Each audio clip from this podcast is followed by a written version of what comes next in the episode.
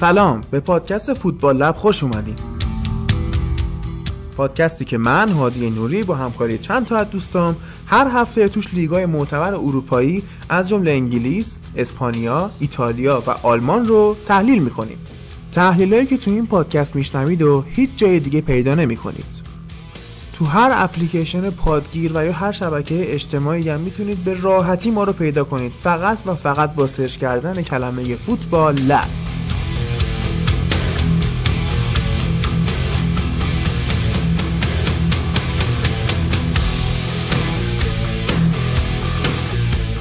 به اپیزود 35 فوتبال لب خوش اومدین. این اپیزود تو تاریخ 27 اردیبهشت ثبت میشه. مستقیم میریم سراغ لیگ انگلیس.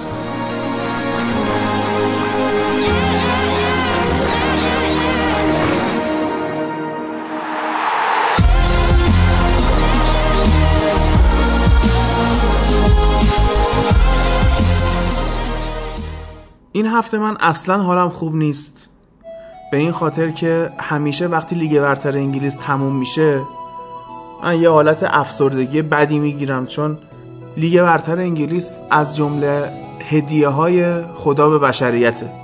رو زندگی شخصیم واقعا تاثیرگذار بوده، باعث خیلی از تصمیم‌های مهم زندگیم شده. شاید ربطی نداشته، ولی حال اون لحظه‌ای که به خاطر بازی‌های لیگ انگلیس داشتم خیلی وقتا مسیر زندگیمو عوض کرده. و تموم شدن این لیگ که یکی از بهترین فصول لیگ برتر بود، با این تایتل ریسی که داشت، رقابت وحشتناک سیتی و لیورپول واسه قهرمانی، رقابتی که واسه کسب سهمیه وجود داشت، اتفاقات عجیب غریبی که دیدیم، فولامی که بیشتر از 100 میلیون پوند خرج کرد و سقوط کرد و نشون داد الزاماً یک کیسه پول واسه گل نمیزنه، پر از گلای فوق‌العاده، پر از پلن‌های تاکتیکی، جنگ وحشتناک مربی‌ها، چیزی که تو هیچ لیگ دیگه نمیبینیم، تمام شدنش خیلی اذیتم کرد. البته بودن این مربی‌ها و این بازیکن‌ها توی لیگ انگلیس و همچنین موفقیت اروپایی تیم‌های انگلیسی نوید سال‌های پیش روی جذابی رو میده و انگار دوباره دوره سلطنت انگلیسی‌ها به فوتبال اروپا شروع شده.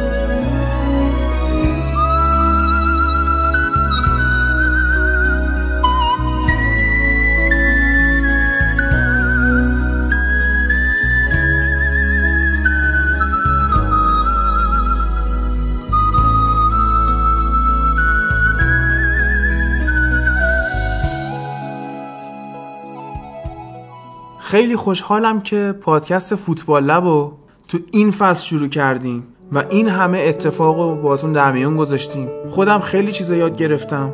اون عشقی که به لیگ انگلیس داشتم چندین برابر شد. دیشب وقتی داشتم مطالبمو آماده می‌کردم که بیام امروز صحبت کنم، دوباره نشستم خلاصه یه سری بازی‌ها رو نگاه کردم. خیلی جاها کنترل از دستم خارج شد و بی اختیار داشتم گریه می‌کردم به خاطر این حجم عشق و حماسه‌ای که تو این لیگ ما شاهد بودیم.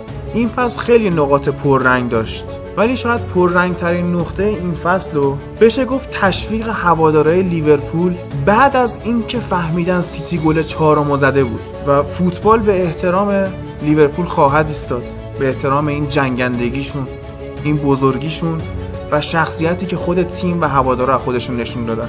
هیچ کدوم ما تو پادکست علاقه قلبیمون به تیمایی که دوستشون داریم و مخفی نمی‌کنیم و این فصل به خاطر این روند لیورپول خیلی از دوستایی که سال‌هاست منو نماد منچستری بودن میدونن بهم گفتن توی منچستری خائنی که از بازی لیورپول لذت میبری. بعضیا حتی میگفتن داری به خاطر پادکست فیلم بازی میکنی، داری خودتو منصف نشون میدی، ولی واقعا این نیست. تو جمعای خصوصیمون هم حتی من کیف میکنم، نمیتونم تعصب کورکورانه رو به تیمم داشته باشم و وقتی یه تیمی خوبه باید به احترامش ایستاد و وقتی یه لیگی خوبه باید همه بازیاشو نگاه کرد.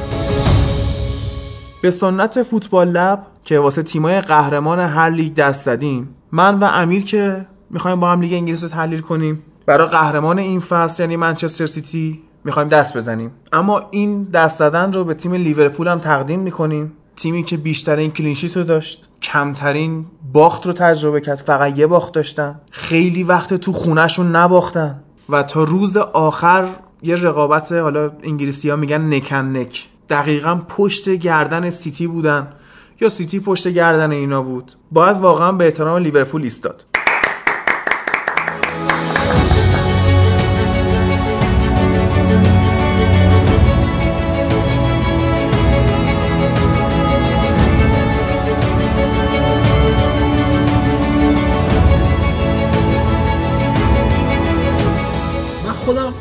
خیلی ناراحتم که این فصل لیگ جزیره تموم شد و بعضی از هفته ها رو اونجوری که باید شاید ندیدم و تأسف میخورم به حال خودم که چرا همش رو ندیدم. میدونی حالا میگیم 80% رو دیدم ولی چرا اون 20% رو نتونستم ببینم و الان ناراحتم که چرا داره تموم میشه و این لذت و اون هیجان از بین رفته دیگه، تموم شده. یه حال جانکاه خاصی داره این قسمت انگلیسیمون. نمیخوام هیچ دیگه بگم. اصلا همینجا این بخش رو تموم میکنیم و بریم سراغ هفته دیگه. ما توی اپیزود 36 فوتبال لب بخش انگلیس نداریم، فقط من و امیر به چمپیونشیپ اشاره میکنیم و برای مرور کلی این فصل انگلستان یه اسپیشال اپیزود مبسوط قشنگ میشینیم صحبت میکنیم، تک تک تیما رو بررسی میکنیم، بازی‌های مهم رو یه بار دیگه مرور میکنیم، تاکتیکایی که مربی‌ها استفاده کردن، فراز و فرودهای بازیکن‌ها، اتفاقایی که افتاد، مصدومیت، بازیکن خریدن، همه رو میشینیم با هم صحبت میکنیم. اما بریم از همین تایتل رس شروع کنیم تحلیل بازی‌ها رو. از ورزشگاه امکس شروع کنیم، استادیوم تیم برایتون. ببین میدونی امیر، این هفته آخر لیگ انگلیس خیلی به قول تو مرور فنی نداره، بیشتر رو احساسات میچرخه. بیام کلی‌تر بررسی کنیم. سیتی گل اولو میخوره از برایتون و طرفدارای لیورپول خیلی خوشحال میشن و سریعا به بازیکن‌ها منتقل میکنن این جو و این هیجان و آنفیلد یه شور و هیجان دیگه‌ای میگیره. ولی خب تقریبا 80-90 ثانیه بعدش گلو میخورن. ببین یه چیزی جالبی که هست، همین گل اول و دوم نماد کل این فصل سیتی و برایتون بودن.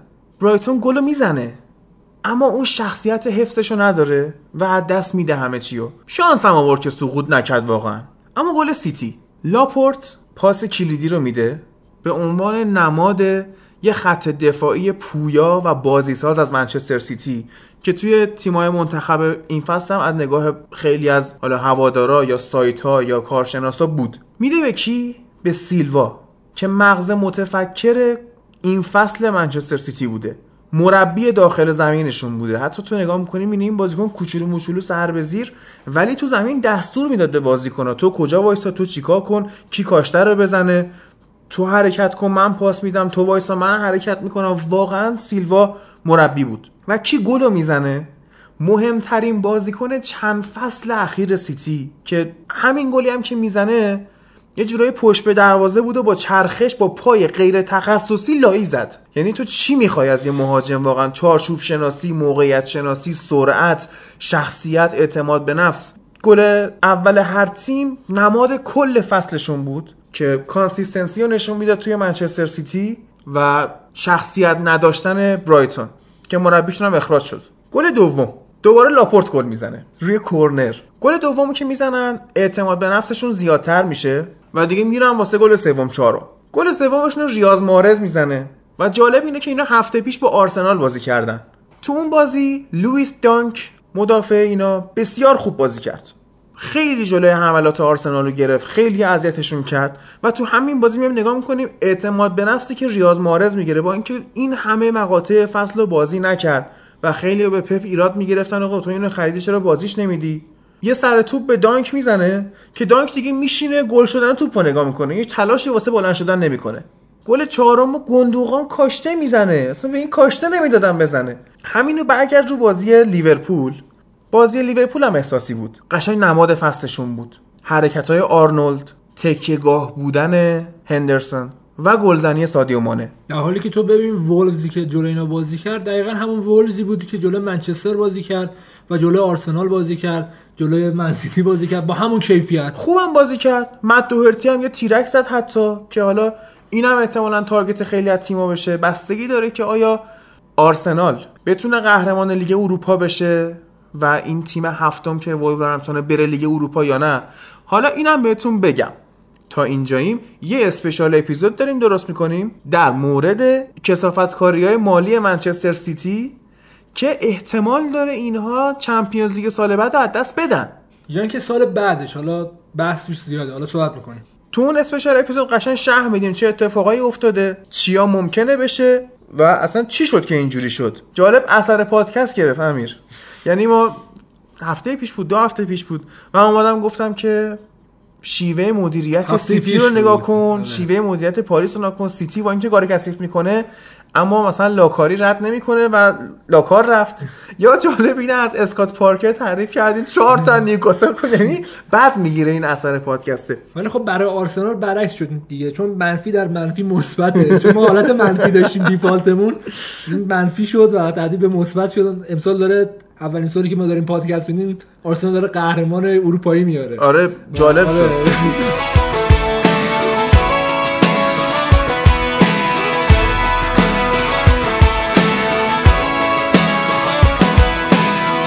Getting colder, summer getting warmer, tidal wave come across the Mexican border. Wide-back gallon is cheaper by the barrel, just don't get busted singing Christmas carols. That's us, that's right, gotta love this American ride. کلاً این هفته احساس بود دیگه، گفتم جو احساسی آنفیلد وقتی گل چهارمو خوردن تشویق می‌کردن و حالا همشون خوب بوده جورایی. بازیکن‌های سیتی وقتی بعد بازی مصاحبه می‌کردن یه جورایی انگار که هنوز سختشون بود. لیورپول دهن اینا رو سرویس کرده بود. مجبور شدن 14 بازی پایانیشون رو ببرن تا با یک امتیاز قهرمان شن. خیلی کار بزرگیه و چه ثباتی می‌خواد. اینا همش موثرش گواردیولا هم نیستا. ببین یه صحنه تکراری که ما توی تمام بازی‌های منسیتی امسال دیدیم این بودش که فقط گواردیولا داشت با آرتتا و دستیاراش صحبت میکرد و مشورت میگرفت و وقتی حالا اینا داشتن قهرمان میشدن و گواردیولا داشت میرفت اون تونل رو رد کنه و بره به سمت بازیکن‌ها، تمام دستیاراش و تمام کادر منسیتی اونجا بودن و گواردیولا با همشون داشت دست میداد. وقتی آرتتا رو دید دست نداد، بغلش کرد و این نشون میده که ببین گواردیولا داینامیک ترین مربی حال حاضر دنیاست. بدون شک واقعا مغز این بشر کار میکنه، یعنی معلومه که توی تمام لحظات بازی این داره فکر میکنه که من الان چیکار کنم. حتی اینا وقتی گل 4 زده بودن بازیکن منسی دیگه داشتن خوشحالی قهرمانی میکردن، این داشت دوباره با آرتتا صحبت میکنه الان چیکار کنیم. خب این آدم دیوونه فوتباله و این نشون میده که خب تو خیلی شاخی، تو خیلی قوی، تو بهترین مربی، اینا به کنار، تو بازم دستیار خوب نیاز داری، بازم مشاوره نیاز داری، بازم یه دید دیگه نیاز داری. چون دید آرتتا نسبت به فوتبال، حالا اگه بیای بازیشو مقایسه کنی، اینه که کاملا با گواردیولا متفاوته. آرتتا یک بازیکنی بود که به شدت ایستا بود و تاثیرگذاریش رو توی یه دونه پاس یا یه دونه شوت انجام میداد. دقیقاً. برای گواردیولا اصلا دیدش این نیست. و بازیکن ایسا حتی بدش میاد، یعنی حتی اون فرانینیو که میگیم حداقل ایسا ترین بازیکنشونه، خب تو بیا مقایسه کن با هافبکایی که لیگ برتر داره، میبینی این فقط داره میره میاد و نشون میده که آقا دید تضاد چقدر اینجا موثر شده و باعث شده که این منسیتی کاملی بشه از نظر مربیگری حداقل. خیلی خلاصه اینا سختی کشیدن.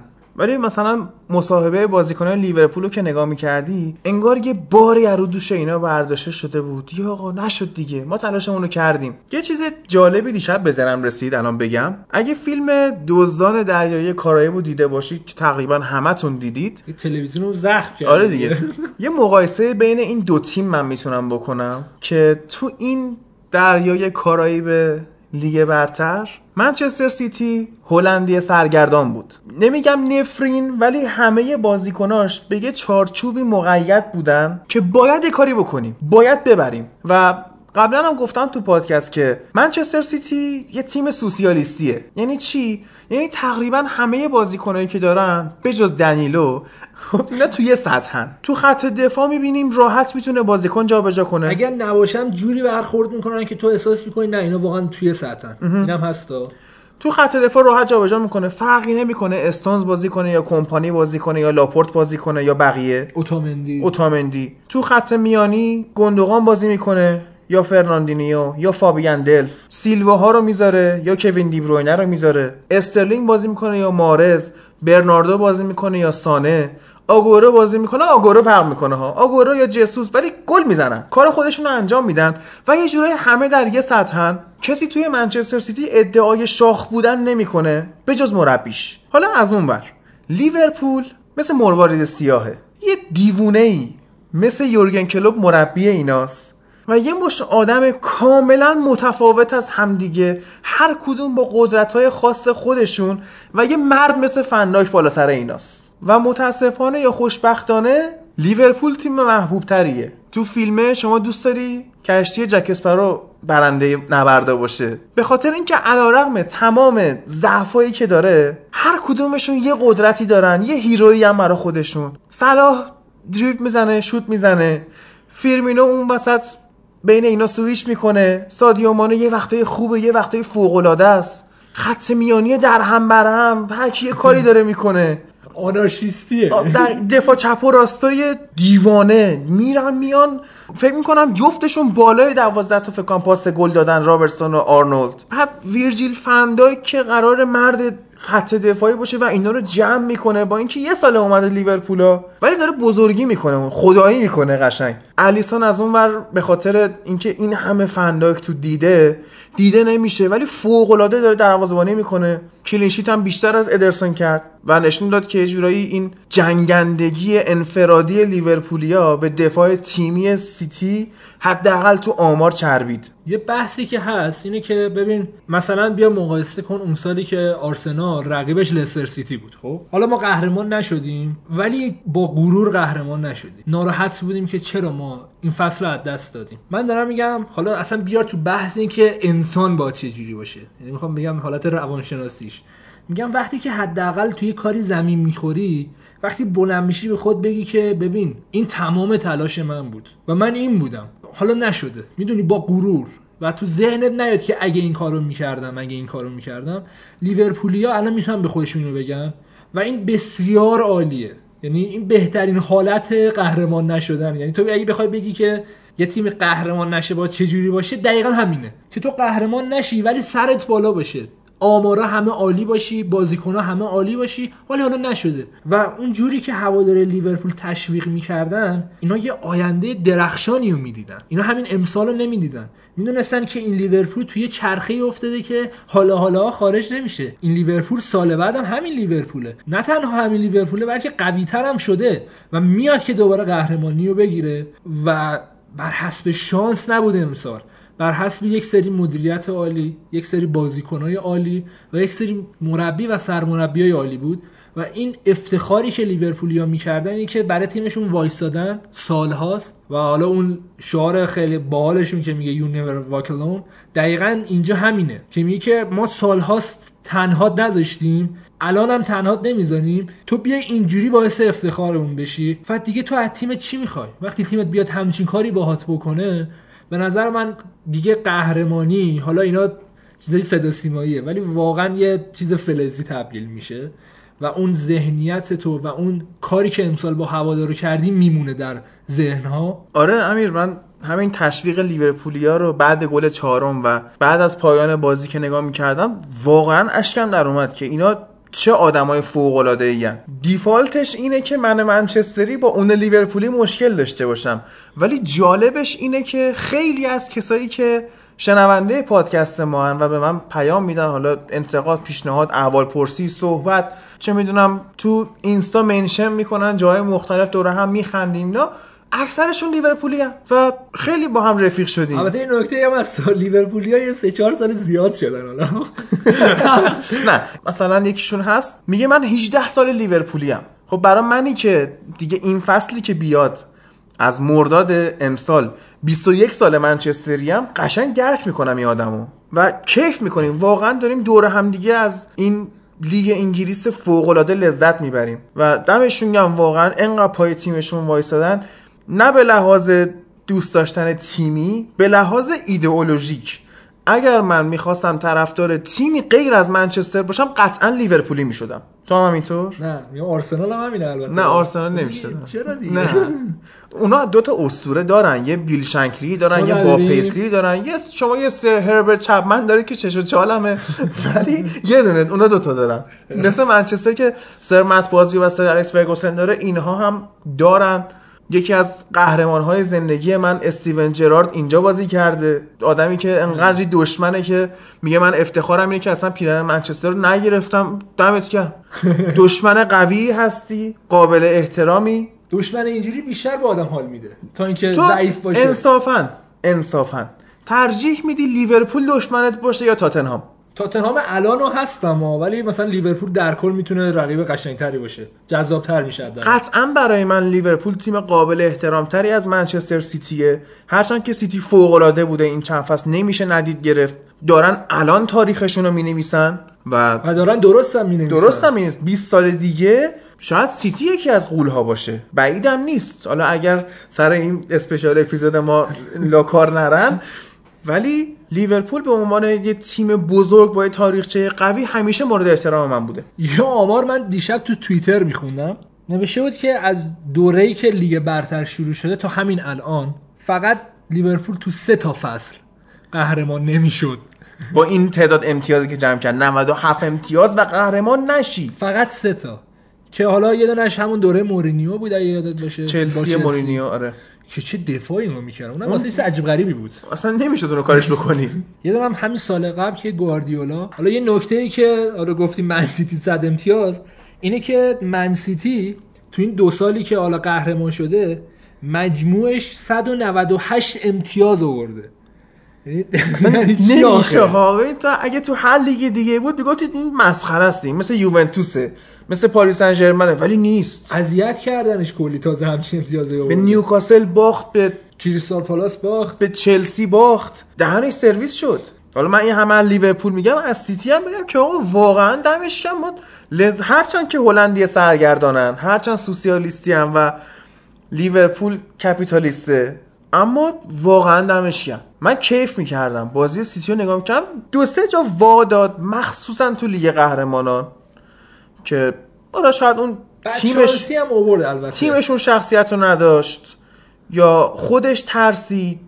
بد شانسی رو نمیتونم بگم، چون به قول خود گواردیولا تو نباید بذاری که برد و باختت لنگ داور باشه، باید انقدر بزنی که دو تا هم ناداوری علیه شد به فشار نیاد. اصلا امسال همین تکنولوژی خط دروازه باعث شد اینو قهرمان شدن، یاد باشه بازیشون با لیورپول توپ بحث میلیمتر رو 11 میلیمتر مونده بود که توپ گل شه و تموم شه کارا. و یه چیز جالبم بگم، این گلی که گلن مری زد از دسامبر امسال اولین باری بود که سیتی گل اول بازی رو می‌خورد. ای وای، نگاه کن. یعنی این اصلا این عمل کرد یعنی چی؟ یعنی اصلا چطور ممکنه؟ هیچ چی تحلیلی نداریم ما وقتی همیشه آمار داره اینو میگه، دیگه من چی بگم؟ حرف نهایی این تایتل ریس رو یورگن کلوپ زد تو مصاحبه، بعدش اومد گفت که من به سیتی تبریک میگم، دمشون گرم، رقیب خوبی بودن، آفرین، گود ورک. بعد گزارشگر بهش گفت که خیلی بهشون فشار آوردید، گفت آره ولی به اندازه کافی فشار نیاوردیم و دمش گرم. حرف بزرگیه. آره یعنی تو این سطح از روحیه رو نگاه می‌کنی واقعا دمش گرم. یکی از بچه‌هامون هست تو گروه منچستریا میگه از لیورپول بدم میاد اما کاش کلوب مربی ما بود، حداقل اون دیوونگی رو داره و تو میدونی که تیمت داره هر بازی رو میره که ببره، ممکنه کم بیاره، ممکنه سوتی بده، ممکنه وا بده، ولی بازی بعدی بازم میره که ببره. و اگه اونا سه تا مساوی رو نمیدادن، جلوی لستر مثلا مساوی کردن، یه سری مساوی رو اعصابی دادن که اصلا فصل براشون از دست رفت، با منچستر 0-0 مساوی کردن، با اورتون مساوی کردن، یه خورده وا دادن دیگه. لغزش‌های خودشون بود که لیگو از دست دادن، چون با سیتی 7 امتیاز فاصله انداخته بودن، ولی خب شاید سال بعد سال اونا باشه. امسال دیگه این تهدید جدیه. دیگه جدی بگید نخرش.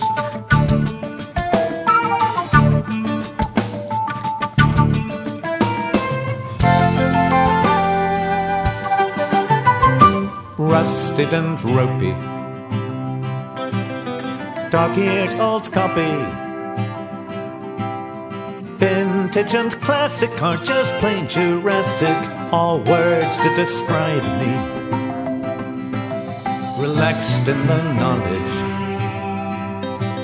that happily present. لیگ انگلیس امسال چیزای فوق‌العاده دیگه هم نشونمون داده. گل سرسبدش به قولی اون گیلاس روی کیکش، گل آرام رنزی به فولان بود که خیلی از کارشناسا و سایت‌ها و فلان و اینا، شوتی که هفته پیش کمپانی به لستر سیتی زد و گفتیم حالا اولین شوت پشت محوطه‌اش از 2013 به بعد بود و اولین گل این فصلش بود و تو این سن، تو این فصلی که خیلی از بازی‌ها رو بازی نکرده، یهو میاد همچین گل قهرمانی. واقعا اون گل قهرمانی بود. اومدن این گل رو به عنوان بهترین گل فصل انتخاب کردن. بهترین نبود ولی مهمترین بود. ولی گل رمزی بی‌نظیر بود. خود فوتبال بود. این گلی که اصل فوتبال، یعنی خود فوتبال بود. یک بار دیگه من کلیپش رو میذارم تو کانال تلگراممون، بریم دوره هم نگاه کن. اصلا چی بود اون؟ از نقطه کرنر خود نزدیک نقطه کرنر خودتون شروع کنی، با 15 نفر 1-2 کنی، تک ضرب همش تک ضرب، بعد خودت آخرام رمزی اونجوری بزنه. خود رمزی اصلا کارو شروع کردی، بعد اونجوری اصلا چی بودین؟ نماد فوتبال بود. فوتبال یعنی این واقعا. همین تک لحظه‌های باشگاه آرسنالی که من طرفدارشم، جدی میگم، چون میبینم توش فوتبال اینه. حالا شاید نقل باشه روش، ولی گلش خیلی عالی بود. یا گلی که ایدن هازارد چند هفته پیش وستهم زد، 4-5 نفر رو از بینشون در رفت. خب خیلی من افسوس خواهم خورد اگه هازارد از چلسی بره. حالا داوید لوئیز هم مسابقه کرده، گفته همونطور که همه به من احترام گذاشتن که از پاریس سن ژرمن دوباره برگشتم به چلسی، منم به هازارد احترام میذارم. خب یعنی چی؟ خب میخواد بره دیگه، احتمال زیاد. حیف میشه واقعا، پرمیر لیگ یکی از نگین‌های رو انگشترش رو از دست میده. و مسائل جالبی که واسه منچستر یونایتد پیش اومد، یکی از گل‌های طلایی که زده شد، گل سومی که منچستر به نیوکاسل تو اون کامبک زد، الکسیس زد. و جالب بود که میگفتن مورینیو وقتی میخواست بیارتش تو زمین بهش گفته go save my career، برو شغلمو حفظ کن، و الکسیس این کارو کرد. تو موقعی که ناقوس‌های مورینیو داشت به صدا در میومد کم کم، یونایتد ضرر رو داد، مربی صاحب سبک از دست داد. هرچند که من هنوز میگم مورینیو لقمه دهن منچستر نبود، چون حتی فلسفه داشت، حتی طرز فکر داشت، تاکتیک داشت، هر چی داشت، حداقل ولی لقمه بود. این سوشال لقمه هم به دی ان ای این باشگاه نمیخورد واقعا. مورینیو نمیشد باهاش کنار بیای، نمیشد، با اینکه هوادارا تا لحظه آخر پشتش بودن و منم حتی پشتش بودم. روملو لوکاکو پشتش بود که بهش پاس نمیدادن، که بحث پیش آورد که میخوام برم مثلا لیگ ایتالیا، الان بحث با ایکاردی عوض شه. سولشایر به نظرم میتونه جواب بده اگر همه اتفاقات براش درست پیش بره.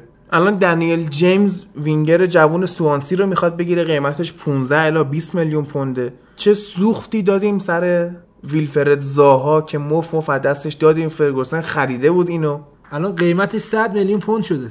میخواد جوانگرایی انگلیسی کنه، سانچو بحثشه، ون بیساکا بحثشه، پاتریک ون آلهولت. خب اینا خیلی گرون میشه، باید خرج کنن. نه نمیکنن، اینا اینقدر نمیکنن، باید بکنن. یه سال نمیکنن، بابش وقت بدن تو 2 سال 3 سال. آخه ببین تو الان ون بیساکا رو نخری، فصل بعد باید 100 تا بهش بدی. بله. باید الان خرج بکنن و آتشخاله تیم باید برن. همین با کاردیف اومدن بازی کردن. یاد باشه اولین بازی که سولشایر مربی شد با همین کاردیف بود، 5-1 بردیم تو خونه اونا، بعد 2-0 میبازیم تو خونه. بعد اصلا ببین افتضاح. بحث تاکتیکی نمیشه کرد، فقط بحث اینتنسیتی و منتالیتیه. نه من فارسیش چی میشه اینا امیر؟ ذهنیت و تمرکز بکنه. نه اینتنسیتی میشه اون انگیزه و شور. فکر میکنم ذهنیت و همون. تنها بازیکنی که بوی زنده بودن میداد میسن گرین‌وودی بود که توی تیمای پایه این فصل 30 تا گل زده تو همه رقابت‌ها و فصل بعد باید قطعاً تزریق بشه به تیم. تمام طول این فصل دخیا گلای خورد که سیوای فوق‌العاده‌ای که میکرد و زیر سایه خودش قرار داد، گلای احمقانه که تو اصلا باورت نمیشه دخیا این گلا رو بخوره. چرا؟ به خاطر ذهنیت خراب بازیکن‌های جلوش. گل دومی که کاردیف زده رو نگاه کنی، اون دوستمون که پاس گل داد 1.5-2 متر عقب‌تر از پوگبا بود و پوگبا راحت میتونست اونو بگیره. بعد این قشنگ میاد میره و پوگبا وای میسه. همچین قده های سرطانی باید از تیم برن واقعا. حالا باز بیا ما هفته پیش تو لیگ قهرمانان بحث چیزو داشتیم میکردیم، دلیخت که ایجنتش این رایولاه اثر پادکست گرفته، 3 ماه از کل فعالیت‌ها محروم شد. حالا بیا اگه بخوایم پوگبا رو بفروشیم، یا این باید ایجنتش رو اخراج کنه یا باید نگرش داریم، چون رایولا نمیتونه کاری انجام بده برامون. بعد یه معضلی که تمام طول این فصل منچستر داشته تیر 2 که اینا یا نمیدونن تیر 2 چیه یا نمیدونن تیر 1 چیه. شاید تعریف نشده براشون که ببین وقتی بازیکن مثلا داره از جناح راست حمله میکنه، جناح چپ میشه تیر 2 من اونجا رو باید بری کاور کنی. شاید همون تیر دو امکان داره تیر یک بشه اگه از جناح راست حرکت کنه. من پیچیده یا خیلی پیچیده است. من فکر می‌کنم تو تمرینا اینا به یه تیر میگن تیر دو. بهشون گفتن تیر دو مهمه. یه چیزای شنیدن. خب اینا مثلا اول بازی با خودشون قرار می‌کنن بچا تیر دو اینه. اینو نگردید. همه گلا رو از تیر دو ما خوردیم. منچستر توپ سوم بلد نیست. اصلا بلد نیست. تمام توپ سوم رو لو میده. و نمیدونم این چجوری میخواد اصلاح شه. یه توضیح من بدم واسه بازیکن‌های منچستر که توپ سوم چیه. وقتی که سانتر میشه رو دروازه شما یا پاس کاتبکی میدن یا به هر شکلی حمله میشه و شما توپو دفع میکنی، به اون توپ میگن توپ سوم که خط دیفنسیو میدفیلدر که شامل نمانیا ماتیچ یا پول پوگبا موقع دفاع کردن یا آندر هررا یا آندرس پریرا یا حتی اون فلان فلان شده لینگارد، اینا باید بیان اون توپای سومو جمع کنن. ولی چه اتفاقی میفته؟ یه گوساله مثل اسمالینگ اونجا هد میزنه، توپ میرسه موج دوم حمله حریف. یه گوساله مثل اشتیانگ توپو میگیره میبره سمت راست، اون گوشه جلوی خط اوت و قبل از خط وسط زمین میزنه زیرش، میگه لابد که اونجا هست دیگه و کسی نیست. دوباره موج بعدی حمله حریف رو میندازی. یا مثلا ماتیش وای میسه، یه خود کلهشو میخارونه این ورانور نگاه میکنه، داره میشوره توپ رو، میگه آره توپ، آره هر موقع توپ سوم شد میرم.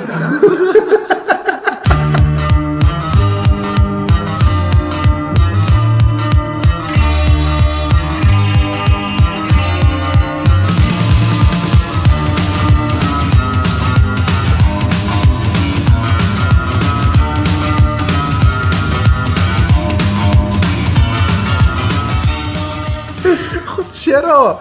یا هررا میگن تو مثلا مأمور مهار مستقیم ایدن هازاردی. خب میگه خب حله، به من گفتن ایدن هازارد توپ سوم با بقیه است دیگه، ردیفه. بعد میره بعد با هازارد میره، هازارد میره خونه‌شون اینم میره کلا. یا میدن به دخیا، اونم میزنه زیرش. و ما برای توپ پخش کردن از خط حمله یه مهاجم فوق‌العاده داریم، روملو لوکاکو، که فیزیک فوق‌العاده‌ای داره، قد خوبی داره، قلدره، راحت میتونه بدن بذاره، پای چپ خوبی داره، ذهن بازیسازی رو داره و این باید نوک وایسه، دروازه‌بان بزنه زیرش، این توپو با هد بسابونه برای بعدی، مثل پاس گلی که فصل پیش جلوی تاتنهام به مارسیال داد، یا توپو بگیره نگه داره بده به پوگبا یا کسی دیگه بازیسازی کنه. بعد این میره وینگ راست وای میسه. توپو میزنن جلو، بعد میبینی مثلا 4-5 دقیقه بعدش لینگارد داره دنبال توپ میدوه، بره ببینه کجا رفته، حالا که داریم گل میخوریم. یعنی یه چیز فاجعه‌ای بوده این فصل منچستر و این 2-0 که به کاردیف باختیم پایان یک فصل کابوسوار برای منچستر بود، پایان بد و پایان خوش یک فصل کابوسوار برای کاردیف. نیل وارناک بعد این بازی دیگه مربی کاردیف نیست و میره و خیلی خوشحال هم بود، گفت تو دوره‌ای که من کاردیف بودم زمین تمرینا بهتر شد، آکادمی بهتر شد، رختکنمون بهتر شد، امکانات بهتر شد، تو لیگ نگرشون داشتم، الان شرایط تو ولز خوبه و خوشحالم که یه چیز درست درمونی دارم تحویل مربی بعدی میدم. چیزی که ما از زمان فرگوسن ندیدیم و یه تیم پاره تحویل مربی بعدی داده شد و هنوز درگیرش و هنوز پاره است. و تو نگاه میکنی که استدلالی که برای اخراج دیوید مویس داشتن قبل از پایان فصل اول قراردادش این بود که زمانی که فرگوسن اومد و 6 سال جام نبرد در معرض اخراج بود، یه جام حذفی گرفت، نگرش داشتن، سال بعدش که میشد 92 اون بازیکنایی که از 86 تربیت کرده بود به اسم کلاس 92 وارد تیم میکنه. کیا بودن؟ گیگز، اسکولز، گری نویل، فیل نویل، نیکی باتس و دیوید بکام. اینا رو وارد میکنه، یه اریک کانتونا براشون میخره و قهرمان لیگ میشن. میگفتن چی؟ هوادارهای الان، مالکای الان، اسپانسرای الان، بورس نیویورک الان 6 سال به یه مربی فرصت نمیده مثل زمان فرگوسن که تیم سازی کنه. دقت کن که الان 6 سال شده و این تیم هنوز تیم نشده. آفاری. کسی که میتونست تیم بسازه، لوئیس فان خال، بابت صبر نشد. 2.5 سال به مورینیوی فرصت داده شد که اوکی اف ای کاپ آورد، جام اتحادیه آورد، اروپا لیگ آورد، لیگ اروپا آورد، اما تیم سازی نکرد و حتی ابزاری که خودش برای قهرمانی می‌خواستن بهش ندادن. آخه تو از مورینیو انتظار نباید داشته باشی بیاد برای تیم بسازه، ولی آخه مورینیو 2004-2005 شروع کرد تو چلسی پروژه بازیکن سازی که وقتی هم رفت اینا سال 2012 با همون ترکیب مورینیو قهرمان اروپا شدن با دیمت. چلسی رو نباید مقایسه کنی با منچستر رو، اونا بولد نبودن 2004-2003، اینا انقدری که منچستر بولد بود اینا بولد نبودن و مورینیو وقت داشت و وقت رو بهش داده بودن، ولی منچستر هم چیزی بهش نمیده به هیچ وجه و اینا ازشون قهرمانی میخواست، چمپیونز لیگ میخواست، حالا تا یه جایی پیش برد و دیگه نتونست ادامه بده. بعد تو نگاه کن که لوئیس فان خال داشت این کارو میکرد با بازیکنایی که داشت میخرید، با سبک بازی کردنش فلسفه پیش میبرد، داشت میساخت. ما میتونستیم یه بارسلونای 2008 داشته باشیم که تحویل یکی مثل گواردیولا بشه و ثمرش رو بچینه، اما به اونم فرصت داده نشد و 6 سال تموم شد. الان بعد 6 سال آیا عقلمون کار میکنه که حالا که اوله رو آوردیم به 3 سال فرصت دادیم، قرارداد بستیم، بذاریم کار خودش رو بکنه؟ این از جنس باشگاهه و نیازهای باشگاه رو درک میکنه، هوادارا دوستش دارن، این نیاز هوادارا رو میفهمه. صریحاً برگشته گفته کسایی که واسه این تیم بازی میکنن باید بدونن پیرن چه تیمی تنشونه. ما منچستریم. ابرام همینو گفته بود. آره توی مصاحبهش. ما منچستر نمیدونن، نمیفهمن. آفرین. منچستریم، باید منچستری بازی کنیم، باید منچستری بازیکن بخریم و کسی که این پیرن رو میپوشه باید حواسش به پیرنش باشه، باید حواسش به بازیش باشه، نه به شبکه‌های اجتماعی. تو میگی ابرا گفته بود، جرمین جیناس گفت 2-3 هفته پیش فکر می‌کنم، گفت که یونایتد یه سری بازیکن داره که یا نمیدونن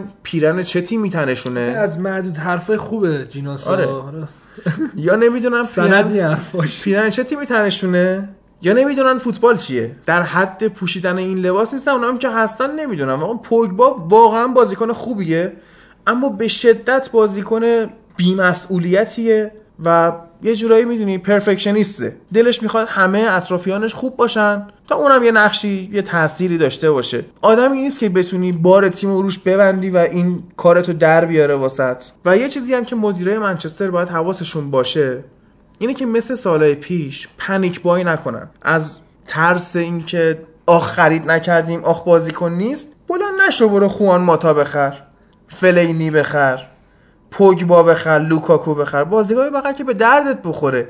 ما که هممون میدونیم پوگبا به خاطر مسائل اقتصادی خریده شد، به خاطر اینکه برند باشگاه رو بمونه که بگن ستاره ها میان منچستر، در حالی که ما نگاه میکنیم تقریبا همزمان با خرید پوگبا با یه قیمت تقریبا 50% کمتر کوین دی بروینه میره سیتی، لاکازت میره آرسنال، برناردو سیلوا با چه قیمتی رفت سیتی. همش پنیک بای. لوکاکو 75 میلیون پوند بیاد بگیره که بره وینگ راست. و خب تو اگه می‌خواستی اینجور مهاجم داشته باشی، خب عزیزم میتروویچ که بهتر بود. چرا میتروویچ چارچوب شناستره، چغرتره، دعوا میکنه، قلدری میکنه، چیزی که ما الان غیر از میتروویچ فقط توی گلمری و ترویدینی میبینیم، بقیهشون نیستن دیگه، بقیهشون دیگه گوگولی هم ناناز شدن، اصلا مهاجمای جدید ناناز شدن. فقط یه آگوئرو که در عین ناناز بودن پارت هم میکنه.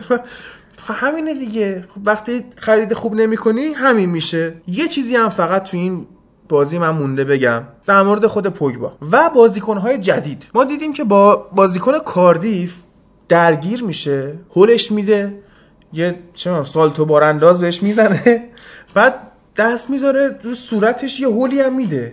خب و اگه داور اینو دقیقاً میدید که مستقیم اخراجش میکرد. خیلی خوشونت داشت اون صحنه. اما بازیش رو نگاه میکنی در حد لیگ ایران هم بازی نمیکنه. ماجرا اینه که آدما یه سری ارج دارن، چی میگن، یه سری ارج، نمیدونم فارسی چی میشه، یه سری انگیختگی دارن، یعنی اون جایی که چی میگن خون یهو زیادی میاد تو مغزت، میخوای یه کاری بکنی.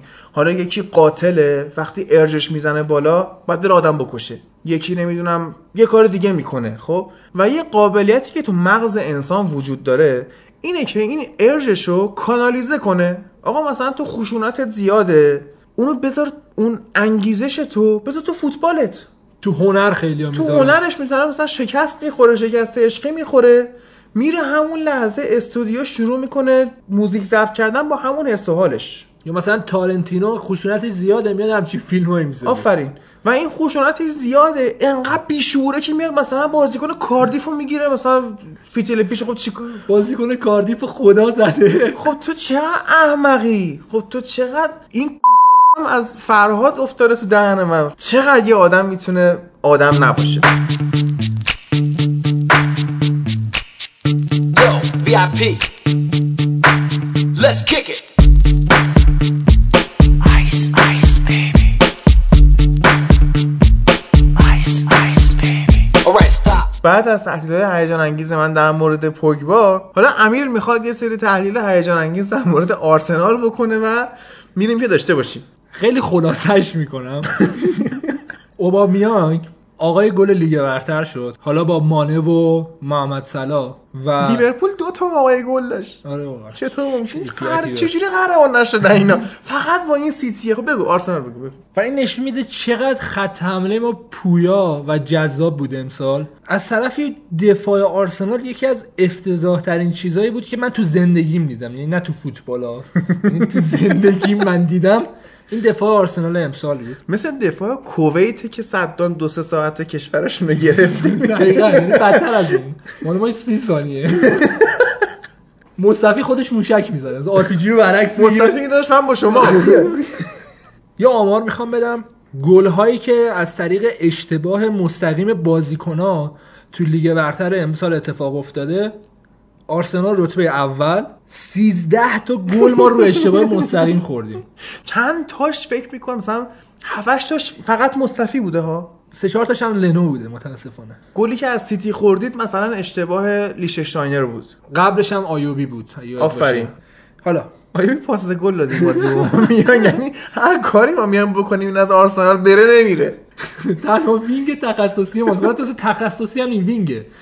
بعد تیم دوم فولامه که 12 تا گل اینجوری خورده که سقوط کرد. تیم بعدی برموسه که امسال وضعشون افتضاح بود و حتی امکان داشت سقوط هم بکنه. حالا آخرش خوب شدن. نه برموس اوایل فصل هم خوب بود، یعنی یه جاهایی یه کارهای خارق العاده ای کرد، ولی خب چیز بود دیگه، بالانس نبود. اونقدری که خط حملهش خوب بود دفاعش خوب نبود. بعدش هادرسفیلد که سقوط کرد. بله. بعدش کاردیف که سقوط کرد. یعنی ما کلا غیر از برموس بقیه تیم‌ها که دفاعشون اینجوری بوده سقوط کرده. حالا ما همین که داریم می‌بینیم لیگ اروپا و تشکر کنم من از خط حملمون که همچین آمار فاجعه‌ای داشتیم تو خط دفاعمون.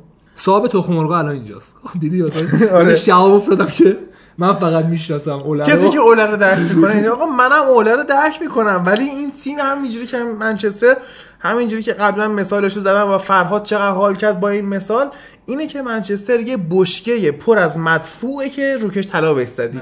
دقیقا هم یه قوطی کنسروه با لوگوی منچستر روش، ولی توش تونه ماهی نیست. بعد از طرفی میایم یه دونه ترکیبی رو جدیدن دادن بیرون خود سایت پریمیر لیگ، بیشتر به حالت درصده. یعنی نشون میده که مثلا بازیکن‌ها از نظر درصدی بدترینشون کدومه.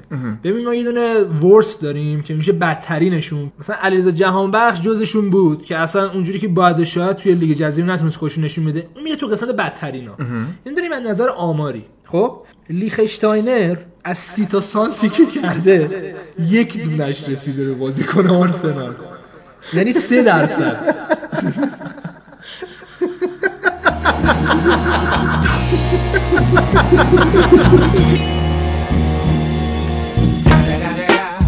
It's the motherfucking Eagle Double G. Snoop Dogg. You know I'm mobbing with the D.R.E. Yeah, yeah, yeah. You know who's back up in this motherfucker. So blaze the weed up there. اینه که نشون میده که وضع دفاع آرسنال چه چیز افتضاحیه که فول بک ما همچین چیزی بود که دیگه اصلا بازیش ندادن. گفتم داشت بشین تو خونه پوند تو بگیر خدافظی کنم فوتبال. حالا یه دونه ترکیب کامله که قراره بقیه‌اش رو توی اسپشیال اپیزود قشنگ صحبت کنیم. جای بعضی از بازیکن‌ها حتی نیست، یعنی مثلا موتینیو جز این آمار هست که حالا صحبت می‌کنیم درموش. حله. یه تشکری من باید بکنم از اوبامیانگ بابت این گلزنی‌های خوبش برای آرسنال. مدت‌ها بود آرسنال مهاجم درست حسابی بعد فن پرسی عملاً مهاجمی که تو فصل 20 تا گل بزنه نداشت آرسنال، و اوبامیانگ نشون داد که تونسته خودش با این لیگ هماهنگ کنه و گل‌های فوق‌العاده‌ای هم زد. دمش گرم، حال کردم. یعنی همه میدونن که من چقدر از آرسنال بدم میاد، ولی واقعا باید تحسین کرد. ببین اولین بازیکنی که تونست هم توی بوندسلیگا آقای گل بشه، هم توی لیگ جزیره. حالا ولی اگه بخوام من بگم که بهترین بازیکن فصل برای آرسنال کی بود، بدون شک لاکازتو میگم. تاثیرگذاری که لاکازت تو این فصلاش، یکی از واقعا آرسنال 5-6 سال همچین بازیکنی رو نداشته. حالا اوبامیان گلاشو زده به کنار، گلای خوبی هم برای آرسنال زده، ولی تاثیرگذاری لاکازت تو این فصل نشون میده که حداقل خط حمله ما خوبه و نیاز به 2-3 تا بازیکن داره که بیاد جا بیافتن تو تیم. و آرسنال سال بعد به گفته خیلی از کارشناسا مدعی اصلی قهرمانیه، یعنی حداقل میتونه آره برای قهرمانی بجنگه، تایتل ریس سه تیمه بشه به جای 2 تیم. ببین الان آرسنال یه دونه دفاع میخواد قطعاً و اینکه مصطفی باید بره. اتفاقا سایت گل دیروز واسط فرستادم یه دونه نظرسنجی گذاشته بود که بدترین بازیکن فصل از نظر شما. بعد 4 تا بازیکن بود، یکیش گرت بیل بود، یکیش کوتینیو بود، یکیش مصطفی بود. یعنی میخوام بهت بگم یکیشم الکسیس سانچز منچستر بود. میخوام بگم یعنی مصطفی جزو 4 تا هست. سانچز یه گل کامبک زده، مصطفی گلای کامبک رو گرفته. آره. و حالا مصطفی بره یه دونه دفاع خوب بگیره، چون حالا بلرین که برگرده ما نایلز داریم، از اون طرف مونرال میتونه یه سال لیگ بازی کنه و حالا سعیدمون هم که هست. خط هافک اونم که ژاکا جا افتاده قشنگ تو لیگ انگلیس بشم میخورد. یعنی موقعی هم که اومده بود من همیشه میگفتم، گفتم این یه سال دیگه تو لیگ انگلیس بازی کنه میفهمه که حالا خطاهاش هم کمتر کنه، که امسال دیدیم خیلی خطای کمتری کرد، کارت قرمزای کمتری گرفت و بغل توریرا قشنگ داره بازیشو میکنه که خط هافکمون کامله. من البته باید مخالفم تو زمینه این که بهترین بازیکن لاکازت بوده. رمزی میخوای بگی؟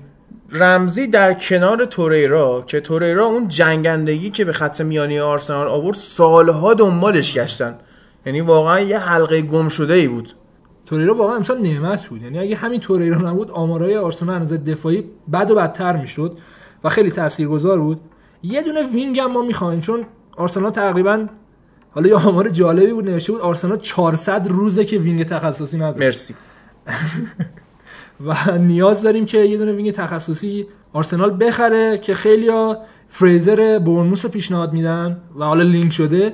یه دونه هم زاها خیلی قیمتش بالاست، یعنی 70 میلیون اگه قرار 70 80 میلیون هزینه کنن برای زاها، که حالا بعضی خبرها هستش میگن 100 میلیونه تمام بودجه آرسنال تموم میشه، یعنی هم تابستون هم زمستون با هم دیگه هم 100 میلیون ما داریم و همه رو میدن بابت زاها. نه این نمیشه ها امیر. اگر آرسنال بتونه سهمیه چمپیونز لیگو بگیره با اسپانسرینگ بیشتر و یه مقدار پول بیشتری که میگیره، چون امسال هم آدیداس بوده اومده تو کار، یکم پول بیشتری دستش میاد، ولی خب بیشتر هم خرج نمیکنه اینا. حالا سیاستش اینجوریه. فریزر اینجا خیلی گزینه منطقی تریه.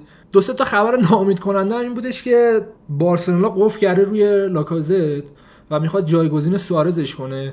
حالا اگه گریزمن، حالا به احتمالات خیلی زیاد، بره بارسا دیگه فکر کنم این قضیه لاکازت کنسل بشه، ولی امسال نشون داده که بازیکنی هستش که بتونه قشنگ بازی رو برات عوض کنه. به 2 تا بازیکن اشاره کردی، رایان فریزر و زاها. اینا این هفته با هم بازی کردن، بورنموث و کریستال پالاس تو خونه پالاس. عجب بازی هم بود. عجب بازی بود. به قول گزارشگر بازی مثل نوربرگرینگ پیچ و خم داشت. میدونی نوربرگرینگ چیه؟ یه پیست توی آلمان که مثلا ماشینایی که میخوان بسازن تو هر سال، اونایی که تگ اسپورت بهشون میخوره میبرن یه دور تو نوربرگرینگ بزنن به عنوان تست، و زمانشون تو تست نوربرگرینگ خیلی مهمه، یعنی یه جورایی مرجع حساب میشه واسه ماشینای اسپورت و برندشون اصلا اینه که مثلا فلان ماشین نوربرگرینگ تو 7 دقیقه رفته و این خیلی چیز مثلا بزرگیه، خیلی هم جای پرپیچ و خم و داغونی اصلا.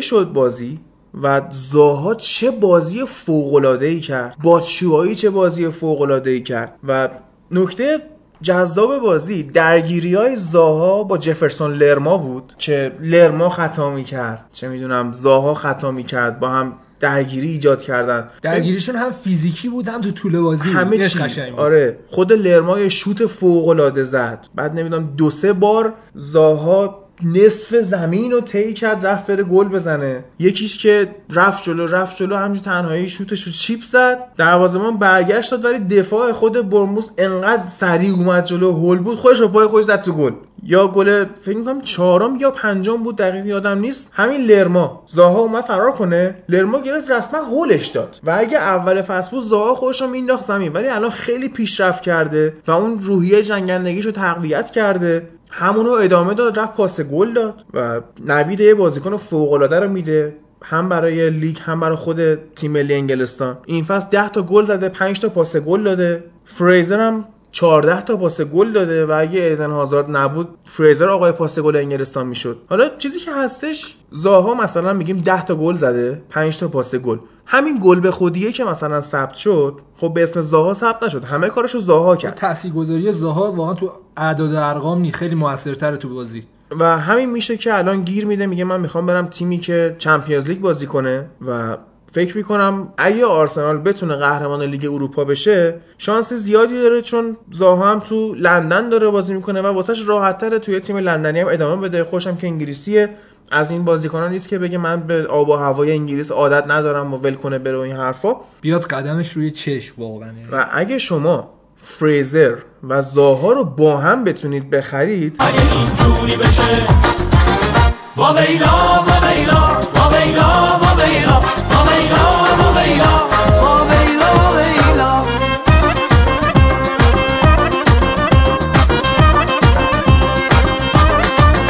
من 2 تا نکته دیگه بیشتر واسه این بخش پادکست ندارم. یکی این که تاتنهام هم بالاخره این فصل داغونش رو به هر شکلی بود تموم کرد، با اورتون 2-2 مساوی کردن دیگه، جمع کردن رفت، یعنی سهمیه رو گرفتن، گفتن آقا ولش کن خداحافظ تا بره فصل بعد بازیکن بخره.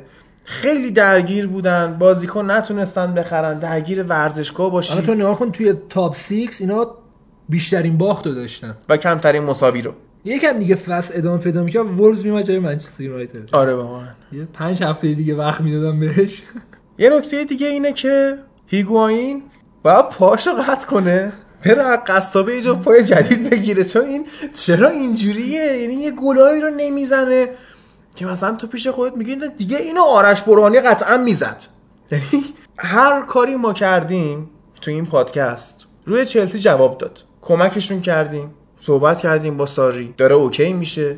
همین بازی جورجینیو، حتی هفته پیش، حتی هفته قبلش، جورجینیو داره پاسای موثر میده، پاس گل میده، اینا گل نمیکنن. عجیب برام اون پاسی بود که داد راس باکلی گل نکرد. دیگه تو که هیگواین نیستی، که تو که ژیروتو با گل کنی، اینو اون گل نکرد و نمیدونم اینا خرید هیگواینشون واقعا همینجوری سر منچستر گفتم پنیک بای بود، یعنی فقط گفتم بریم یه مهاجم بخریم. و اینم آش کشک خلاصا، اینا درگیرن فعلا چون سال بعد نمیتونن بازیکن بخرن و همین هست فعلا، مگه اینکه بیخیالش هم بگن آقا ولش کن، چون بودن هیگواین برای شما بیشتر از ضرره. نباشه میگه حالا اوکی یکی دیگر میتونیم بکاری بکنه، اون بیشتر از این گل میزنه. و اصلا تو نگام یه صحنهش بود من قشنگ سرمو کوبوندم به میز که این اومد بغل پا بزنه گلشه، گل بود، توپ گل بود. آره دیدم اونو. بعد با پای چپش کوند پای راستش، توپ نرفت تو گل و اصلا احمقانه بود. امیدوارم چلسی فصل بعد بهتر شه. با اینکه این همه انتقاد کردیم، این همه دریوری گفتیم به ساری و خندیدیم بهش، اما دمش گرم تیمشو سوم شد. با این همه انتقاد فصل اول تو اومده انگلیس، این جورجینیو که با خودت آوردی تازه 4-5 هفته آخر فهمید باید چیکار کنه، بقیه فصل داشت پاس هرز میداد عملا. و امیدوارم بتونن جای خالی آزارد رو پر کنن با پولیشیچ و برگردوندن بازیکن‌های قرضیشون. اون 2 تا نکته‌ای که می‌خواستم بگم کنسل، یه نکته دیگه هم اضافه شد که کسی که تو این هفته‌ها خیلی خوب برای چلسی بازی کرده بود، یعنی روبن لوفتوس-چیک، و خیلی هم امید داشتن بهش و حتی سامان هم هفته پیش گفت شانس چلسی واسه لیگ اروپا بیشتر از آرسنال چون آرامش داره و فلان و اینا، در یک بازی بسیار مهم و حیاتی، خیلی حیاتی بود، بازی که شخص آبراموویچ ست کرده بود برای بزرگداشت یهودی‌ها یا نمیدونم کجا، این میره تو اون بازی دوستانه بازی میکنه و مصدوم میشه، جراحی کرد اصلا پاشو. خب بعد آخه چقدر، یعنی ما هرچی فوش به پوگبا من دادم و هرچی فوش فرهاد به اسپالتی داد باید جمع کنیم رو هم بذاریم بدیم به آبراموویچ که وقتی تو میرسی به فینال یه رقابت مهم، بازیکناتو باید بذاری لای زرورق‌های پوست شکلات، نگرشون داری، اینا چیزی میبری تو بازی دوستانه مزخرفت، اینو مصدوم میکنی که از دست بدی بازی رو. تازه هاتسون اودوی هم از دست دادن. خب بدون این دوتا چجوری میخوای آرسنال رو ببری؟ البته فوشایی که من به مصطفی دادم اینجا نباید دخیل می‌کردی. نکردم. و حتی توی اون لیست بعدی هم که داشتم میگفتم در مورد پوگبا و فلان و اینا، مصطفی رو نگفتم و این احترامیه که من به این فرد مهم قائلم. و با این خبرهای هیجان انگیز میریم سراغ لالیگا.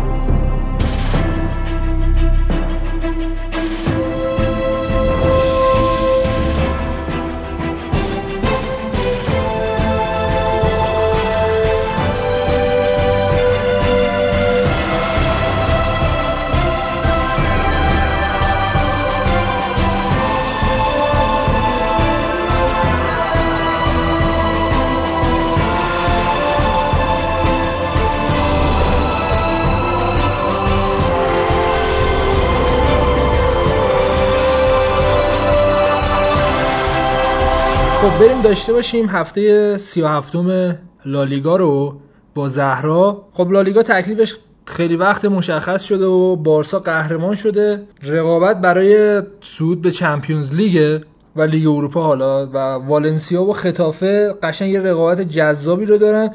من الان میبینم تفاضل گل 14 و 13، یعنی اگه امتیازان با هم برابر شه تا جذابی میفته. والنسیا که حالا ما جلوی آرسنال دیدیم ظرفیتشو داشت که حداقل صعود کنه، ولی خب امسال ختافه واقعا حالت آندرداگی تا اینجا اومده بالا و جذاب میشه اگه بیاد لیگ قهرمانان. ما ببینیم جلوی تیمای قوی چجوری بازی میکنه، چون اسپانیای امسال اسپانیایی نبود که به دل آدم بچسبه، چون اتلتیکوش اتلتیکوی خوبی نبود، رئالش اصلا رئال خوبی نبود و حالا بارساش هم که خیلی دوست داشتن چمپیونز لیگو بگیرن و بیان یه سگانه دیگر رو رقم بزنن، ولی نشون داد والورده که مرد سگانه نیست. حداقل یکم در مورد بارسا صحبت کنیم. ببین بارسا خیلی وقت داره 4-3-3 بازی میکنه. سال قبل که والورده اومده بود این ایده 4-4-2 که خیلی شبیه انگلیسی بود و اجرا میشد و میدیدیم که تیمش رو جواب میده. حداقل توی لالیگا اینا داشتن رقابت میکردن، ولی با این بازیکنایی که خریدن اینا مجبور شدن که تغییر تاکتیک بدن و این تغییر تاکتیکشون باعث شد که اون ایده‌ای که حداقل والورده داشت وقتی اومده بود بارسا اجرا نشه و بیاد کلاً فلسفه‌شو عوض کنه. حالا تو این بازی که با ختافه داشتن امتیتیو دوباره بازی داده بود و من خودم زیاد موافق لانگله نیستم، چون که میدونی کیفیت اینو نداره که تو بیای توی بارسا فیکسش بازی بدی و در حال حاضر اروپا اینجوری نیستش که تو بیای دفاع تو یه دفاعی بیاری که آزمون و خطایی باشه، مثلا برای بارسلونا یه دفاع مستحکمی میخواد که خط حملهش خیالش راحت باشه، از طرفی دفاعش هم کارش انجام بده. حالا خیلی نقد میشد، خودمون تو پادکست خیلی به پیکه امسال نقد کردیم، ولی در کل امسال پیکه روند خیلی مثبتی داشت و فصل خیلی آرومی رو پیش برد. چیزی که خیلی مد نظر منه توی بارسلونا این آلبا به عنوان یه دونه فول بک بازیکن بسیار کاملیه، ولی ما میبینیم که سمت چپ بارسا واقعا فلجه. چرا که حالا تو این خطی که کوتینیو، راکیتیچ و آلبا رو میذاره، آلبا خیلی میره جلوتر و این نقدی که به کوتینیو میشه همینه، چون تداخل وظیفه پیش میاد و کوتینیو جز کاندیدای بدترین بازیکن سال بود توی گل در کنار مصطفی. یعنی انقدر این بد بود که تو نظرسنجی در کنار مصطفی بود که مثلا من ناراحت شده بودم، چون کیفیت کوتینیو رو هممون میدونیم چه بازیکن فعالیه و قشنگ لیورپول روی کوتینیو میچرخیده زمانی و این اومده توی بارسا و داره هدر میشه. خیلی هم پیش بینی میکنن که کوتینیو امسال از بارسا جدا میشه و هنوز نتونسته خودش رو جا بندازه توی بارسلونا. البته این حرف درسته، چون یه خبری هم کار کردن که گریزمن میخواد بیاد بارسا، حالا این که از اتلتیکو جدا میشه قطعی شده. منتها این خبر که کار کردن اینه که میاد بارسا که خب مشخصه دیگه، حالا یا کوتینیو باید بره بالاخره و یه جایگزین تو خط حمله باشه که احتمالاً همین کوتینیو رو قراره بذارم بره. حالا نمیدونم باز چقدر این خبر درسته، ولی خبر من دیدم که کار کردن. آره گریزمن که قطعاً این فصل از اتلتیکو جدا میشه، یه اعتباری هم باید بهش داد چون سال قبل میتونست جدا بشه ولی دید که حالا اتلتیکو از پنجره نقل و انتقالاتی محروم شده، پای تیمش مون، کاری که خیلی از بازیکن‌ها نمی‌کنن. الان ما همین هازارد داریم که بعد از این همه سال توی چلسی حالا دیده که افق آیندهش توی اسپانیا و توی رئال مادریده و به احتمال زیاد رئال مادرید میره، ولی خب گریزمن هم همچین آپشنی داشت و براش خیلی جذاب‌تر بود اون سالی که قهرمان جهان شده بیاد توی تیمی خودش رو دوباره نشون بده و اون ادعایی که میکنه که میگه من حداقل میتونستم یه بار توپ طلا رو بگیرم و در حد رونالدو و مسی هستم که نیست، واقعا نیست، میتونست خودش رو نشون بده حداقل، ولی خب این کارو نکرد، پای تیمش مون و واقعا هوادار اتلتیکو بهش احترام میذارن و اگه تیمی بره فکر نکنم که حداقل هوش از طرف هوادارا، چون اونجایی که تیم نیازش داشت مون. حالا زیاد درباره بارسا صحبت کردیم، بیایم یکم درباره خطافه بگیم که به نظرم تو 45 دقیقه اول بازی کاملا مسلط بود و یه جورایی بارسا رو خیلی اذیت کرد، ولی خب بارسا هم خوب تونست بازی رو کنترل کنه که ضربه نخوره. منتها یه مشکلی که خطافه داشت این بازی، موقعیت‌های خوبی داشت واقعا ولی تو ضربات آخرشون اصلا خوب نبود، یعنی اینا 11 تا شوت که داشتن هیچ کدومش آن تارگت نبود، در و دیوار میزنن. آره ولی خب تو ضربه آخرشون خیلی خوب نبودن، وگرنه همون نیمه اول یعنی نتیجه هم که تو میبینی به نظرم شاید نتیجه خیلی عادلانه‌ای نبود. همون نیمه اول خطافه شاید یکی دو تا میتونست گل بزنه، حتی یه تیرک هم زدن دیگه.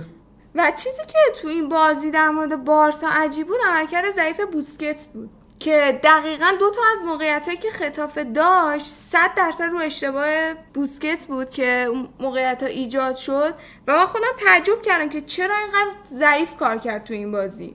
خب ببین دو تا نظر سر این قضیه هست، یکی این که حالا سنش خیلی وقتی که بوسکتس گذشته و این جایی که بوسکتس بازی میکنه جای بسیار حساسیه که اصلا امکان لغزش وجود نداره، چون که تو میای به عنوان یه دونه بازیکنی که کامل خط هافک و اون ارتباط میان دفاع و حمله رو دستت گرفتی، مسئله خیلی سنگینیه و من جای مورد علاقه‌ام برای دیدن همینجاست و همیشه بازیکنای باهوش و اون بازیکنایی که تاثیرگذارن تو همین نقطه بازی میکنن.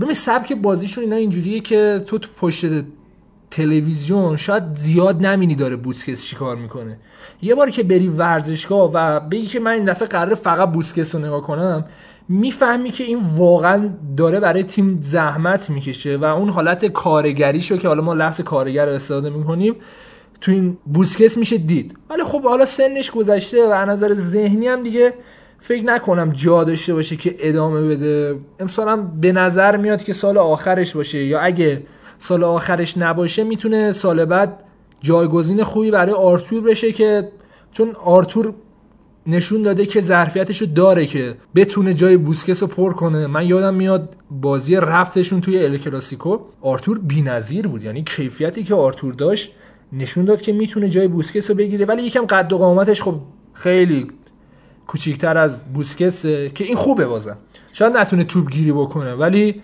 سریع‌تر میتونه با پاش حرکت کنه، سرعت بیشتری داره و حالا مسئله هدزنیش یکم اذیتش شاید بکنه، چون تو اون خط هم دقیقاً مثلا دروازه‌بانا وقتی ارسال میکنن یا فری کیکی میشه اونی که باید خط وسطو هدو بزنه همین بوسکتسه که آرتور نمیتونه این کارو کنه، ولی مثلا میتونه در کنار ویدال تاثیرگذار باشه و والورده اگه بمونه که خیلی خبرها هست که میمونه و دوست داره بمونه و حالا توی شبکه‌های اجتماعی این طرفدارای بارسا بسیار شاکیان که آقا اینو بندازیم بیرون این چیه و فلان و اینا، ولی به احتمال زیاد میمونه. یه جوری حذف چمپیونزشون تقصیر این بود دیگه. آره دیگه خب میشه، آره دیدشون اینجوری نگاه کرد، ولی خب اتفاقات تیمشون هم برای چمپیونز بسته بودن رسما. ببین آره ولی توی چمپیونز لیگ خیلی اتفاقات با کنار هم قرار بگیره که تو صعود کنی و توی بازی برگشت همچین اتفاقاتی برای بارسا نیفتاد. الان اگه حالا اگر کاشن در نیومد، ولی اگه دمبله اون تک به تک رو میزد خب الان ما میگفتیم والورده عجب مربی خوبیه، اومده توی آنفیلد مثلا یه دونه 4-1 گرفته و خیلی اقتصادی، دیدین لفظا رو میگن، خیلی اقتصادی سود کرده، ولی الان نقد روش زیاده. یکم والورده ترسو از جهت اینکه به بازیکناش تلقین میکنه که شما برین مثلا مساوی بگیرین یا برین اقتصادی ببرین. و اون دقیقاً بازی آخر بارسا هم همینطوری بود، اینا یکیچ می‌بردن یا مثلا مساویای خوب می‌گرفتن، ولی یعنی مثلا دیگه آخرا دقیقاً به بازیکن اصلیشون هم دیگه استراحت میدن برای چمپیونز و اینا. کلا اومده بودن که فقط این قهرمانی رو قطعی کنن، خیالشون راحت شه که برن سراغ چمپیونز، که خب اونجا هم نتونستن. چی بگم حالا در بوسکت که گفتم، شاید که دلایلی که میتونم بگم که نتونست خوب کار کنه، این خطافه خیلی پرس نمی‌کرد، بیشتر بازیکن‌ها توی بلاکی که درست می‌کرد گیر می‌انداخت. دقیقاً وسط زمین بارسا توی همین بلاکه گیر کرده بود که شاید بگم بوسکت مثلا نتونست خیلی خوب کار کنه. بیشتر هدفش این بود که راه‌های پاسو ببندن که نرسه به خط حمله، و خودت هم اشاره کردی خب یه ارتباط خوبی بین وسط زمین و حمله ایجاد میکنه که وقتی بیای خب اینو از بارسا بگیری خب کارش سخت‌تر میشه. خطافه هم دقیقاً همین کارو کرد، چون بازیای بارسا کلاً تیمای ضعیف‌تر که جلوی بارسا بازی میکنن خیلی ترسو بودن، بیشتر دفاعی بازی میکردن، پرس میکردن که خب بارسا دیگه میدونه چجوری خودشو از زیر این پرس در بیاره و بازیو پیش ببره. خطافه هم این کارو نکرد، اومد فقط تو بلاک اینو گیر مینداخت. شما الان به مالکیت هم نگاه کنی، بارسا 80-20 مالکیت توپ داشت ولی موقعیتاشون یکسان بود و این نشون میده خطافه کار کرده واقعا روی مسئله، با فکر اومد بازی کرده بود که به نظر من حالا نتیجه خیلی عادلانه باز هم میگم نبود، چون خطافه لیاقتشو داشت که حداقل یکی دوتا گل بزنه واقعا. ببین یه بحثی که هست، حالا گفتی که اینا بازیکن‌های ذخیره‌شون رو آخر بازی میدادن برای چمپیونز لیگ، یه ایده‌ای که پشت این قضیه هست و مخالفین اینو میگن اینه که میگن بهترین تمرین بازیه. یعنی تو اگه بخوای تمرین کنی میتونی بازی کنی و توی همون بازی جدی که داری میکنی اون تاکتیکایی که تو قراره تو تمرین اجرا کنی خب یا تو بازی اجرا کن و جلوی یه حریفی که واقعا میخواد باید بازی کنه، نه حریف تمرینی. و خب بارسا اینو گذاشت کنار و گفت بازیکنای من همچین کیفیتی دارن و اعتماد کرد به سطح کیفی بازیکناش، که اینم بازم منطقیه. یعنی اگه تو بخوای از دو طرف این قضیه نگاه کنی میبینی هر دو قضیه منطقیه. حالا امکان داره یه دونش جواب نده یه دونش جواب بده، بیشتر حالت ریسکیه. این نقدی که میکنن که میگن کم بازی میده و اینا حالت ریسکی داره. اتفاقا خودم یه نقدی که به بارسا کردن این بود که چرا به بازیکن جوونش خیلی بازی نمیده. دقیقا همین بوسکت دیگه آخرای فوتبالشه دیگه، آره حداقل تو این بازی میتونی بهش بازی بدی که آره واقعا میتونست. خب دیگه الان قهرمانیش هم قطعی شده، میتونست مثلا دالنیا رو زودتر بیاره، آره چون آرتون هم مصدوم بود. آره متو این کارو نکرد و خودم یه نقدی بود که به بارسا کردم. حالا من داشتم بازیو میدیدم، این خطافه یه بازیکن داره به نام شیباساکی، از دوستان لژیونر آسیایی مونه و من داشتم بر پدر سون درود میفرستادم که حداقل اعتبار این آسیا رو همین بچه نگه داشتی، چون چقدر افتضاح بود. من ندیدم که سرشو بیاره بالا نگاه کنه پاس بده، همش همینجوری رو زمین بود داشت پاس میداد و بسیار انسان عجیبی بود از نظر من و دست پدر سون درد نکنه که حداقل اعتبار آسیا مونده واقعا، چون اگه این نباشه ما نداریم واقعا. فکر کن این همه کشور این همه جمعیت بعد مثلا آره. یه نفر شیباساکی شده بازیکن خطافه. بریم سراغ رئال. اصلا نمیخوام درباره بازی صحبت کنم. بله. حالا رئال سوسییداد یه قضیه باحالی که داره اینه که تو خونه خودش واقعا وا نمیده. یعنی درگیری بارسا و رئال اینه که ما چجوری بیایم توی خونه سوسییداد بازی کنیم و توی سن سباستیان هر تیمی اذیت میشه و این شخصیت خوب رئال سوسییداد که حداقل تیمی که متوسطه ولی توی خونش وا نمیده. این شخصیتی که ما از تیمای انگلیسی میبینیم کم و بیش، از تیمای آلمانی میبینیم، ولی توی اسپانیا همچین قضیه وجود نداره. یعنی البته از وقتی زیدان اومده ما 5 تا بازی خونگی رو بردیم. آره ولی خب حالا به هر حال آره خب رئال و بارسا که به کنار، ولی دارم تیمای متوسطو میگم. تو نگاه کن توی آلمان خود بایرن مونیخ میترسه میره زمینه آینتراخت فرانکفورت، یا مثلا بازیشون با هانوفر میخواستن فقط مساوی بگیرن چون ورزشگاهشون وحشتناک بود، 2-3 بار بازی قطع شد. تو فرض کن همچین چیزیه ورزشگاه هانوفر و خوبه اینا خیلی موثره که تاثیر مستقیم هوادارا رو ایجاد میکنه. حالا من داشتم بازی رو میدیدم، دقیقه نزدیک 80 بود، ایارامندی اومد تو برای سوسییداد و من خیلی خندم گرفته بود که اصلا چه جوری شد که اومد رئال مادرید و برای رئال مادرید بازی کرد. یعنی شانس بعضی موقع واقعا از طرف خداوند به سری بازیکن‌ها داده میشه. مثلا دنیلو واسچی تو رئال بازی میکرد. یعنی واقعا سوالایی که من دارم نسبت به اسپانیا که چرا همچین بازیکنایی با این کیفیت میان بازی میکنن. ایارامندی واقعا افتضاح بود. یعنی من یادمه کلا یه ساعت ترول اینو میساختن، یعنی تو رئال بود کلا ترول بود، یعنی هر واسه رئال میبرد ترول میساختن، رئال میباخت ترول میساختن، مساوی میکرد یارمندی ترول میساختن. بازیکن واقعا جالبی بود و حالا شده کاپیتان این تیم وقتی میاد تو زمین بعضی موقع خیلی جالبه. چیکار دارین میکنین؟ و گل اول رئال زد، چه گل خوبی هم زد ابراهیم. یعنی میتونم بگم نقطه درخشان این بازی همین گل بود. گلش خیلی درخشان بود واقعا. در حد رئال بعد از اون کلا دیگه هیچی، کلا دیگه صحبتی یعنی دفاع چرا اینطوریه؟ سوسییداد کلا اومده بود که بازی رو بیاره تو عرض، دفاع رئال رو باز کنه که خودش بازه دیگه، چیو میخوای باز کنی که بیا باز کنه که خب دستشون در نکنه. کارواخال و مارسلو فول بک همون جا میموندن، مارسلو که اصلا هیچی، اونجا با یه دور بذاره اینو کاور کنه که ناچو این کارو میکرد. اون برم وای خود چون کارواخال میومد جلو مجبور بود اونو کاور کنه که تو بس سمت چپ حالا نیاد سمت راست. دو نفر درگیر مارسلو بودن. امیر ما از همینجا گل خوردی، بین وای خود کارواخال باز شد، مینو رفت گل زد خیلی راحت. سر گل دوم من نمیدونم مارسلو اصلا به خود زحمت نکشه، پسر بپد توپو بزن، هیچ کاری نکرد رسما.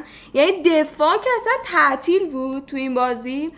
وایخو هم که اخراج شد، بعد از اون رئال بیشتر ترجیح داد عقب بازی کنه که حالا گل نخوره. سری بعدش حالا پنالتی رو از دست دادن، سری اومد دوباره گل خورد. یعنی بله مثلا یه گل آفساید هم زد سوسییداد که نگرفتن. حالا اگه حالا من میگم واقعا فکر نمی‌کردم تو این فصل به مرحله برسم که بگم اگه کورتوا نبود و اگر تیر دروازه نبود یا حتی اگه ضربه های اینا انقدر بد نبود الان شما سه نمیدیدی، قطعا عددهای بیشتری رو می‌دیدی، تفاضلتون منفی میشد فرض کن. حالا آخه ترکیبشو فعلا که داره آزمایش میکنه بیشتر و رئال سال بعد همچین رئالی نیست قطعا، این سه بدیهیه، چون اصلا رئال انتظار نمیره و معلومه که داره یه امتحانایی میکنه ببینه بازیکن‌ها چجوری جا باز میکنن تو تیم. بعد بازی زیدان اومده بود مصاحبه کرده بود، در مورد وضعیت بیل ازش پرسیدن و گفتش که وضعیت بیل مشخص، حالا این مشخصی معلوم نیست، یعنی قرار بازی کنه یا قراره بره بنده خدا. البته خودش مثلا گفته که تصمیمم گرفتم برای آخر فصل که خب الان جای مطرح کردن نیست، اون کار حرفه‌ایه. آره ولی به نظر من اگه یه ترکیب درست حسابی ایجاد بشه و یک شخصی مثل رونالدو، حالا اوایل فصل خیلی از رئالیا میگفتن که کی به رونالدو نیاز داره، ولی اون شخصیت رو بیاد به تیم دوباره القا کنه، بازم بیل میتونه تاثیرگذار باشه. حالا اون دفعه وحید گفت که بیل چیکار کرده مگه، یه دونه گل زده که باترا بنده خدا خیلی دوید نتونست بگیره بیلو، یه دونه هم حالا گلش توی فینال چمپیونز لیگ بود.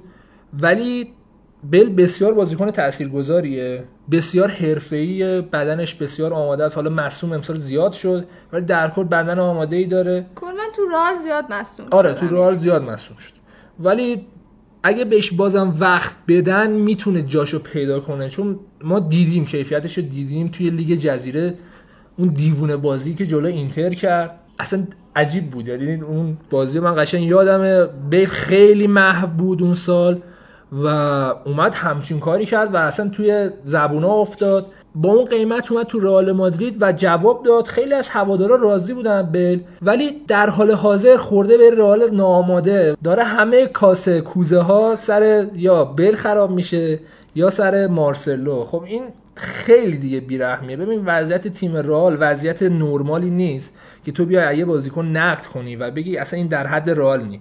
اینا نشون دادن که بازیای بوده که حداقل نشون بدن که در حد رئال هستن، کیفیتشون رو دارن، براتون جام آوردن.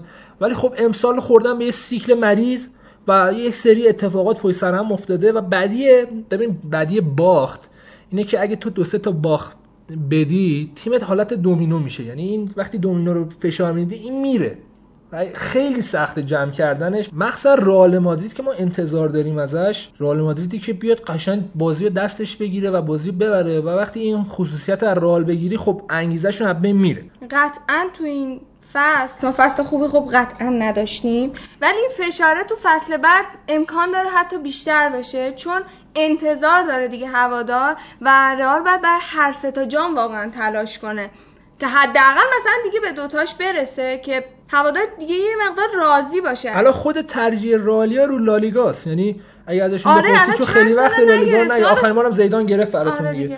ولی در کل من رئال و رئال امیدوار کننده سال بعد میبینم. خودم هم امیدوارم، اگرچه که یه سریا میگن که نه این رئال 4-5 سال کار داره، ولی نه حقیقتش هم اینطوری نیست.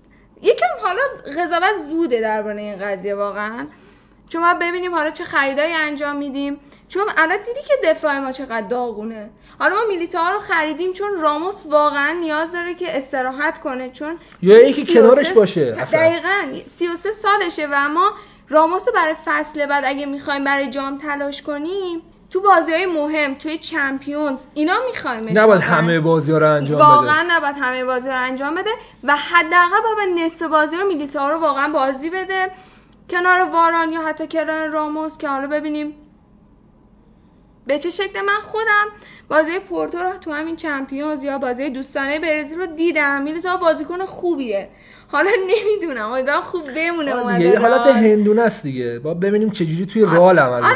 خیلی از بازیکن‌های خوب بودن اومدن توی رئال یا بارسا نتونستن عمل کرده خوبی بشه. پوتینیو گفتیم چقدر تو لیورپول خوب بود و نتونست تو بارسا خودش رو نشون بده، چیز طبیعیه. حالا ببینیم چه اتفاقی میفته. من اسکواد رئالو که می‌بینم، کارواخال حالا غیر از امسال یکی از بهترین دفاع راست اصلا بدون شک، مارسلو بهترین دفاع چپ بود یه زمانی، یعنی بدون شک، یعنی اصلا مارسلو نماد دفاع چپ بود.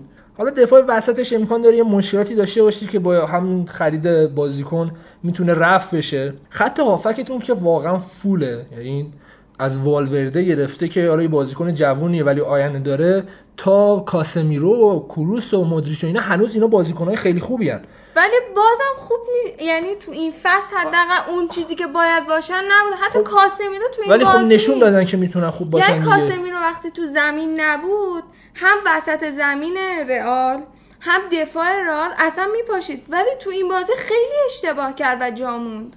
حالا مثلا من یه اعتقادی دارم اینه که موقعی که کاسمیرو وارد رئال مادرید شد، همچین افتخاراتی و هتریک چمپیونز لیگ به شدت تحت تاثیر کاسمیرو بود و بازی که تو چمپیونز لیگ کاسمیرو میکرد، مثلا والی چرا کاسمیرو میزد، یعنی واقعا از نظر ذهنی آماده است برای چمپیونز لیگ و اینا نیاز دارن که از نظر ذهنی یکم هایپ شن و اینو زیدان نشون داده که بلده حداقل.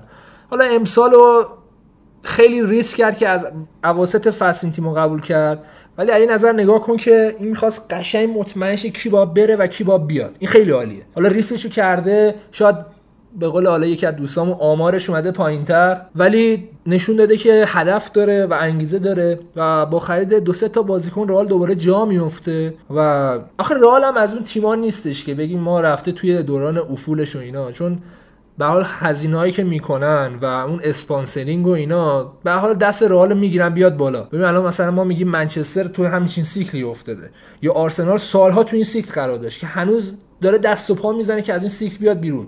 یه مدت تقریبا 10 سال ما داریم همینجوری دست و پا میزنیم، ولی رئال مادرید اینجوری نیست. رئال مادرید فوقش 1-2 سال اینجوریه، بعد دوباره برمیگرده و دیدی که پرز داره که دوباره بیاد کهکشانی‌ها رو درست کنه و خریدای درست حسابی کنه، چون اینا از چمپیونز لیگ خیلی درآمد داشتن و هزینه نکردن. کلا حدود 700 میلیون یورو ما درآمد. خب بعد هزینه هم نکردن. خب ولی از این طرفی هم باید بقیه تیم‌ها بترسن که رئال مادرید بازار رو لت و پار میتونه بکنه، یعنی تواناییشو داره با این مبلغی که هزینه کنه که قشنگ بزنه بازار رو لت و پار کنه.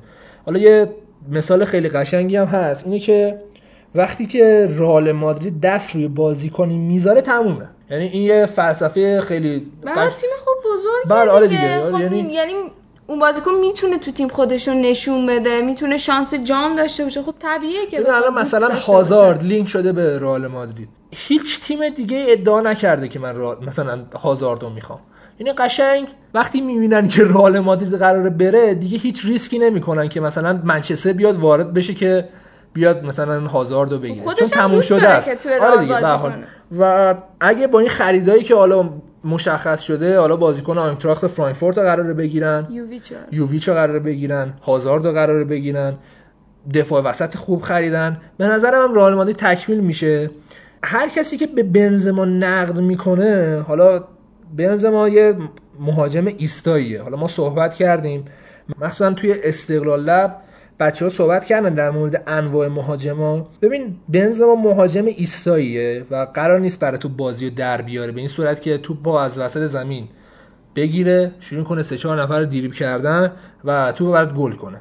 ولی بازیکن تاثیرگذاریه. اگه یادت باشه بازی با اتلتیکو اون گوشه سمت چپ چه دریبلی زد دفاع اتلتیکو رو و اصلا بازی در اومد.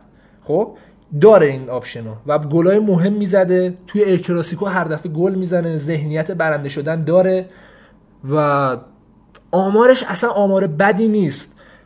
اینم داره قربانی این قضیه از دست رفتن رونالدو و باری که روی خودش هست میذاره. ببین کریم بنزما در کنارش یک بازیکنی مثل هازارد نیاز داره که اون به اون پاس بده، تغذیه بشه. آره دقیقاً. یعنی که بازم کریم قابلیتشو داره که به هازارد پاس بده. خب و اینا آپشنای خوبیه. من به نظرم بنزما رو از دست نمیده. فرانسوی هم هست. آره باز زیدان هم زیاد مشکل نداره. کلیپ میلیپ هم که نداره.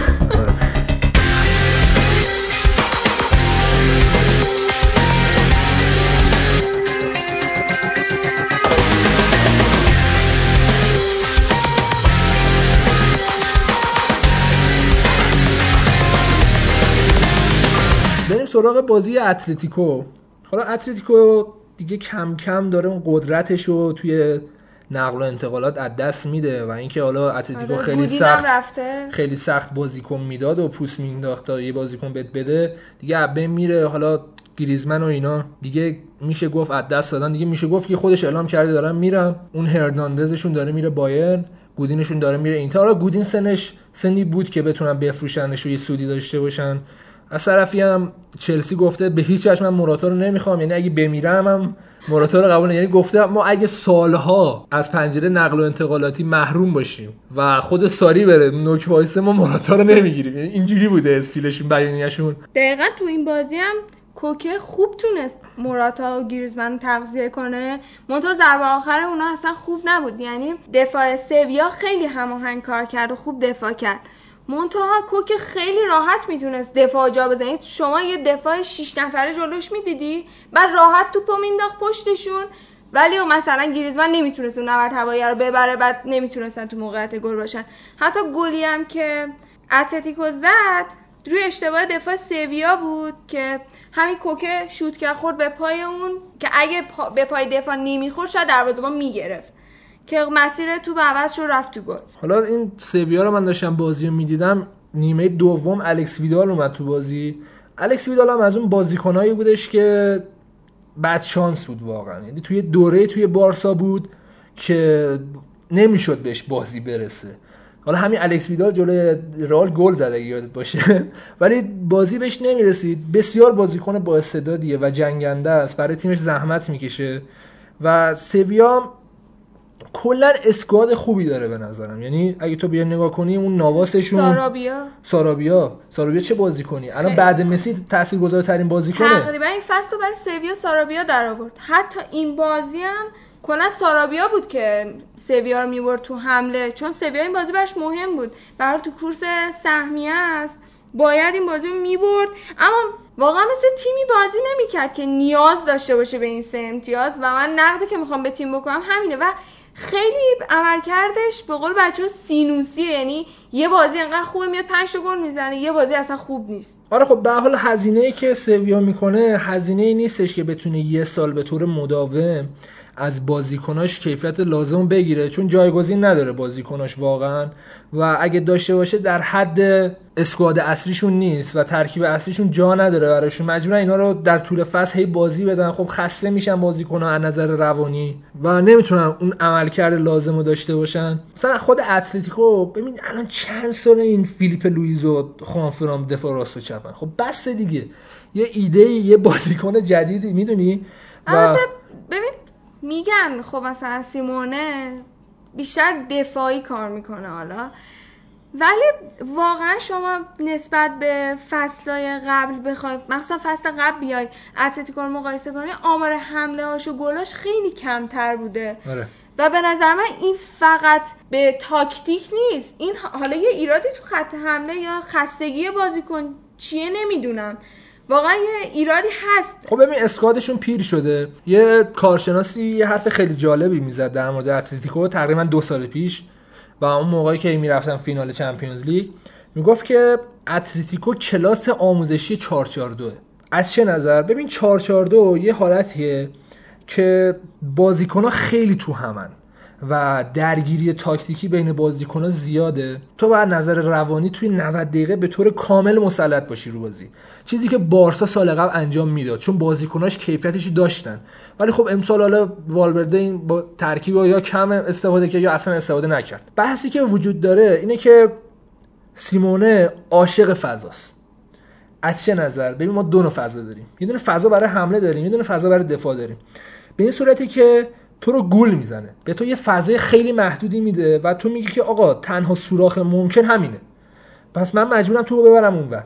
خب در حالی که تمام بازیکن‌ها اون 11 نفر از خود اوبلاک گرفته تا گریزمن میدونن که این فضا رو باز کردن برای تو و تو میری تو تله، اینا توپو ازت میگیرن. این دقیقاً 442 و انگلیس‌ها خیلی وقت اینجوری بازی می‌کردن ولی نمیتونستن اینجوری عمل کنن چون بازیکناشون بازیکنایی نبودن و مربیشون هم مربی نبود که اینا رو 90 دقیقه تکون بده. این داد و بیدادایی که سیمونه میکنه دقیقاً همیناست که داره به بازیکن‌ها میگه الان دارین 2 تا فضا میدین، 2 تا سوراخ بازا، یه دونش کنین، و این باعث میشه که فضا عملاً صفر شه و تیم حریف انقدر خسته میشه سر این قضیه که ضد حمله میخوره یا بیشتر تیمای سیمونه سعی میکنن روی ضربات آزاد، هد و این قضایا گل بزنن.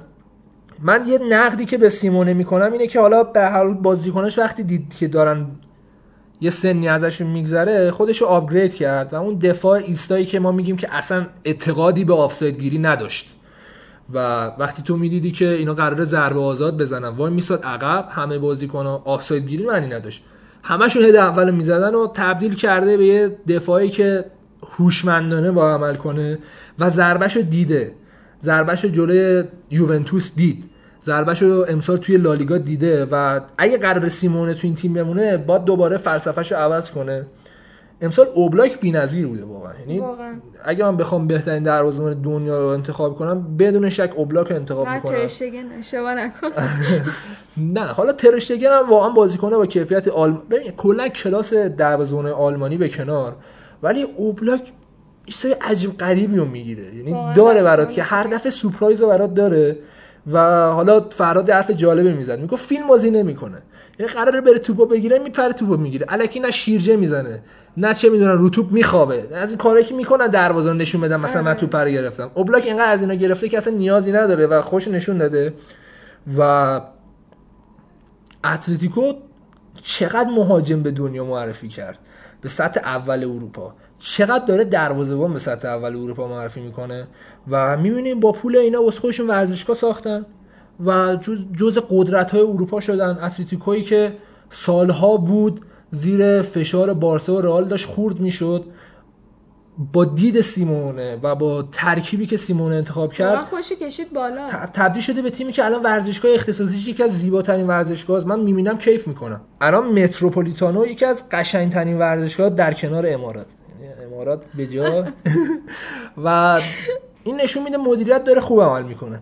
الان بازی حساسیه برای اتلتیکو، باید نشون بده که میتونه از این فشاری که حالا بازیکناشو داره میفروشه خارج بشه یا نه، که چیزی که ما از مدیریت اتلتیکو و صبر اتلتیکو دیدیم اینه که بله اتلتیکو سالها میتونه همین جوری رقابت کنه، توی چمپیونز لیگ حضور داشته باشه و سود مالیش هم حداقل مثبت بشه. ببین یه فرقی که اسپانیا با انگلیس میکنه اینه که توی انگلیس مثلا آرسنال میاد ورزشگاه میسازه، خب این فشار براش هست که اگه نره چمپیونز لیگ چی، ولی اتلتیکو عملا خیالش راحته که اگه فصل شروع میشه ما دیگه چمپیونز لیگ رو میریم و این خوبه، این برای تیم خیلی خوبه، چون برای چمپیونز لیگ فرقی نمیکنه تو از کدوم لیگ اومدی، سودتو بهت میده. اینا قشنگ از کیفیت لالیگا استفاده کردن و بعد دارن توی ورزشگاه جدیدشون بازی میکنن.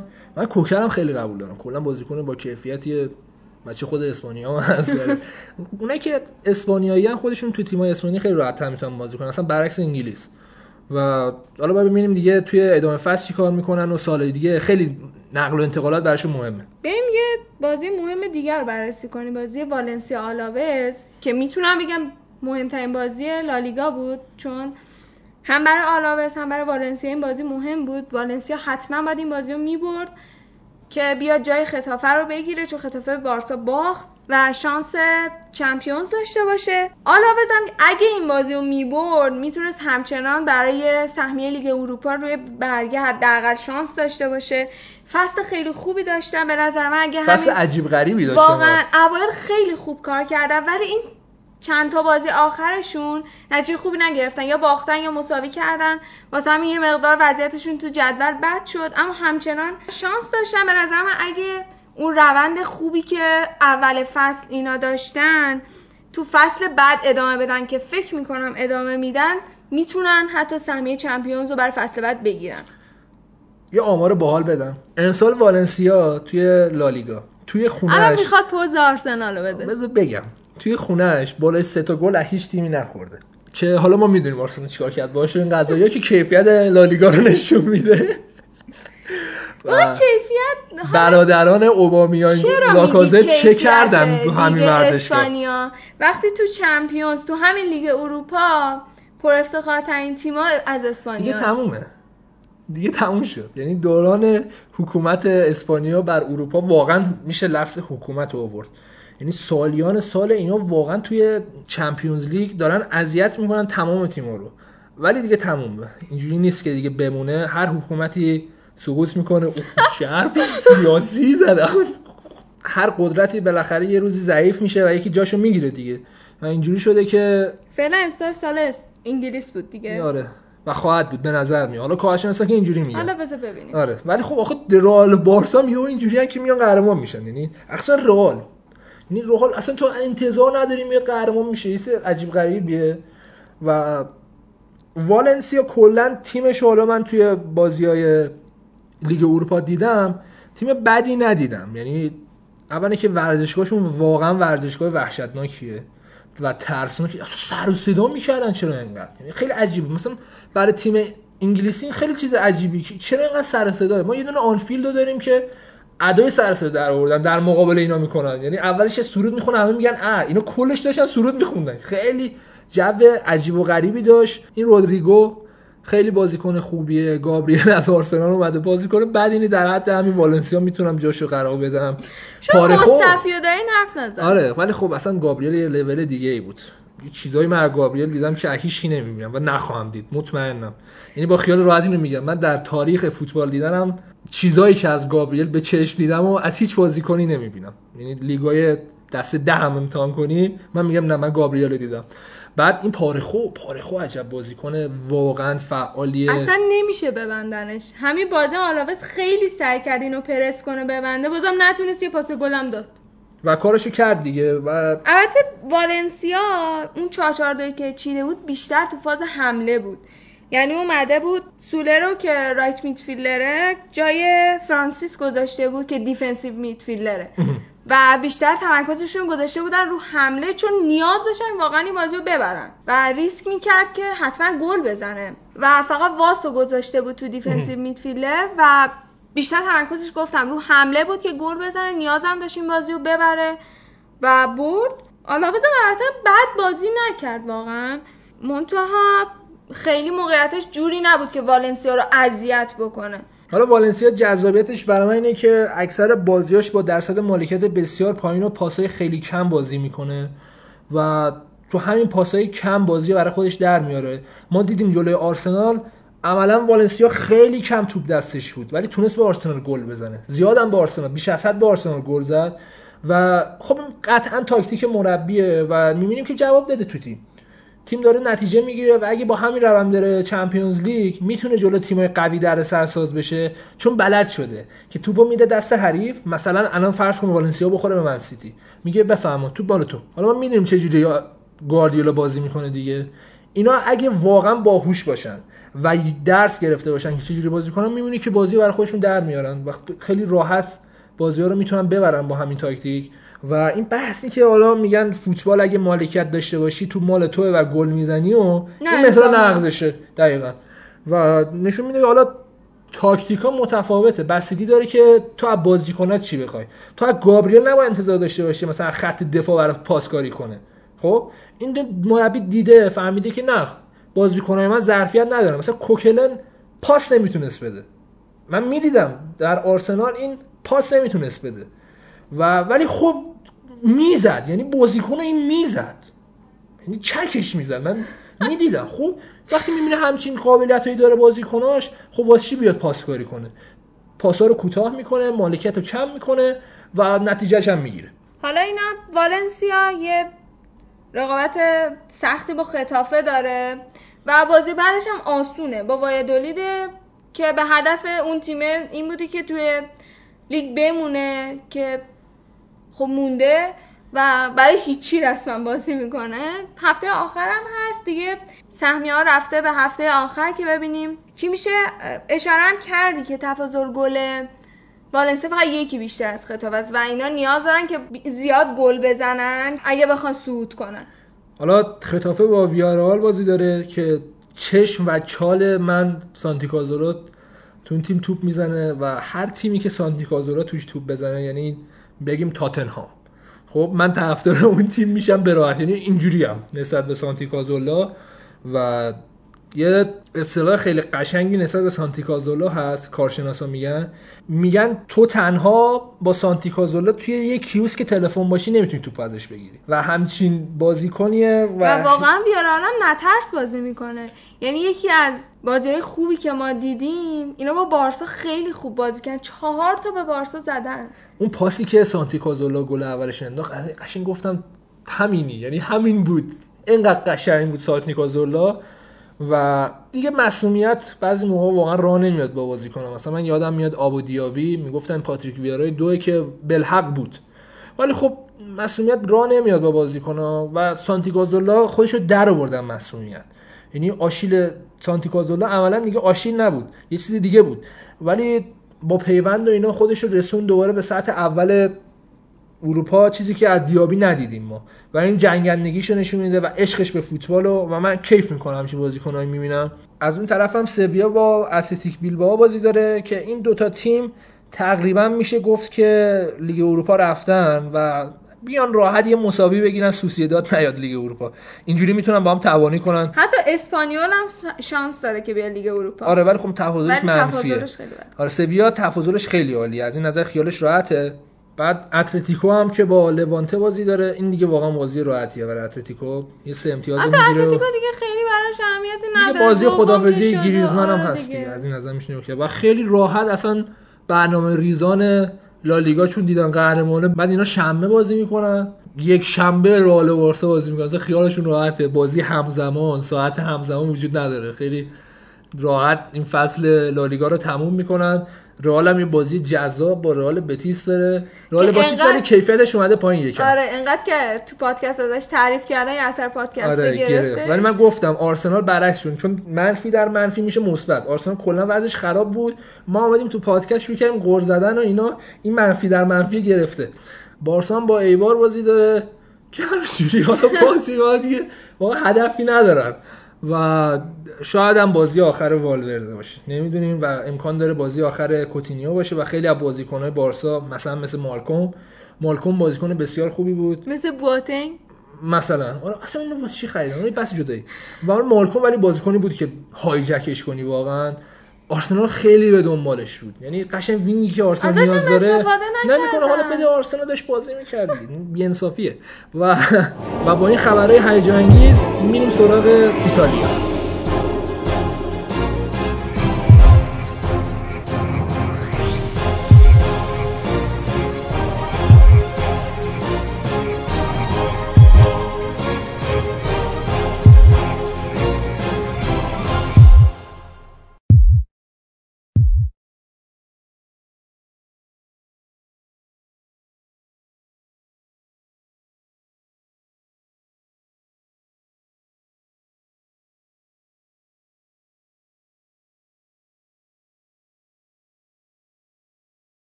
لیگ ایتالیا رو این هفته با فرهاد می‌خوایم بریم. هفته 36ش بود. از بازی آتالانتا و جنوا می‌خوایم شروع کنیم که آتالانتا 2-1 برده. فرهاد من یه سوالی ازت دارم. بفهمید فرویلر چرا بازی میکنه؟ فرویلر که میگم متاسفانه با این بازیایی که فرویلر کرد آمارش گند خورد توش، اصلا خیلی ناراحت شدم من. حالا از شوخی بخوایم بگذریم، بازی آتالانتا به هدفش رسید، یعنی هم در روزی که مهاجماش خیلی خوب نبودن با هافبکاش اومد بازی رو در آورد، به خصوص این که همون فرویلری که میگی خیلی هم خوب بازی میکنه، یه انجینه به تمام معناست، فقط در حال رفت و آمده، میره میاد، خیلی خوب بازی میکنه، من واقعا لذت میبرم بازیش. اون تا از اون بازیکناست که اگر بخوای بذاریش توی پازل دیگه ای فکر نمیکنم اینجوری جواب بده. اونا جنوا رو این هفته بردن 2-1 تو بازی که زاپاتا و ایلیچیچ خیلی خوب نبودن، یا حداقل میتونم بگم تحت پرس دفاع حریف کاملا محو شده بودن. یه دونه موسابارو گل زد براشون، یه دونه هم کاستانیه زد که بارو از روی دوش زاپاتا و ایلیچیچ برداشت. خیلی تیم یه دستی آتالانتا. و یه نکته جالب من میخوام اشاره بکنم، یه تبی داره تو فوتبال ایتالیا اضافه میشه، حالا این بازی نه ها، ولی عمده فصل و آتالانتا 3-6-1 بازی کرد. الان چند تا تیم من دارم میبینم که دارن 3-6-1 بازی میکنن و بهترینشون اول همین آتالانتاست، بعضی وقتا سمپدوریا هم اینجوری بازی میکنه و جالبه که داره جوابم میده ها. یعنی یه جورایی یادته یه مدت 3-5-2 همه اومدن 3-5-2 بازی کردن، اصلا فوتبال دنیا رفت به این سمت کردیم 3-5-2 بازی کنیم. یه ذره آنتونیو کونته شروع کرد این کارو دیگه، آنتونیو کونته یه جورایی صادرش کرد، میدونی، یعنی تو ایتالیا تقریبا همه داشتن 3-5-2 بازی می‌کردن، چیز عادی بود که 3-5-2 می‌ری تو زمین، چیز عادی بود، چون یه لیگ دفاعی، یه لیگی که ببین حساب کن شما سه تا دفاع مرکزی داری، دو تا وینگ بک داری که کار دفاع کناری رو انجام میده، کار فول بک ها رو انجام میده، و ضمن اینکه دو تا هم هافبک دفاعی داری، یعنی شما 5 تا بازیکن داری که به طور تخصصی کار دفاعی انجام میدن توی 3-5-2 معمولا. 3-6-1 هم تقریبا همونه، یه خود خط هافبکش رو شلوغ‌تر میکنه، یه جورایی اون دو تا بازیکنی که پشت مهاجم هدف بازی میکنن اون دوتا یه جورایی وظیفه وینگ هم بعضی موقع به عهده میگیرن، دور زدن دفاع. یعنی خیلی من الان نگاه میکنم تاکتیکه که خیلی قابلیت تغییر داره تو بازی. 3-6-1 میتونه 3-4-3 بشه، میتونه خود 3-5-2 هم بشه، حتی 5-2-3 بعضی موقع میشه و خیلی جالبه برای خود من. 5-2-3 که میشه مثلا خط هافبک کامل از کار میفته، یعنی یه جورایی خلوت میشه، 5 نفر میان دفاع میکنن، اون 2 نفر فقط یه پل ارتباطی هن که اگه تو برگشت بتونن سریع تبدیلش بکنن به یه ضد حمله. خیلی تاکتیک شناوریه، میتونه جای کار خیلی داره، حداقل میتونم بگم جای کار خیلی داره. و یه جورایی مربیای ایتالیایی نشون دادن که تو این حرکات پیشروان و خیلی خوب یه تاکتیکی رو به اصطلاح به وجود میارن، یا حداقل شروع میکنن استفاده ازش و باگاشو در میارن، یه ذره پیشرفتش میدن، یه خورده توش خلاقیت به خرج میدن و حتی صادرش میکنن به فوتبال جاهای دیگه، به مناطق دیگه. همونطوری که دیدیم کونته یه فصل با همین 3-5-2 که تو یوونتوس خودش شروع کرد بازی کردن، خودش ادامهش داد و خودش هم پیشرفتش داد، با همون اومد قهرمان لیگ انگلیس شد و خیلی راحت هم شد میتونم بگم، با تازه چه بازیکن مثل ویکتور موزز. و جالب اینه که ابزارش هم یه سری از خود ایتالیا برد، مارکوس آلونسو، زاپاکاستا و اونا، میدونم اینا رو مثلا خود، یا مثلا آنتوان رودیگر رو از روم گرفتن. اینا خیلی جالب بود برای من که مثلا اینقدر راحت تونست یه تاکتیکو، چون اونجا هم هنوز شناخته شده نبود انقدر. خب در کل به هدفشون رسیدن که برد تو این بازی بود و هنوز جنگ سهمیه براشون ادامه داره و تو جنگ سهمیه جایگاه خوبی دارن. این هفته بازی بسیار مهم دارن با یوونتوس بی‌انگیزه، یوونتوس بی‌انگیزه‌ای که این روزا خیلی انگار حوصله ندارن بازی کنن، یعنی واقعا یه جورایی اگه احساس میکنم تاثیر فیفاست، مثلا فیفا زیاد میشینم بازی میکنم، بازی که مثلا دیگه حذف میشم یه استارتش میکنن دوباره از اول میان تلاششون رو انجام بدن، مثلا ببینن چی میشه اون بازی فلان. فکر میکنم دارن اینجوری بازی میکنن. قشنگ تو چهره بازیکن‌ها میبینی که منتظرن که فصل بعد شروع شه و یه جورایی از اول شروع کنن، چون دیگه قهرمانی سری آ براشون عادی شده. فقط امسال چیزی که نتونستن به دست بیارن، مثلا خیلی راحت بود براشون نتونستن به دست بیارن، جام حذفی بود که جلو همین آتالانتا غافل شدن. اینم هم یه انگیزه است برای آتالانتا که بتونه یوونتوس رو ببره تو جنگ سهمیه. اگه یوونتوس رو بتونه ببره یا حتی امتیاز بگیرم کافی نیست. اگه میلان اون و بازیشو ببره، چون میلان دو تا بازی نسبتاً ساده تر داره، باید ببره یوونتوسو. ببره یوونتوسو دیگه میتونم بگم سهمیه رو قطعاً گرفته، چون حریف بعدیشون خیلی دیگه انقدر سخت نیست حداقل، و اون انگیزه‌ای هم که میگیرن فوق‌العاده جلو میبرتشون.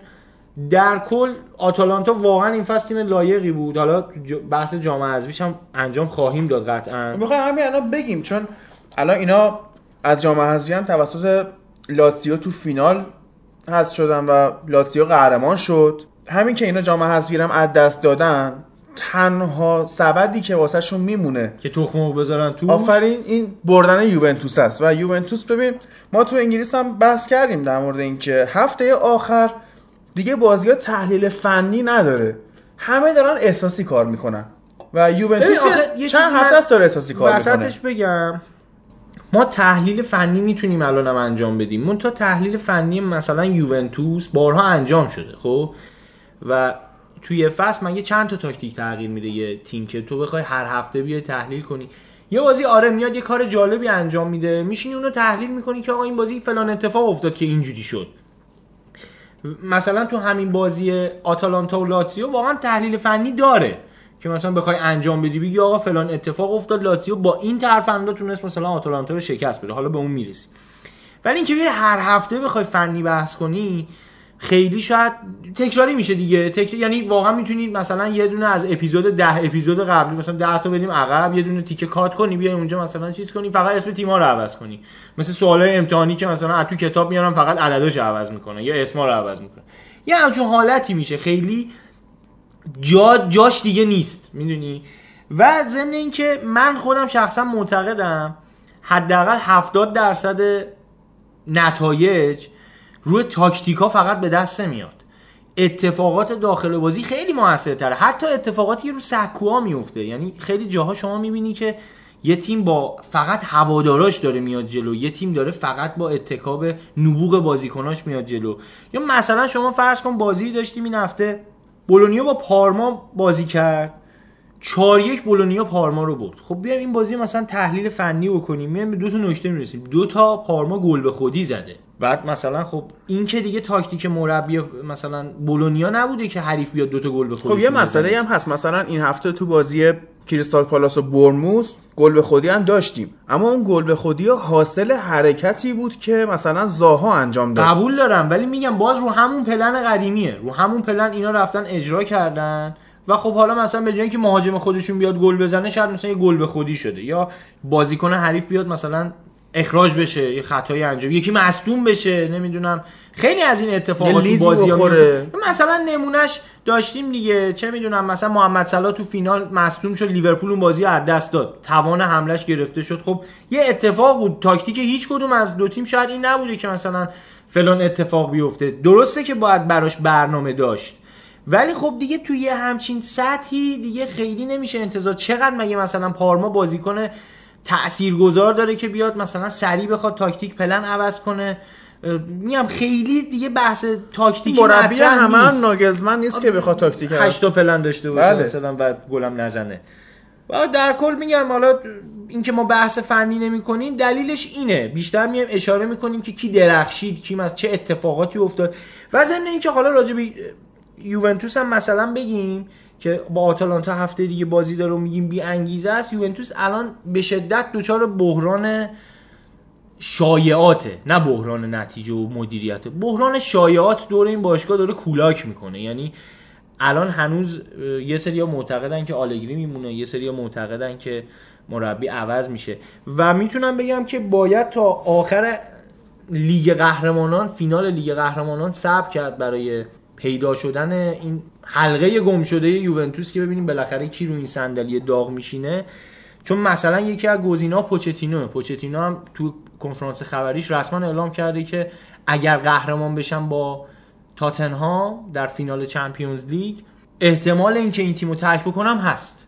و جالبه که یکی از گزینه‌های یوونتوسه و من شخصا خیلی استقبال میکنم از این انتخاب، چون یوونتوس در حال حاضر یه تیمیه که خیلی داره با آرامش فوتبال بازی میکنه و یه جورایی انگار اشباع شده، مربی اشباع شده، همه اشباع شدن، یه همچین حالتی داره. اون جنگندگی سابقی که مثلا تو زمان کنته ما از این تیم میدیدیم ندارن، یعنی یه گل که میخورن دیگه وا میدن، خیلی نمیجنگن، اتکا دارن روی یه بازیکن که فقط پاس بدی به رونالدو بره گل بزنه. بازیکناشون عملکرد سابق مثلا میتونیم به دیبالا اشاره بکنیم که حتی توی مارکت هم ارزشش کم شد به خاطر عملکردی که این فصل داشت و حالا خیلی دلایل دیگه. میگم دوچار بحران بسیار چیزی. ضمن که پوچتینو هم راجبش یه چیز جالبی بگم، پوچتینو یه اصلیت آرژانتینی داره و یه نسبش برمیگرده به ایتالیا و خود تورین و این مثلا میتونه برای خود یوونتوس خیلی گزینه جذابی باشه که این مال خود شهرمون هم هست، میتونه برای این تیم تعصب هم داشته باشه، مثلا با اینکه آرژانتینیه اسم و فامیلش ایتالیاییه. میگم یه ورش به قولی میرسه به خود تورین، اهل تورینوه، از طرف فکر میکنم مادری، حالا دقیقشو نمیدونم، فکر میکنم. در کل یه همچین مربیه و توی یوونتوس هم میتونه عملکرد فوق‌العاده‌ای داشته باشه. ضمن اینکه یوونتوس هم تیمیه که میتونه خواسته های اونو برآورده بکنه، یعنی تیمیه که اگه این یه هافبکی لازم داشته باشه یا یه بازیکنی نیاز داشته باشه که نفروشنش، یوونتوس تواناییشو داره اون بازیکنو نگه داره. ولی تاتنهام کلا اصلا رویکردشون حداقل تا به امروز این نبوده، این بوده که مثلا یه بازیکنی اگه پیشنهاد خوب براش اومد بفروشش بریم یکی جدیدتر، مثلا کایل واکر رو فروختن، تیریپی رو حالا میاریم خودمون بزرگیم، یه نمونهش مثلا بگیم. یه همچین اتفاقاتی توی تاتنهام میفته که توی یوونتوس نخواهد افتاد اگر مربی نخواد. و دستمزد خیلی خوبی، مثلا 20 میلیون دستمزد درخواست کرده. خب اگه بیاد یوونتوس هم بهش میده، با جون و دلم بهش میده و واقعا هم حقشه، چون اگر بیاد قطعاً میتونه یه انقلابی الان تو ترکیب یوونتوس انجام بده و خیلی از بازیکنایی که الان عملکرد قدیمیشون رو ندارن و برگردن. حالا برگردیم به بازی لاتزیو و آتالانتا. آتالانتا همونطور که گفتم 3-6-1 بازی میکرد، این بازی 3-6-1 بازی میکرد و لاتزیو 3-5-2.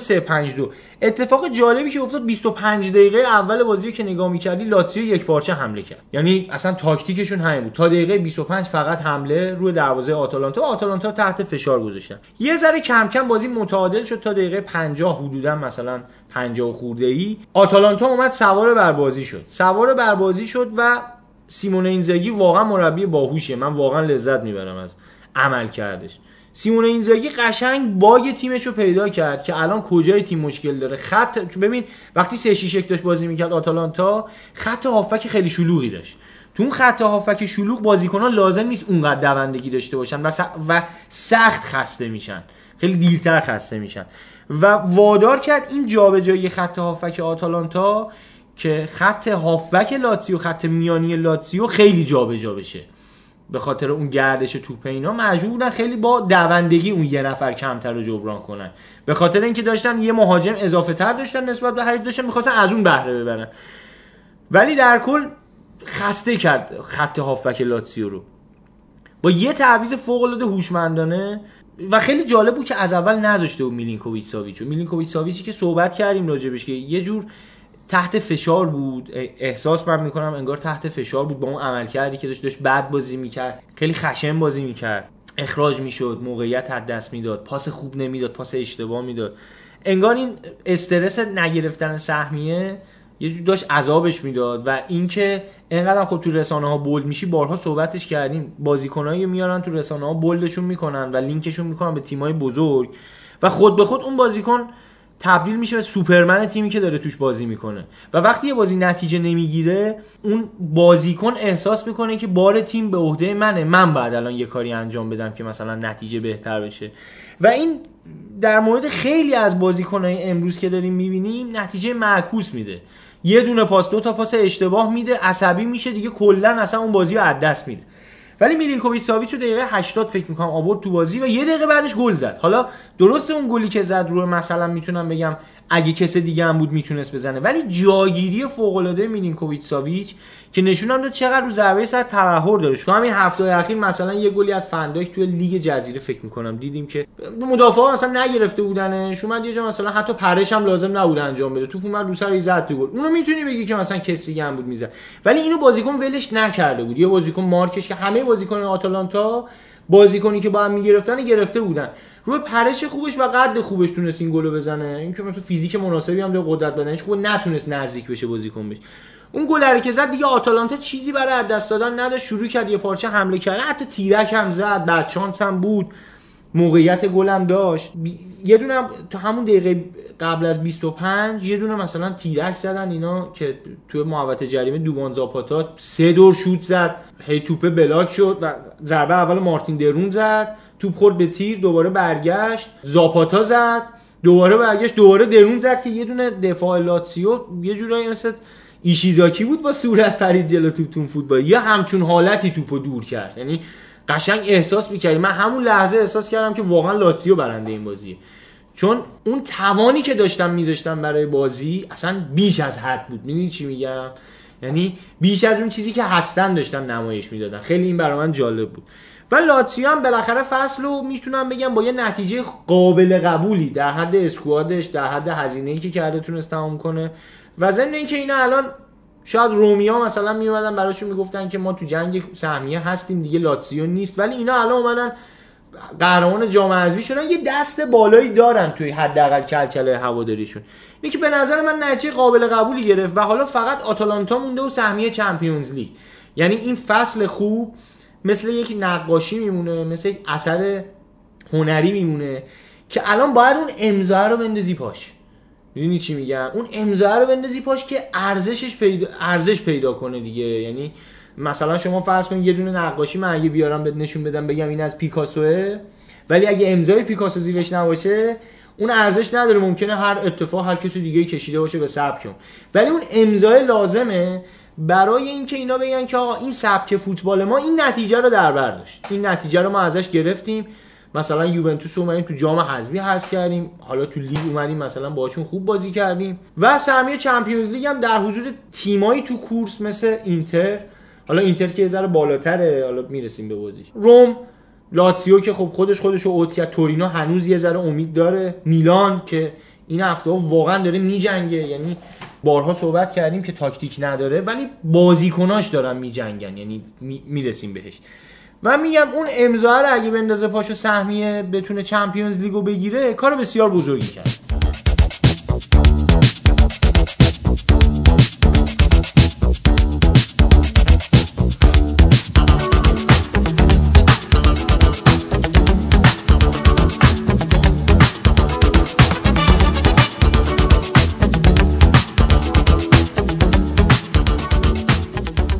میلان گفتی که شانس خوبی واسه سهمیه داره، بازیه بعدیش هم آسونه. فیورنتینا رو یکیش بردن اینا. آره فیورنتینا رو یکیش بردن، فیورنتینا که راجبش صحبت کردیم.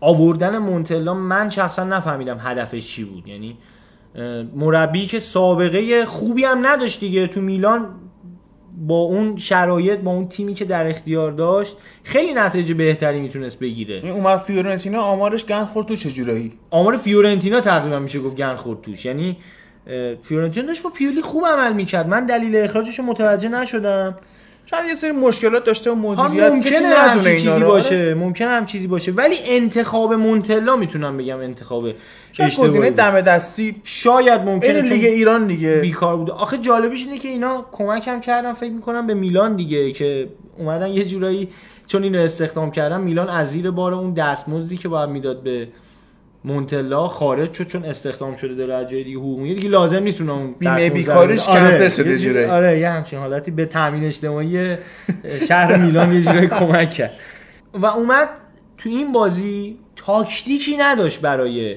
بردن. یعنی بازی اگه میدیدی میلان تاکتیک خاصی نداشت که بگی مثلا میلان با این شرایط داشت حمله میکرد، با این شرایط داشت دفاع میکرد. فقط نکته قابل توجه بازی این بود که باکایوکو رو دوباره بازی داد، بخشیدش چجوری گاتوزو، شاید هم به خاطر سهمیه گرفتن باکایوکو رو بازی بهش داده و الان اون کنتاکا رو باش مثلا کنار گذاشته که آقا بیا حالا فعلا تیم در اولویت، این دو تا بازی هم بگذره بعد مثلا میریم تو رخکن میریزیم سرش میزنیمش. یعنی همچین تفکری مطمئنا گاتوزو داره چون از این آدما هست.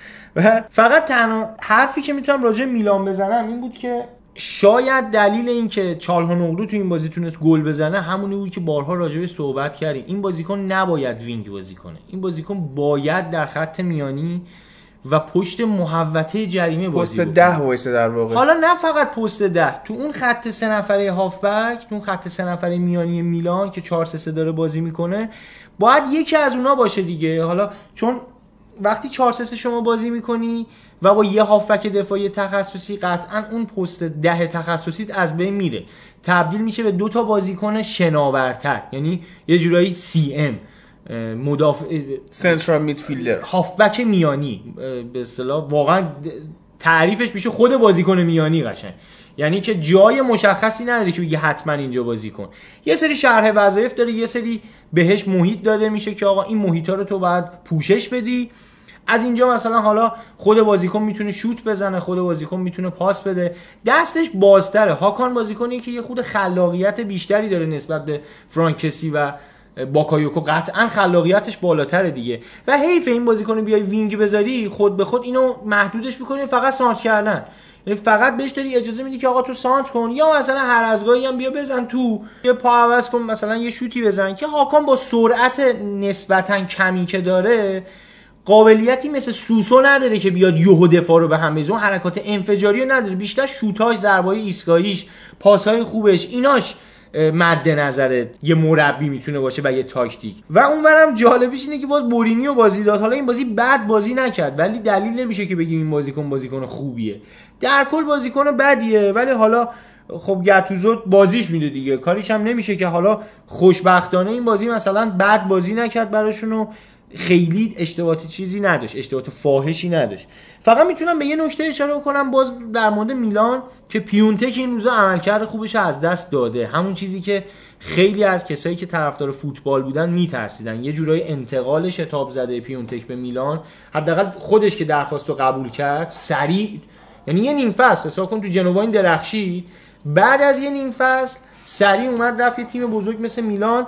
من فکر می‌کنم این باید تا آخر فصل تو جنوا ثبت می‌کرد، حتی اگه می‌خواست بیاد میلان فصل بعد باید میومد. که اگر اینا می‌خوان یه همچین بازیکنی بخرن، مربی داشته باشن که بتونه ازش بازی بگیره، و اینکه اسکوادشون رو یه جوری همگن با همچین بازیکنایی به اصطلاح درست بکنن.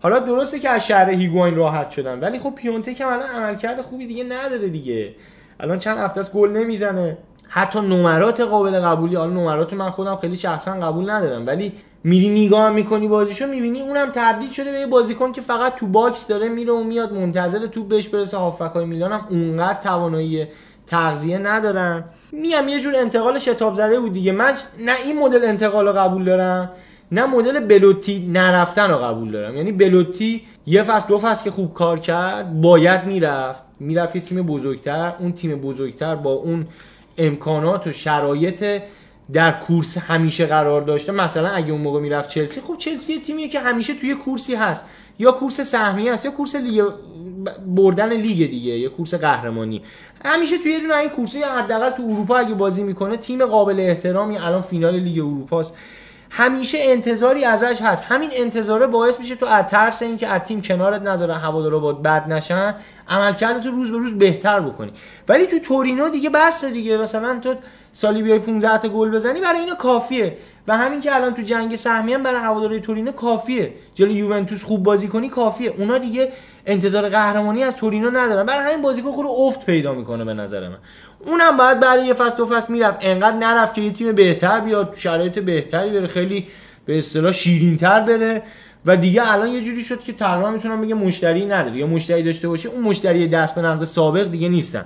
و دیگه حالا چیز خاصی نداره، میلان توی سهمیه لیگ قهرمانان اروپا باقی موند، همچنان به کورسش ادامه میده با روم و آتالانتا. یه نکته وجود داره، میلان توی شرایط مساوی اگه امتیازش با آتالانتا و روم مساوی بشه دست بالا رو داره، چون تو بازی‌های رو در رو بهتر از اینا عمل کرده. فقط در شرایطی که با اینتر هم امتیاز بشه از اینتر پایین‌تر قرار میگیره، چون رفت و برگشت باخته، چون لیگ ایتالیا بازی رو در رو نگاه میکنه. و میگم دیگه چیزی نداره. حالا باید دید که میلان دو تا بازی آسون‌تر هم داره، یکیش با اسپال، یکیش با فروزینونه است، که اسپالش ممکنه یه ذره حالا اسپال بیاد جلوی اینا دفاع رو ببنده، از اینا مساوی بگیره، چون میلان هم پتانسیلشو داره بتونی ازش مساوی بگیری. یعنی این بازی هم که گفتم خلاقیت بیشتر سوسو میتونم بگم باعث شد. حتی همونطور که هفته قبلم سوسو براشون گل زد و بازی رو در آورد، روی مثلا یه شوت پشت محوطه و دیریبلای ویرانگرش، که این دو سه هفته اخیر حداقل میتونم بگم سوسو دوباره برگشته به اون شرایط آرمانیش. چند هفته بود که خوب نمیدیدیمش، یه نیم فصل حتی شاید خوب نمیدیدیمش، خیلی مشتی بازی نمیکرد به قول خودمون دیگه، زیبا بازی نمیکرد، بیشتر رفته بود تو قالب تاکتیک جا گرفته بود. این بازی‌ها انگار یه ذره خودش هم دیگه عصبانی شده، فقط داره دیریبی بکنه، یه پا دو پایی بزنه، پاسی بده، داره سعیش رو تمام و کمال میکنه. و اینکه اگر که این عملکردش رو ادامه بده بعیدم نیست میلان اگر نره لیگ قهرمانان اروپا از دستش بدن، چون یکی از معدود بازیکناشون میشه که ارزش خرید داره، بقیه‌شون همه چیز که دیگه میگم چیز خاصی این بازی نداره. فقط من به شخصم امیدوارم که تیمی که لایقشه بیاد لیگ قهرمانان. بلاتی رو که اشاره کردی که باید میرفت و اینا، حالا این هفته هتریک هم کرد جلو ساسولو. متخصص گلای آکروباتیکه یه جوری احساس می‌کنم، یعنی از اون بازیکناست که شاید دروازه خالی مثلا توپو بهش بدی بزنه تو اوت، ولی از وسط زمین ممکنه برگردون بزنه تو گل. خیلی جالبه بازیکن.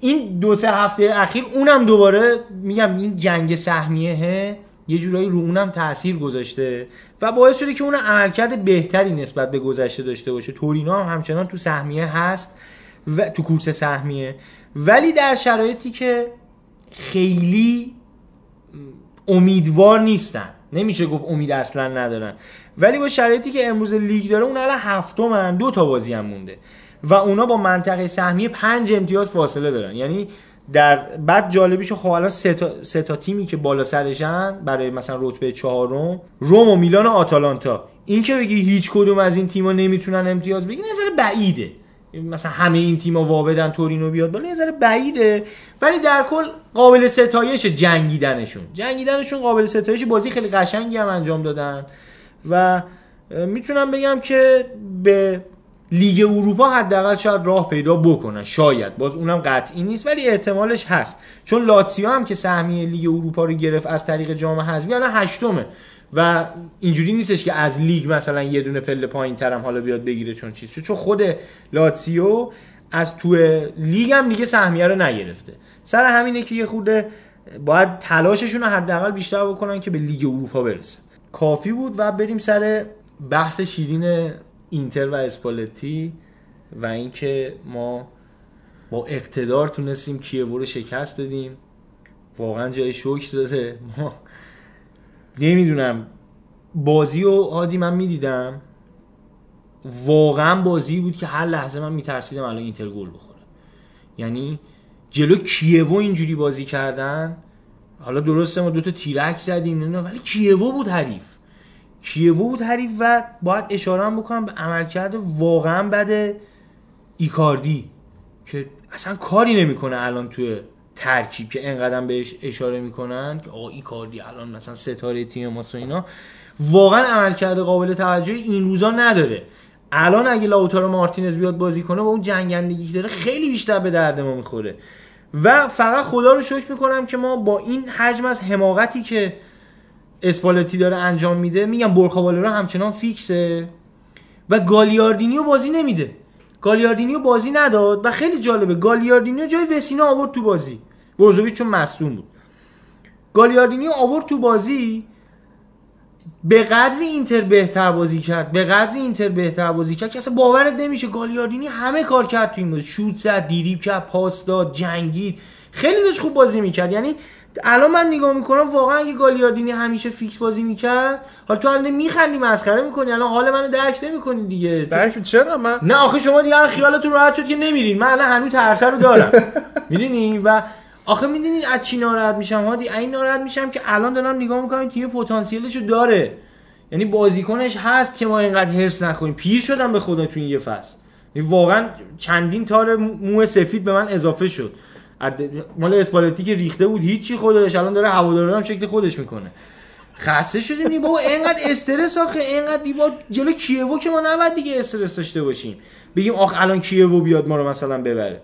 یه چیز دیگه هم که تو این بازی میخوام بهش اشاره بکنم، عملکرد خوبه 2 تا بال دفاعی اینتر، فول بک های اینتر بود، سدیک سوارز این بازی خوب بازی کرد. خیلی بازیکن خوبیه، یعنی شما ببین خیلی آخه طول میکشه. ما اینو به عنوان یه بازیکن، اشتباه ما همین بود دیگه، ما اینو به عنوان یه بازیکنی آوردیمش که فقط بیاد یه نیم فصل برای ما بازی بکنه تا ما این فصل رو تمام بکنیم. با اون ورسالیکو که مصدوم شد بیایم یه نیم فصل رو در بیاریم، حداقل یه نفر رو داشته باشیم، مجبور نباشیم مثلا چه میدونم یه بازیکن غیر تخصصی بیا اشکرینیا رو بیاریم دفاراس بازی بدیم که کلا آمارش گم بخوره. فیل جونز، آره مثلا فیل جونز، ولی بعد دفاراس بازی می‌کرد. اشتباه می‌کنی شما، مطمئنا اوله رو درک نمی‌کنی. یه نفر که اوله رو درک می‌کرد الان داره اونجا پست میده. شما اشکالت همینه. خدا کنه که زودتر از این سربازی برگرده، بیاد اوله رو دوباره درک کنه و دورش تلموز بکنیم. اصلا از وقتی که شهاب رفت دقت کرد درک تیم اومده. ببین درک تیم ما اومده پایینه. یعنی 12 بازی اخیر 8 تا رو باخته، 2 تا رو مساوی کرده. از یه موره کلیدی شما دست دید. ولی اینتر داره با ما گالیاردینی یه فصلشونی بهشون نیم کرد، هر از گاهی بهش بازی دادیم، در صورتی هر موقع اومده تو بازی دیدیم که عمل کرده بدی نداشته. حداقل بابا از برخواله رو بهتر، یا حداقلش اینه. ببین من میگم حتی تجاری هم بخوایم به این قضیه نگاه بکنیم، یه بازیکن مثل برخا والورده احتمالش خیلی کمه که یه نفر بیاد 30 میلیون بابتش پول بده. درسته گالیاردینی جوان‌تره، ممکنه یه تیمی پیدا بشه که بیاد. خب بابا ما بیایم گالیاردینی جفتشون رو اصلا بگیم بدن، در صورتی که من معتقدم گالیاردینی بهتر از برخا والورده. جفتشون هم بگیم بدن، اصلا توی سطحن. خب برخا والورده رو بذار بیرون به عنوان بازیکن جانشین، تو که دوستش داری دیگه، بیارش تو بازی مثلا کثافت بزنه به نتیجه، مثل جلو تاتنهام، به آمار تیم، آره گند بخوره آمار تیم توش. و از اون و گالیاردینی خب یه بازی بده مثلا 70 دقیقه 80 دقیقه، این یه ذره به فرمش برسه. حداقل یه ویترینی که ما داریم اینو بذار تو ویترین جلو دست بذار، این قاعدتا مشتری بهتری براش پیش میاد تا برخاواله رو. ولی خب متاسفانه نمی‌کنه دیگه. اگه اسپالتی بمونه که برخاواله رو فروش نمیره که بخواد تو ویترین باشه. به اینم توجه کن.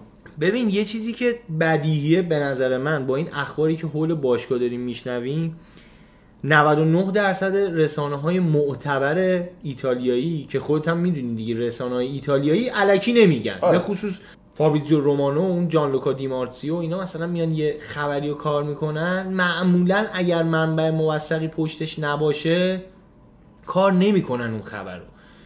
و با این اخبار امیدوار کننده ای که داریم میشنویم، اینتر با کنته تموم کرده کارو، یعنی فقط امضا مونده. امیدوارم حداقل اینجوری باشه. حتی دستمزدش بهش اشاره شده که مثلا بین 8 تا 9 میلیون با پاداشا که به حدود 10 میلیون میرسه، همون چیزی که کنته میخواست.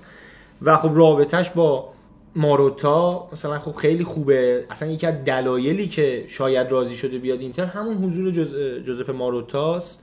و خب آینده روشنتری در انتظار اینتره. ضمن اینکه واقعا خب همون یه بحثی کردیم راجع به فیزیوتراپی و نمیدونم شکسته بند و جراح و فلان اینا. دیگه الان اینتر فیزیوتراپیش هم کرده، الان وقتشه که بریم به جنگ تیمی که باید باش جنگید. یعنی با این اسکوادی که ما داشتیم، ما اسکواد بدی واقعا نداشتیم هادی، واقعا اسکوادمون بد نه. حداقل 3 تا دفاع مرکزی خوب داشتیم، دروازه‌بان خوب داشتیم. فقط میتونم بگم یه دونه دفاع راست خوب ازمون گرفته شد به خاطر مصدومیت ورسالیکو. و یعنی ورسالیکو اگه این فصل میتونست کامل فیکس بازی بکنه، واقعا ورسالیکو موقعی که بود خیلی خوب بازی کرد، پاسهای خوبی میداد. و یکی این که وینگ چپ و راست ما یه ذره به خاطر کم بوده، به خصوص وینگ راستمون به خاطر کم بوده رقابت، عملکردشون ضعیف شد. یعنی مثلا شما فرض کن که خب پولیتانو رقیبش کی بود؟ کاندرواس دیگه. خب کاندروا دیگه عملکردش رو بارها بهش مشخص کردیم که بهترین عملکردی که داره قطع به یقین پای منقله. یعنی خوب میتونه کام بگیره، مثلا 3 کام حبس میتونه بده فلان.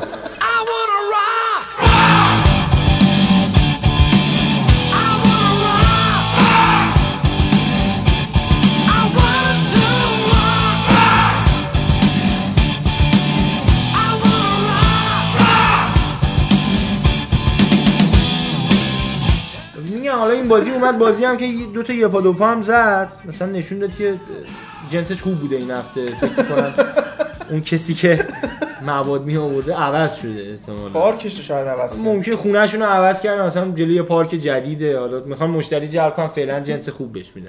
یه چیزی هم که هست در مورد ایکاردی، من فکر کنم اینم چون رفتنیه دیگه خودش هم تلاش خاصی نکنه. ببین ایکاردی ما قطعا یه اپیزود خواهیم رفت راجع به این که راجع به ایکاردی نه چه بازیکنای خودشون لغت زدن، لغت زدن به وقت خودشون، خب یعنی خودشون نابود کردن. قطعا ایکاردی یکی از به اصطلاح مثال زدنی تریناشه.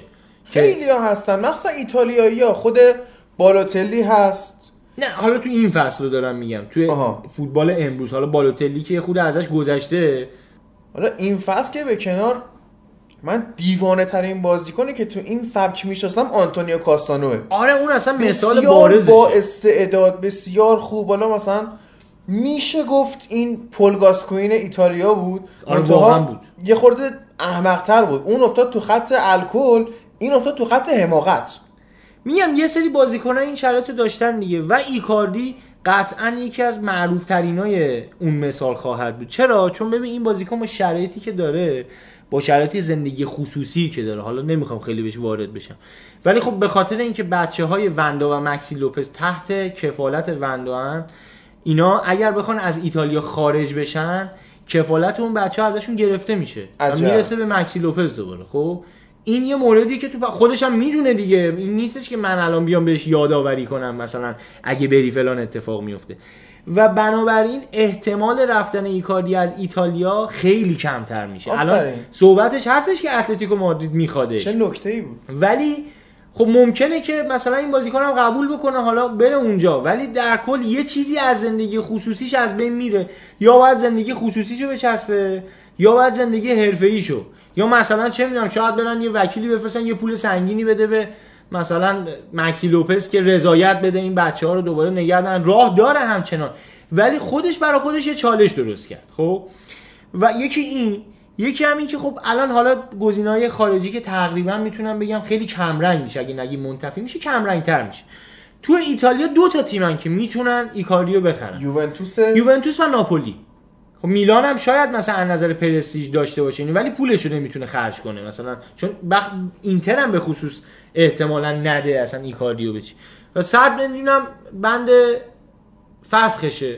و حالا حتی جالبیش اینه که اینتر در با این شرایط الان حاضر 80 میلیون هم بفروشتش، حتی حاضر جابجاش بکنه. مثلا صحبتش با منچستر هست، ولی همین موضوع کفالت بچه‌ها یه موضوعیه که بسیار یه زنجیری به دست و پاش دیگه. میگم یک کدوم این دوتا رو باید فدای اون یکی بکنه و خب با این اتفاقاتی که خودش رقم زد و جالبیش اینه که در رأس این امور هم همسرش قرار داره که باز خودش اصلا عامل این زندگی خصوصی، این مشکل زندگی خصوصی و قطعا این کاریه که از اوناست. خب یوونتوس که بره، با اون اتفاقاتی که تو یوونتوس داره میفته، مهاجمایی که اونا دارن، دیبالا اونجا هست، مانجوکیچ همچنان هست، ممکنه حتی بازم مهاجم بخرن و اینکه طرفدارای یوونتوس مثل اینتر نیستن که یه بازیکن بیاد 5 تا گل براشون بزنه بپرستنش. اونا انتظارشون از تیم خیلی بالاتره.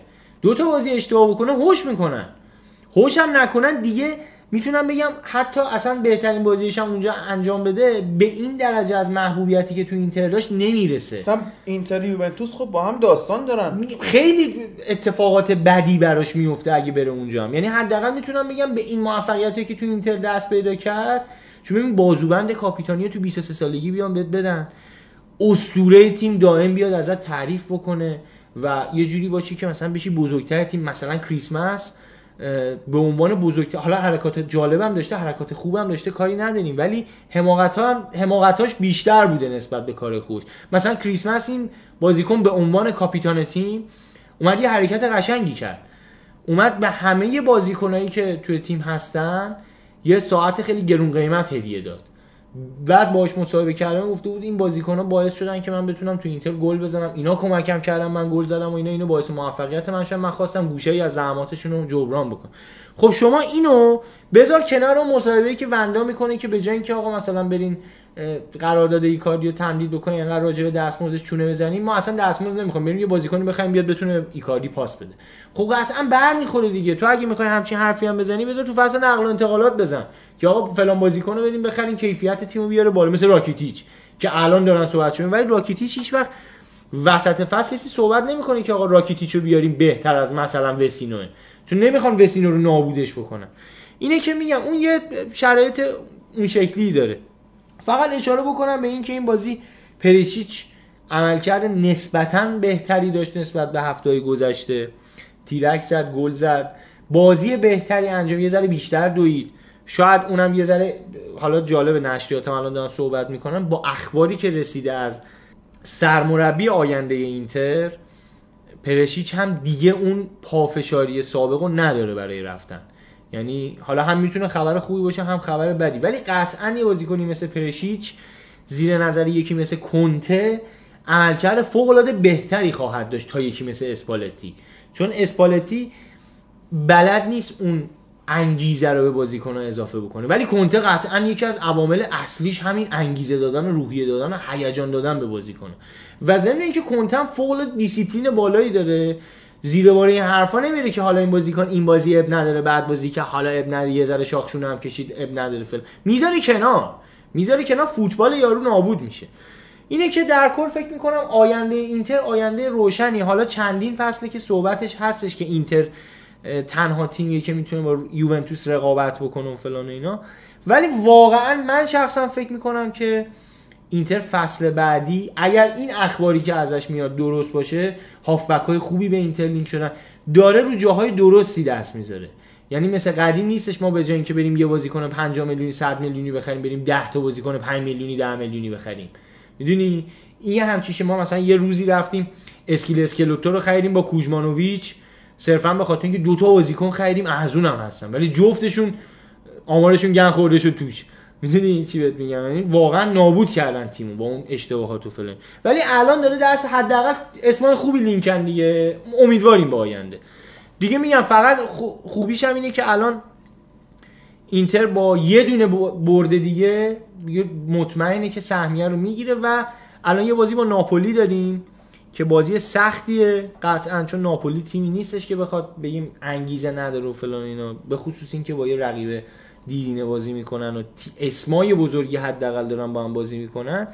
و خب خوبیش اینه که بازی آخر با امپولیه، یعنی حتی اگه به بازی به ناپولی رتبه سوم مثلا حفظ نشه و بیایم چهارم، ولی اون بازی با امپولیو خیلی راحت‌تر میتونیم ببریم، قطعاً به فصل بعد میرسیم. و آتالانتا هم که گفتیم با یوونتوس بازی سختی.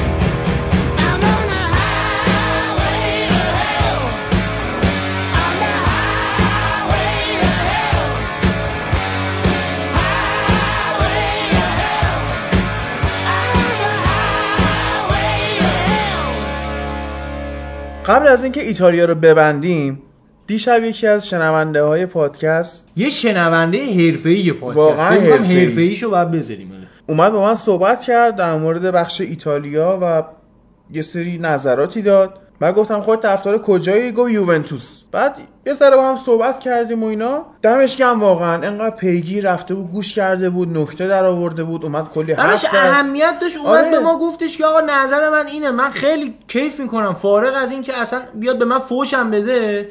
من حتی کسی به خدا الان به همه کسایی هم که دارن گوش میدن میگم حتی اگه دوست دارین بیاین من فوش بدین، به خدا بدین، من نه ناراحت میشم نه چیز، حتی خوشحال میشم که دو نفر هستن که مثلا عملکرد ما براشون دغدغه است، براشون مهمه که ما داریم چی میگیم اینجا. خیلی من تشکر میکنم ازش و واقعا دستشو میبوسم.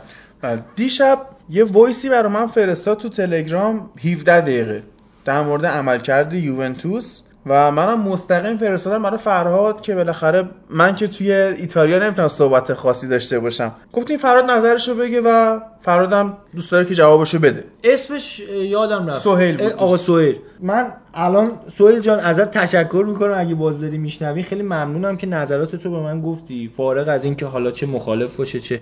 من 3 دور وایس تو گوش دادم، 3 دور، و 3 دوری که گوش دادم حتی لحظاتی شد مثلا 5 بار مثلا زدم عقب دوباره اون تیکه رو گوش دادم، دقیق گوش دادم. خیلی هم کیف کردم از اینکه این نظراتو داری، خیلی حرفه‌ای بود نظراتت و به عنوان یه آدمی که شما محبت کردی، وقت گذاشتی پادکست ما رو گوش دادی و 17 دقیقه اومدی راجبه اون مثلا صحبت کردی، به من به حرفایی که ما زدیم، به عملکرد ما انتقاد داشتی، من وظیفه خودم دونستم که بیام راجبش صحبتی بکنم، بیام حداقل ابهاماتی رو برطرف کنم. اول از همه باید بگم این دوستمون گفته بودن که ما گفتیم که آلگری خوبه که بمونه برای یوونتوس، باید بمونه برای یوونتوس. اولا ما نگفتیم به خدا که آلگری باید بمونه، همین الانم گفتم دیگه. من شخصا اگه پوچتینو باشه دوست دارم پوچتینو بیاد به عنوان کسی که طرفدار فوتباله. شاید بترسم یوونتوس دوباره قوی تر شه، بیچاره شیم، ولی واقعا اینه که به عنوان طرفدار فوتبال دوست دارم الان پوچتینو بیاد. این تیم خیلی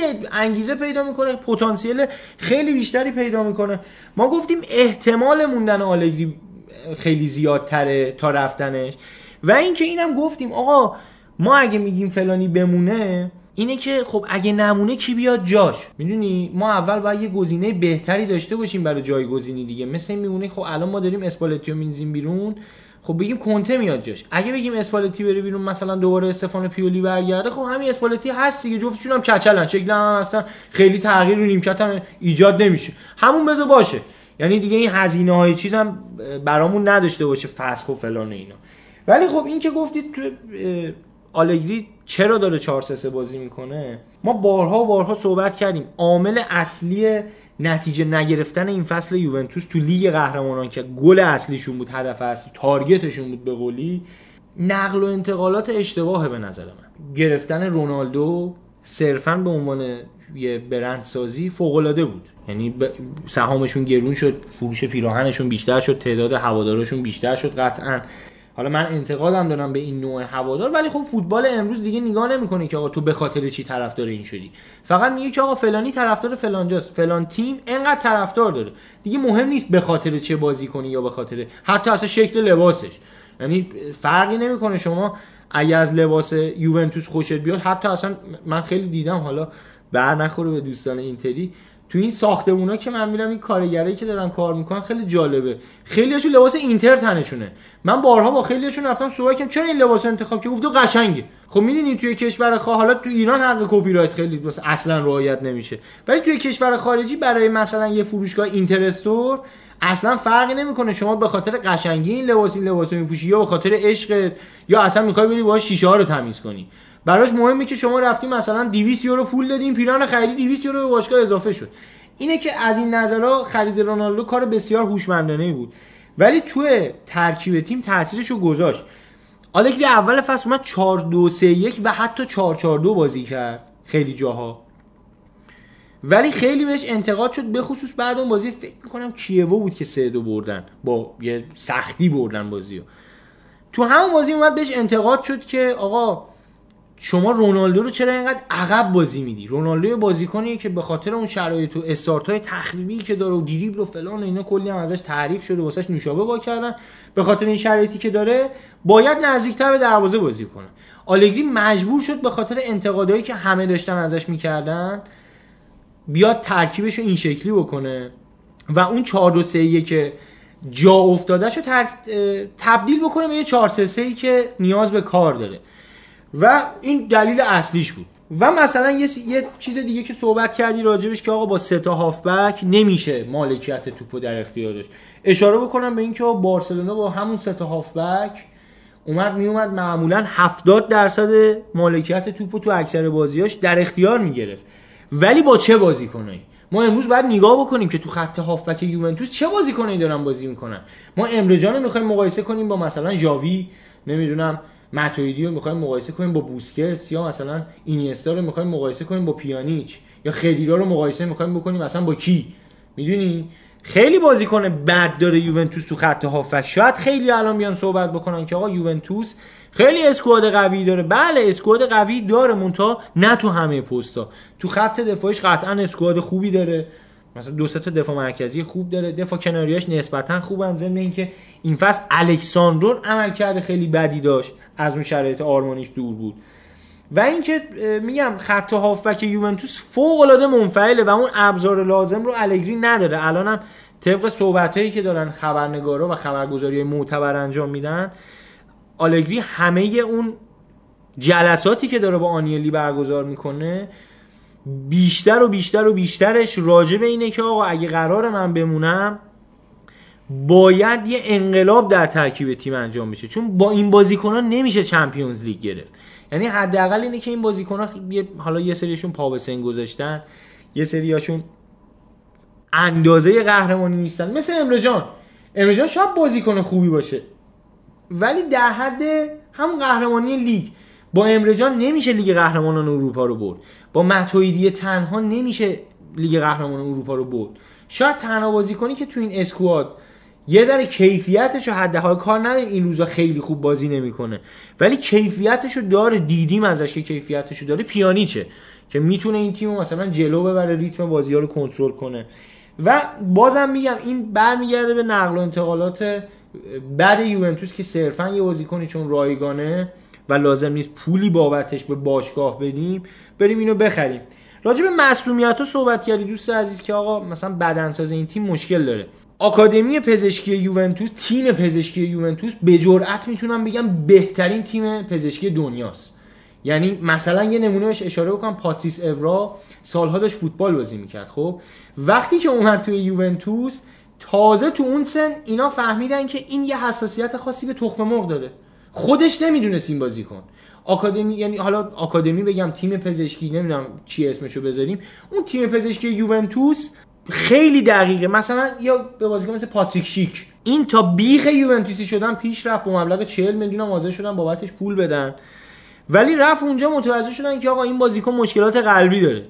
با این شرایط بازم روم خریدش که فهمید یوونتوس همچین ایرادی ازش گرفته، بازم روم خریدش و تو پزشکی‌های تست‌های پزشکی روم این ارورا حداقل خیلی کمتر دیده شد. خیلی بازیکن‌های دیگه هم هستن که دیدیم مثلا همچین شرایطی دارن و کادر پزشکی و بدنسازی یوونتوس رو نمیشه بهش ایراد گرفت چون واقعا کادر درستیه. و بازم برمیگرده، خب میگی معصومیت، نگاه بکنین بازیکنایی که خریدن. خدیرا خب حالا قبل از این که بیاد یوونتوس کجا بود؟ رئال بود، اونجا هم همش مصدوم بود. امرجان هم تو لیورپول همش مصدوم بود. یا حتی ماتویدی هم زیاد مصدوم میشه تو پاریس سن ژرمن، تو پاریسی که تیمی نیستش که تحت فشار قرار بگیره، اونجا هم زیاد مصدوم میشد. و میتونم بگم تنها بازیکنی که خیلی مصدوم میشه پیانیچه که بازم میبینی خیلی مصدوم نمیشه. و حتی مانجوکیچ هم زیاد مصدوم میشد، اگه یاد بشه توی بایرن هم که بود دوران مصدومیتش زیاد بود. حالا نمیتونم همش مصدوم ولی زیاد بود. اینه که خریدایی که یوونتوس داشته همین، حتی ارون رمزی که خریده، رمزی هم مصدوم میشه.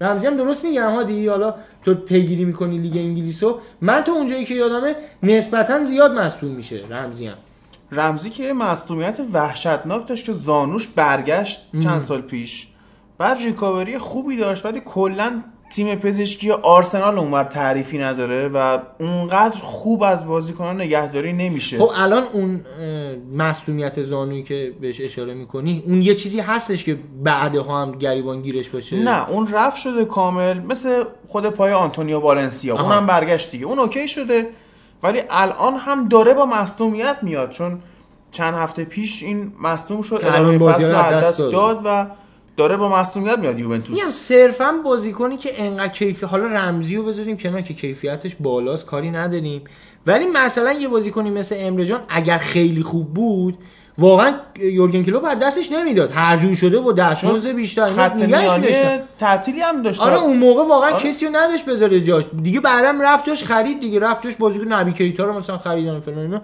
ولی خب میگم اگه خوب بود دیگه دیوانه نبودن که ولش کنن بگن آقا برو هر جا میخوای بری، مثلا 5 میلیون اصلا میذاشتن دستمزدش نگرش میدادن. اونا که دارن دیگه. آره برای لیگای انگلیسی دستمزد اصلا مهم نیست، به خصوص به خاطر حق پخشی که میگیرن.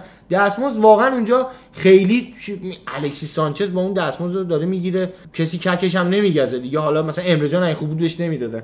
اینه که این شرایط به نظرم برای یوونتوس دلیل این یوونتوسی که امروز دیدیم نتونست برسه چمپیونز لیگ، صرفا من میتونم اولش بگم نقل و انتقالات اشتباه و دومیش میتونم بگم دخالت بیش از حد افرادی که به دور از کادر فنیان، حالا کادر مدیریتی میتونه باشه، هوادار میتونه باشه، روزنامه‌های نزدیک به باشگاه میتونه باشه.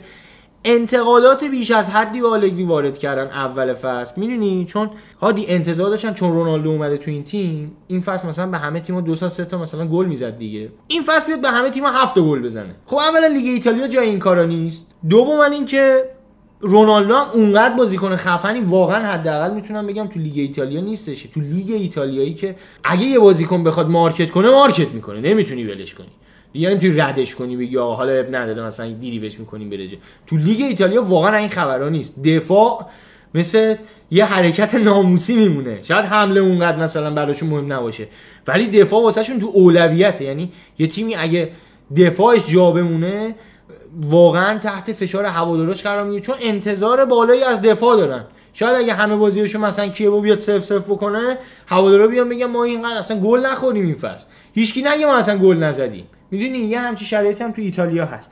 و اینکه انقدر حضور رونالدو باعث شد انتظارات بره بالا از یوونتوس، خودشون هم یه جورایی بازیکن‌ها ول کردن. امروز مثلا یه بار یاد بشه، حالا خودت هم شاید شنیده باشی، صحبت کردن راجع مثلا پرسپولیس که آقا یه فصل بازیکن جدید که اینا گرفتن بازیکن قدیمی دیگه، گفتن آقا تا اینجا شما آوردیم الان دیگه بازیکن جدید کارو در میارن دیگه، در صورتی اینطور نیست. همه تیم فوتبال یه ورزش تیمیه، به خصوص تو لیگ‌های پرفشارتر. حالا اصلا ایتالیا نیم، تو لیگ قهرمانان اروپا واقعا رئال اگه بگی فقط رونالدو قهرمان کرد اشتباهه. رونالدو جزء ارکان اصلیش بود ولی تنها نبود، مودریچ و کروس جزء ارکان اصلی بودن که کمک کردن به، ولی الان میبینی آقا کروس و مودریچ داره، اون کروس و مودریچ رو داره یوونتوس نداره، خط هافکش واقعا اون توانایی نداره. و میتونم بگم که این چیزایی بود که حالا به ذهن من رسید. و یه چیز دیگه هم بگم که بونوچی هم وقتی رفت و برگشت، رفت میلان و برگشت، 50% فوتبالش رو تو میلان جا گذاشت و برگشت، هیچ وقت اون مدافع قدیم نشد. یه اشتباه دیگه که باز میتونم بگم به نقل و انتقالات یوونتوس وارد، فروش بنتیه است. فروش بنتیه باعث شد که اینا اون رقابت توی خط دفاعیشون کم بشه. خب الان رقیب چیز کیه؟ رقیب بونوچی روگانیه. روگانی بازیکنی هستش که این بنتیه خودش می‌خواست بره. نه بنتیه خودش بود بمونه. گفت می‌خوام برم بچه‌ام تو کشور مسلمان. نه اولش اگه یادت باشه بنتیه هرچی مصاحبه می‌کرد فقط عشقش این بود که یه فصل در کنار رونالدو فوتبال بازی کنه، یعنی می‌خواست جزء رزومه فوتبالیش قرار بده اینو. و جا هم داشت یه فصل دیگه تو یوونتوس بازی بکنه تا فصل دیگه شرایط مالیشون بهتر بشه، برن یه مدافع بهتر جاش بخرن. ضمن اینکه دیدی کم بود مدافع باعث شد برن کاسرس رو بیارن.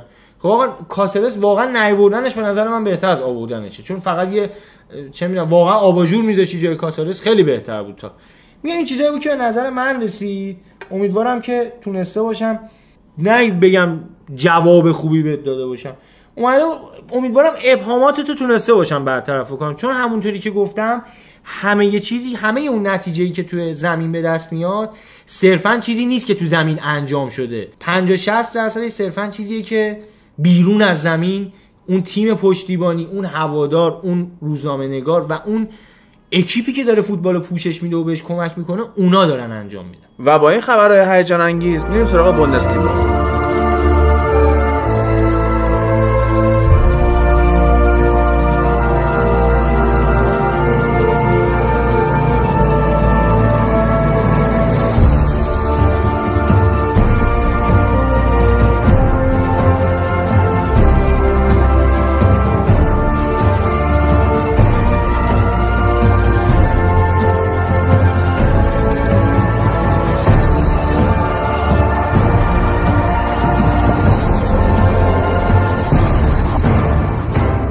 بریم سراغ بوندسلیگا. یه توضیح من قبلش بدم، از این هفته من شدم مجری آلمان و هادی استعفاشو نوشت و امضا کرد و چه افتخاری واقعا در صندوق گذاشت. حتی یه سری شایعه هم هست، اینه که از اون موقعی که هایدنهام نتونست بایرن رو ببره دیگه اون رقابت لازمه برای دیدن آلمان نداشت. با بازی دورتموند و دوسردورف شروع می‌کنیم که خیلی بازی قشنگی هم بود. حالا دوسردورف نشون داده که جلوی تیمای قوی قشنگ میتونه بیاد بازی کنه و اذیتشون کنه. اوایل فصل اینا، حالا موقعی که ما شروع کردیم آلمانو توی پادکست، اینا آخر جدول بودن ولی دقیقاً نقطه عطفشون همون بازی جلوی بایرن بود که اینا مساوی گرفتن و این مهاجمشون دودی هتریک کرد جلوی بایرن و اینا یه دونه بوست عجیب و غریبی از اعتماد به نفسی میاره دیگه. میدونی که هنوز تاثیر داره روشون. وقتی متوجه میشی که مثلا تیمی مثل بایرن تو میتونی جلوشو بگیری، قاعدتاً یه اعتماد به نفسی میاد که آقا پس مثلا هانوفر رو دیگه میتونیم ببریم. میدونی یه همچین حالتایی پیش میاد. حالا دورتموند به نظر میومد بازی خیلی راحت‌تری رو داشته باشه و اینا گل اولو زدن. یه اعتباری هم بدیم به پولیسیچ که اینا حالا به حال داره امسال از دورتموند میره ولی قشنگ داره با غیرت زانوشو میذاره برای تیم، امکان معصوم شدنش هست و میدونیم که الان تمام ذهن و فکرش چلسیه و لیگ برتر انگلیسه و اینکه بیشتر دیده بشه و طرفدارای بیشتری داشته باشه، ولی دو سه تا هفته است که این قشنگ داره برای دورتموند بازی میکنه و بازی براشون در میاره که متاسفانه همچین بازیکنایی الان کم شدن. ببین یه بخشی من اضافه بکنم، اصلا وجود همچین بازیکنایی برای فوتبال لازمه. یعنی ما بارها صحبت کردیم راجع به همون مثلا آرسنال خود شما که آقا رمزی با این که رفته قراردادشو بسته تموم شده بازم براش مهم نیست، ممکنه مصدوم بشه، نمیدونم هر اتفاقی براش بیفته مثلا بازیشو میکنه، کاری نداره. من میخوام یه چیزی اضافه بکنم، احساس درونی خود منه که آقا وقتی یه همچین به قولی روحیه‌ای داری کلاً به یه همچین بازیکن خوبی تبدیل میشی، میدونی؟ یعنی اگه همچین روحیه‌ای نداشت قاعدتاً همچین بازیکنی نمیشد که چلسی خیلی زود بیاد مثلا بخرتش برای فصل آینده، از الان قراردادش شد اوکی بکنه که آقا تو فصل دیگه بیا تو تیم ما بازی کن. مقدمات یه دونه بازیکن خوب همچین طرزی فکر پیش نیازشه، به قولی اصلا باید داشته باشی. هم اینا خیلی بازیکنایی بودن که بعد در لحظات ممکن نشون دادن که آقا مثلا بیشتر از این که تو همین ایران خودمون به وفور داریم. حالا دو تا مثال بخوام بزنم، اون تیمی که افشین قطبی سرمربیش بود، مسعود شجاعی و جواد نکونام تو اون بازی با کره بارها خیلی جا حالا صحبت شد، من نمیگم خیلی جا صحبت شد که آقا اینا بیشتر از این که مواظب بخوان بازی بکنن برای تیمشون مواظب ساقاشون بودن، درگیر نمیشن. یا مثلا یه بار فندایک اومد یه بازی به خاطر اینکه آمارش خراب نشه توپای حریف نرفت که دریبل نخوره به شخص خودش فکر کرد و در نتیجه اون بازی مثلا بد شد. میگم لازمشه، به قول خودت دیگه لازمشه که همچین چیزی داشته باشی و واقعا اگه این الان با همین روحی و همین طرز بازی کردن و همین به قولی تعصب تو چلسی هم بازی کنه و اتفاقا داشتم فکر می‌کردم اگه یو مثلا هازارد هم جو بگیرتش بمونه تو چلسی چه تیمی بشه چلسی، چه راست و چپی داره چلسی و تازه می‌بینی هادسون اودوی هم هست، نمیدونم مثلا چه تیمی بشه. واقعا تو انگلیس هم باله‌ها خیلی مهمن دیگه، خیلی تیم جالبی بشه. ولی واقعا بازیکن خوبیه این پولیشیچ، خیلی بازیکن خوبیه، خیلی پا به توپه واقعا و بازیکن خیلی جوونی هم هست و خیلی هم جا داره برای پیشرفت و یعنی فرصتشو داره توی لیگ جدید بخواد جا بیفته. حالا نقطه عطف این بازی پنالتی که دودی از دست داد، چون اینا حالا گل اول دورتموند زد و اینا شروع کردن دفاع کردن که بلدم نیستن و گل خوردن و دوباره اومدن بازی رو برگردوندن که دیگه حالت احساسی بود. آره میتونم بگم واقعا بعد از این بازی به این نتیجه رسیدم برای به قولی خیلی جاها صحبتش میشه دیگه که آقا برای بردن یه بازی نیاز به مهاجمای خوب داری ولی برای بردن لیگ نیاز به دفاع خوب داری دایم. برای بردن جام به قولی واقعا دروازه دورتموند فکر می‌کنم تو این فصل خالیه. یعنی اون گلی که دورتموند خورد واقعا اصلا عجیب بود، چجوری ممکنه یاد سوشا مکانی افتادم اصلا که اومد توپو بگیره توپ لای پاش دررفت، خودش هم همونجا سرشو گذاشت زمین، یعنی یه لحظه احساس کردم باید سرام بزنم بمیرم. خیلی عجیب بود اون گلی که خورد. گل دومی هم که خورد همین بود، یعنی کلا میتونم بگم هیچ عکس العملی که نداشت، هیچ حتی پنالتی هم خلاف جهت رفت، خود اون یارو اشتباه زد، اصلا دودی اشتباه زد. من داشتم قبل پادکست بهت میگفتم من امسال که حالا شروع کردیم حالت فنی دیدن بازی‌های بوندسلیگا رو، یه نتیجه‌گیری کلی که من میخوام نسبت به بوندسلیگا بکنم اینه که هیچ کدوم از تیم‌های بوندسلیگا هیچ کدومشون دفاع کردن بلد نیستن. آینتراخت یه ذره سعی میکنه اداشو در بیاره بازم اونم لازم نیست نمیتونه. آره و هیچ دیدی ندارن نسبت به دفاع کردن، یعنی تو بیای بگی که مثلا دفاع بایرن، نحوه دفاع کردن بایرن با نحوه هانوفر فرق میکنه، نیست اینجوری، کیفیت‌ها متفاوته. ببین تاکتیک دفاعی بلد نیستن تو آلمان، یه نوع مدافع هست، یعنی کیفیت بازیکنه که تأثیر گذاره. آره دقیقاً. و اصلا ضعفی که چند سال اینا اسیر شدن تو اروپا و چپ و راست میان از تیم‌های انگلیسی و اسپانیایی گل زیاد میخورن، دقیقاً همینه که همینجوری دارن به سبک قدیم دفاع میکنن ولی هر لحظه داره تیمای اروپایی حمله کردنشون عوض میشه، اصلا پلنا داره متفاوت‌تر میشه، پیشرفته‌تر میشه و اینا جا میمونن. چیزی که ما امسال کلا توی بایرن، من همین رو گفتم، دفاع بایرن کلا جا میمونه. یعنی تو با دو سه تا پاس خیلی ساده میتونی هومرز رو جا بذاری، در حالی که میدونی هومرز بازیکن بدی نیست، ولی این دیدش نسبت به دفاع و دفاع کردن توی آلمان اینجوریه که خب من وایسم بازیکن بیاد نزدیک من توپشو بتونم بزنم، اینی که فکر کنم برم فضا رو بگیرم، فضا رو، یعنی اصلا ذهنیتشون ذهنیت فضا نیست. دقیقاً. و این باعث شده که اصلا کلا نفر به نفر فکر کنه. لیگ آلمان گل خوردناشون بر حسب اتفاق و چیزای خنده‌دار، یعنی این گلی که الان دورتموند خورد یه چیز خنده‌داریه، یعنی مثلا میتونی بذاری تو 433 مثلا مردم ببینن که مثلا بخندن، بگم مثلا لیگ محلات فلان همچین گل خورده دروازه‌بان. خب این درست نیست.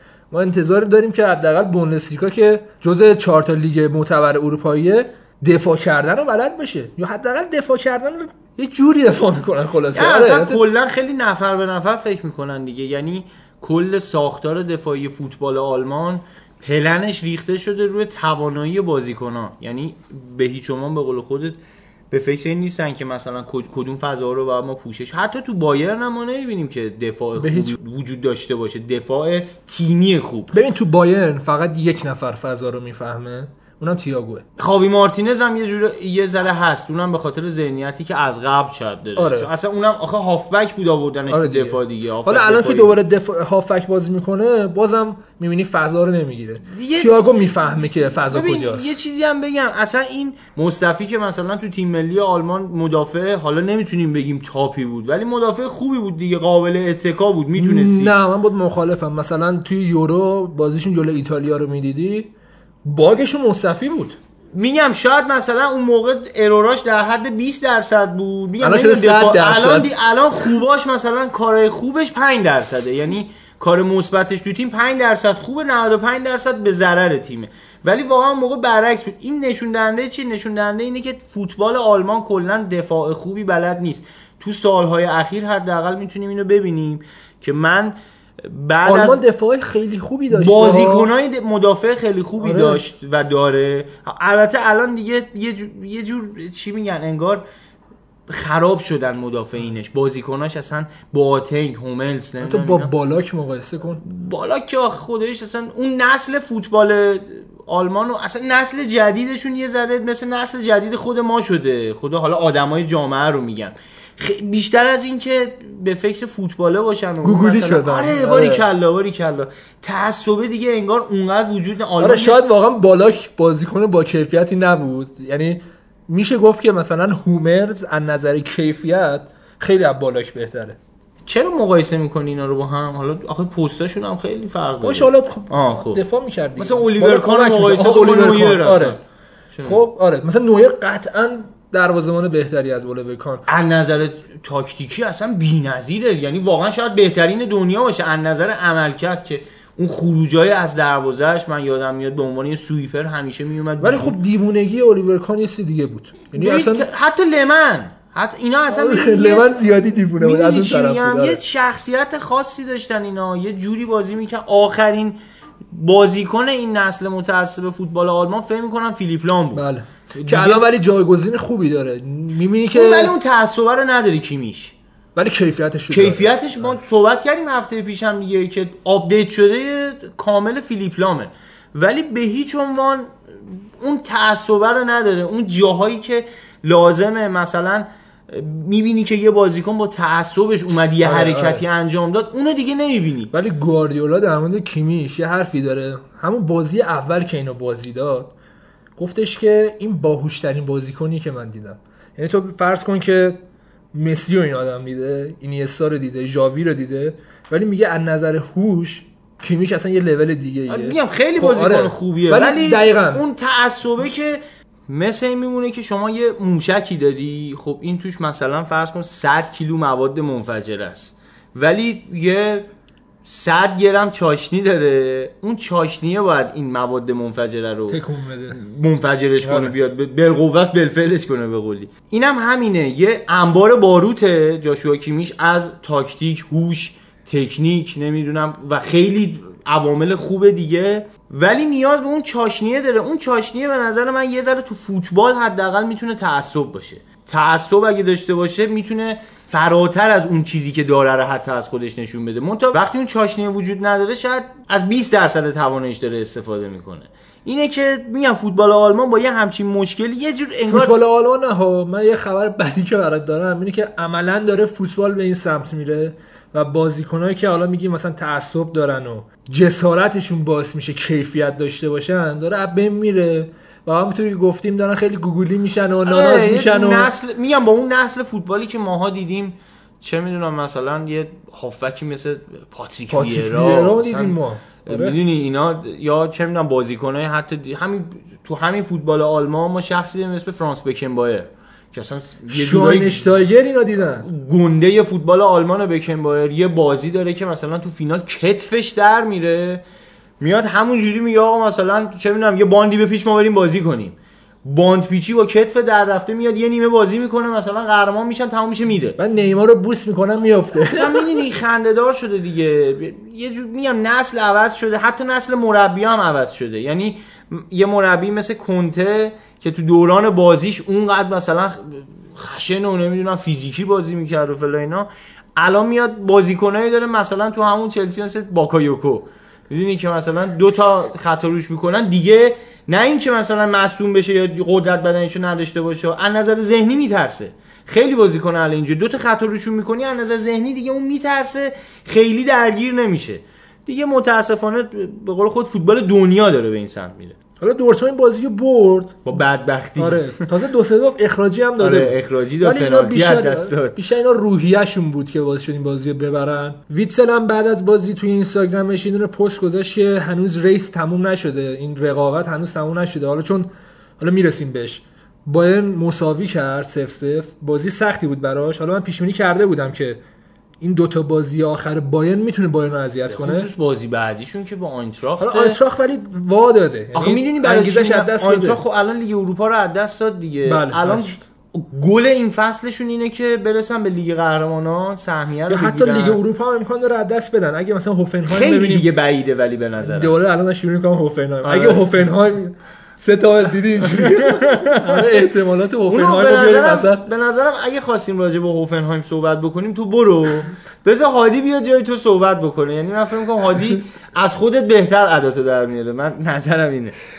ولی میگم خیلی کار سختیه برای بایرن قهرمان شدن تو این شرایط. حتی برای خود دورتموند هم الان بازی بعدی سخته دیگه. دورتموند با مونشنگلادباخ بازی داره که اونم درگیر سهمیه. البته بایرن عملا فقط نباید ببازه چون که ببین تفاضل گل بایرن 52 اصلا مساوی بکنه که دورتموند 35 ولی آینتراخت نیاز به برد داره. آره. نیاز به برد داره برای گرفتن سهمیه و آینتراخت هم یه تیمیه که همون دیوانگی رو داره دیگه. به خصوص اینکه بازیکناش مثلا حداقل اون خوباشون آلمانی نیستن مثل همون یوویچ و نمیدونم ربیچ و اون الرو کاستیچ و اینا مثلا همه اینا آلمانی نیستن یه جورایی اون تعصب رو دارن. فکر میکنم اون بازی خیلی بازی قشنگی بشه. حداقل حالا پیش بینی نکنیم که نتیجهش چی میشه ولی بازی سختیه برای بایرن نمیشه. به خصوص این بایرنی که امروز میبینیم اینقدر آسیب پذیره. بعد تو نگاه کن که آینتراخت امسال انقدر خوب عمل کرد دیگه میشه گفت که یوویچ تموم شده است که بره رئال و این نشون میده که اینا چقدر خوب امسال عمل کردن که اگه تیم که اصلا انتظار نمیرفت امسال انقدر خوب بیان بالا رقابت کنن تا نیمه نهایی یوروپا لیگ بیان بالا و تیمای بزرگ دنبال بازیکناشن. این باید هدف تیمای کوچیک باشه همچین مدیریتی که آقا پول اینقدر راحت میشه در بیاد. آره حداقلش ما تو دنبال پولی پول دست میاریم. آره پول در بیاریم حداقل. و این دقیقاً روش درست آینتراخته. دورتموند هم یه زمانی همین کارو میکرد. هنوزم الان چند وقته جلا تکلیف دیگه. الان میره مثلا یه بازیکن مثل ویتسلو میاره که خیلی تیم‌ها اون موقع حداقل دنبالش بودن. میره ویتسلو وندر میاره ولی عوضش مثلا بازیکن خوباشو میفروشه میره.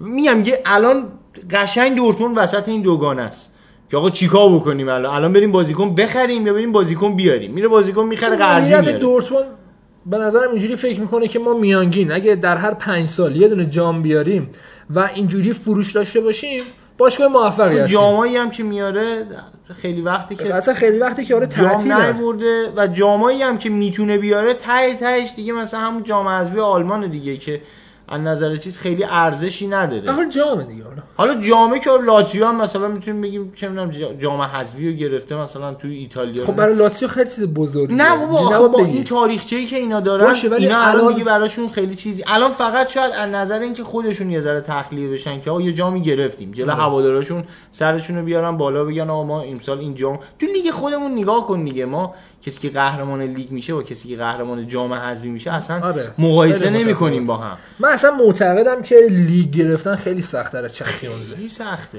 الان مثلا پوستی که امسال مسیتی ازش کنده شد شانس خیلی توش زیاده. یعنی تو نگاه کن مسیتی پوستش کنده شد. الان توی حالا انگلیس گفتیم مثلا مجبور شد 12 تا بازی پشت سر هم ببره. خیلی سخته. با این لیورپول مثال بزنم، با این تعداد امتیاز نتونست آخرش قهرمان شه و حالا چمپیونز لیگ هم قهرمان نشه که دیگه اصلا خیلی جالب میشه. آره لیگ خیلی سخته، چون لیگ شما باید یه فرمی رو نگه داری، ولی تو چمپیونز لیگ لازمه که شما 10 تا بازی ذهنیت فرق کنه با مثلا اصلا دهمی تو لیگ. آره 3-4 سال اخیر دهمی تو لیگ اصلا لیگ مهم نیست. رئال هم بارها مربیان و مدیران و ایناش میان صحبت میکردن که شرایط چمپیونز لیگ با لیگ اصلا فرق میکنه. هفته پیش اومدن 5 تا بارسلونا خوردن، حالا اومدن چمپیونز لیگ بازی دارن. خب قطعاً باید از نظر روحیه اون تیم داغون باشه دیگه، ولی میاد تو چمپیونز لیگ بازیشو میاره قهرمان میشه.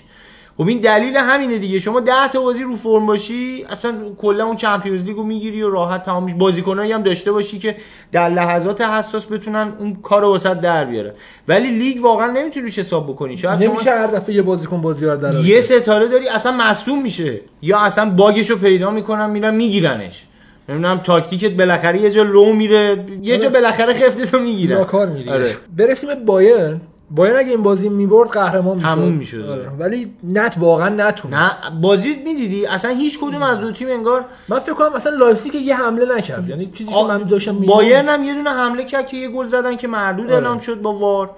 و نگاه بکنی کل بازی فکر می‌کنم اگه می‌خواستید مثلا خلاصه بازی هایلایتشو در بیاری 2 دقیقه نمی‌شد. خیلی بازی بیخود و بازی الکی بود، یعنی فقط وسط زمین. این ربطی نداره که دفاعشون خوب بودن و کلا تیم بیماره بودن، همه تیم کل بازی وسط زمین. آره. یعنی نه رو خط دفاعی لایپزیگ اومد نه رو خط دفاعی بایرن، کلا بازی منفعلانه از هر دو تیم بود. یعنی جالبیش اینه که من فکر می‌کنم هر دو تیم هم آخرش به این مساوی راضی بودن، یعنی حتی بایرن هم پیش خودش میگفت چون تا خونه لایپزیگ بود آره یهو گل نخوریم، چون بایرن واقعا اگه گل میخورد دیگه نمیتونست بزنه. آره. بایرن این بایرنی که این فصل داریم میبینیم دیگه زورش نمیرسه اون نتایجو بیا جبران کنه. یه بازی جلو دورتموند اونم خود دورتموند واداد که این رفتن 6 تا زدن، والا بایرنی که امسال داریم میبینیم تیم اونقدر خطرناکی نیست. ولی سال بعد حالا از اون پیش بینی‌ها من به نظرم بایرن میاد تا مراحل بالای چمپیونز لیگ. ببین همه تیم‌ها یه دوره‌ای دارن برای پوست اندازی. بایرن انداخت پوستش داره. آره دیگه پوست رو انداخت، یعنی ریبری و روبن میرن، نمیدونم دفاع جدید مثلا میخرن اینا. همین پاوارد چقدر خوب خرید.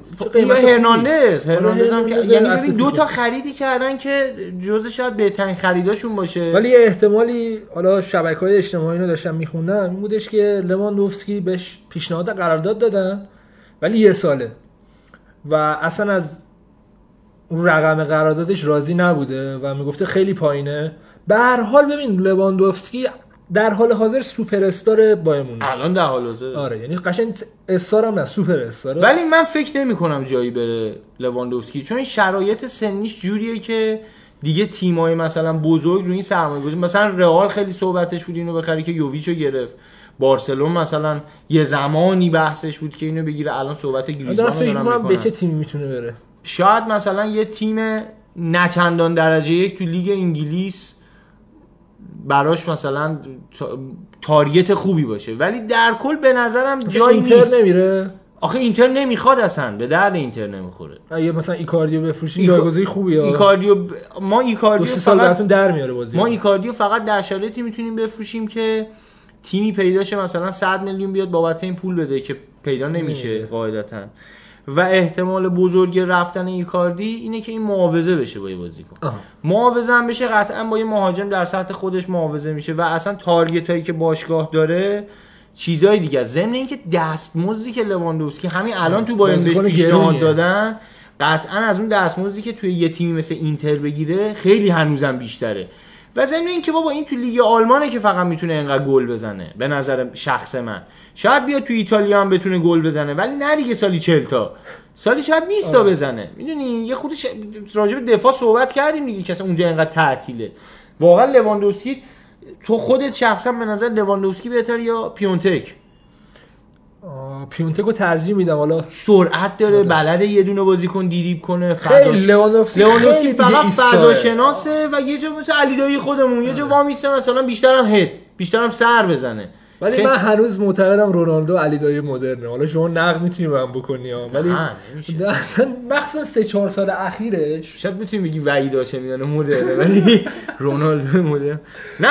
آخه میدونی من سبک بازی، من اصلا کاری به شخصیت چیز ندارم، سبک بازیشو داریم میگیم، نمیگیم من بده. علیدایی هم با همون سبک بازی سازش اینجوری گل زد. میگی به درد لیگ ایتالیا نمیخوره. نه میگم لیگ ایتالیا لازمش اینه که اون مهاجمه الان به خصوص تو شرایط امروز داره یه ذره عوض میشه. اینا به خاطر اینکه بتونن تو اروپا هم حرفی برای گفتن داشته باشن نیاز به این داره مهاجمی داشته باشه که تو دفاع حریف بتونه متحرک باشه، بتونه دفاع حریفو با خودش جابجا کنه، اونا رو به اشتباه بزنه. از اون طرفم نیاز به دفاعی داره که بتونه توی منطقه حمله حریف رو اذیت کنه. ببین دقیقاً آلابا خیلی مدافع کاملی از این نظر و اگه تو بخوای مقایسه کنی با آلبا بارسلونا، من آلابا رو ترجیح میدم سر اینکه بسیار باهوشتر از آلباست و اینکه حالا آلبا اون زیرکیشو داره، علای مدافعای حریف رد میشه بیشتر مهاجمه تو مدافع، ولی آلابا به موقعش هم دفاع میکنه و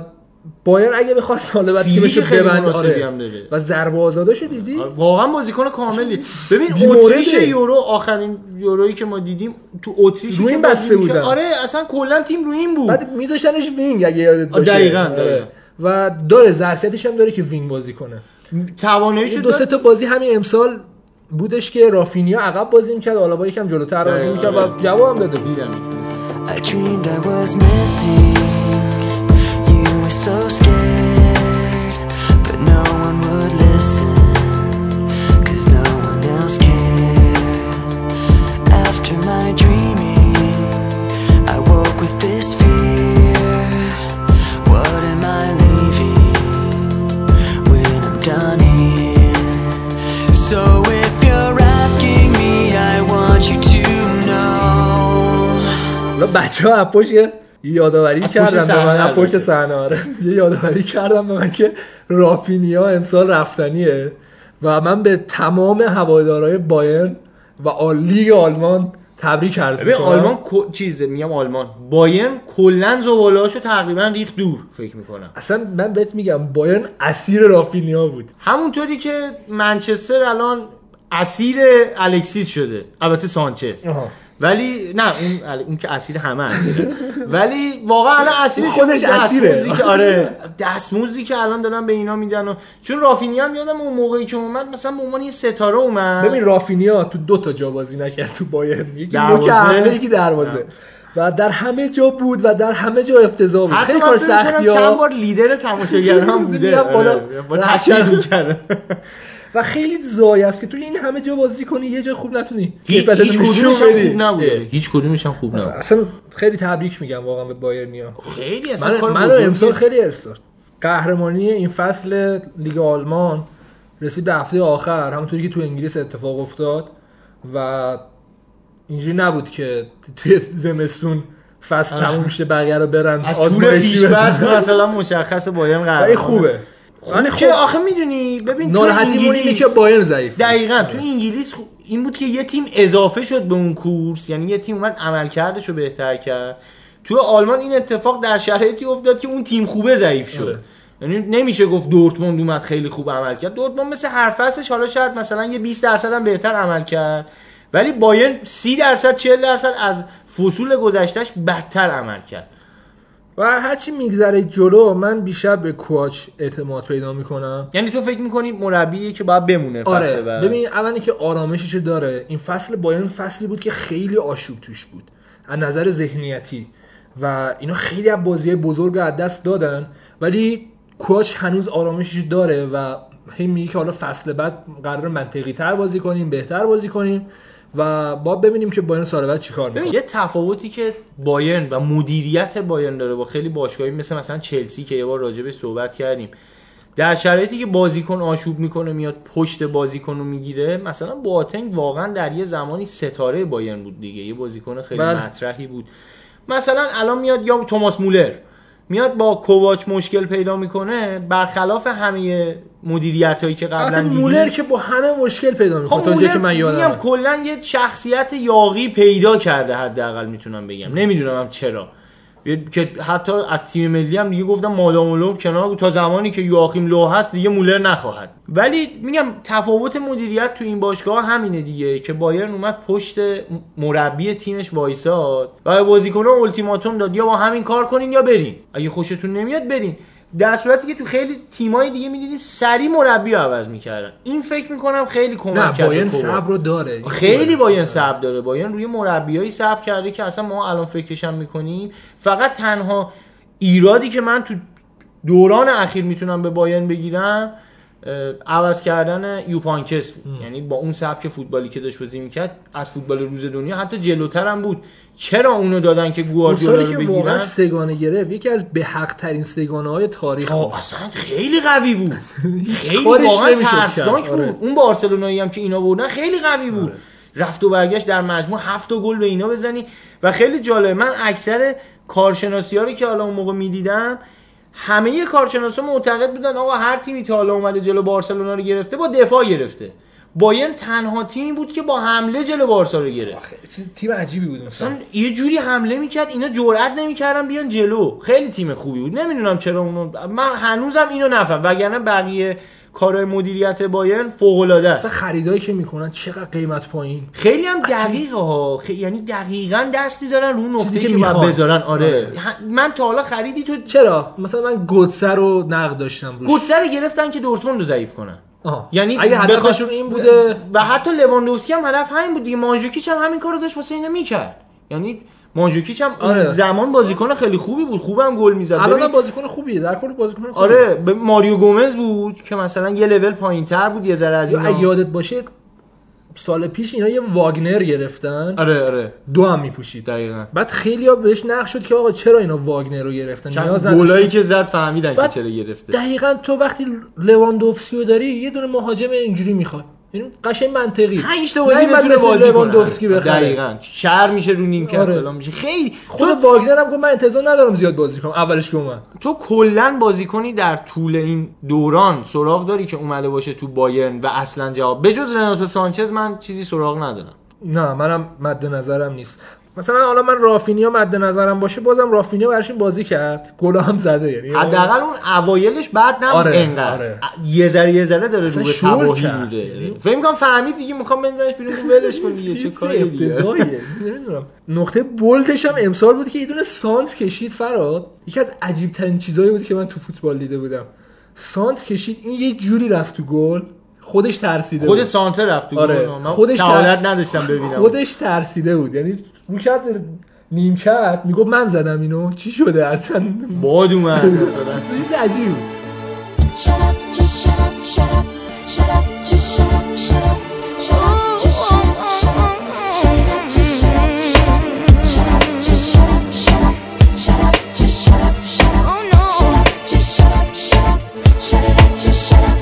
برسیم به تیم محبوب من هوفنهایم، سرور سالار متقیان. ناگلزمن به قول حالا هادی ادای ما رو در می آورد، 8 تا تاکتیک حمله داره ولی 2 تا بازی هیچ گل نزده. حالا نمیدونم چه جوری همچین چیزی ولی اتفاق افتاده براشون. یکم دستشون رو شده، یعنی خیلی هم آخه تاکتیک عوض میکنه.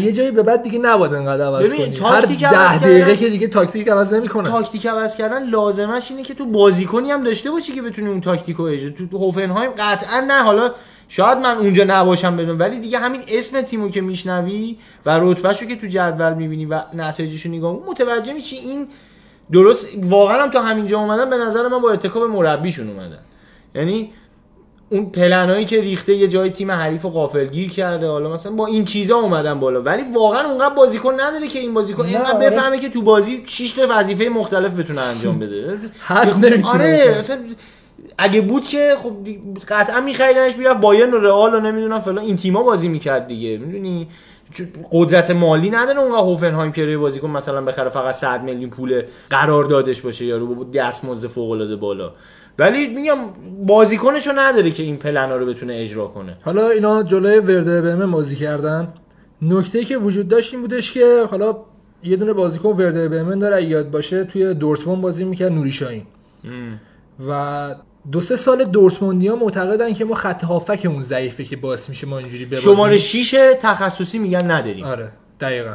و حالا نوری شاهین هم نیمکت میشه اگه یادت باشه و اینا فروختنش به ورده برمن. چه بازیکنیه؟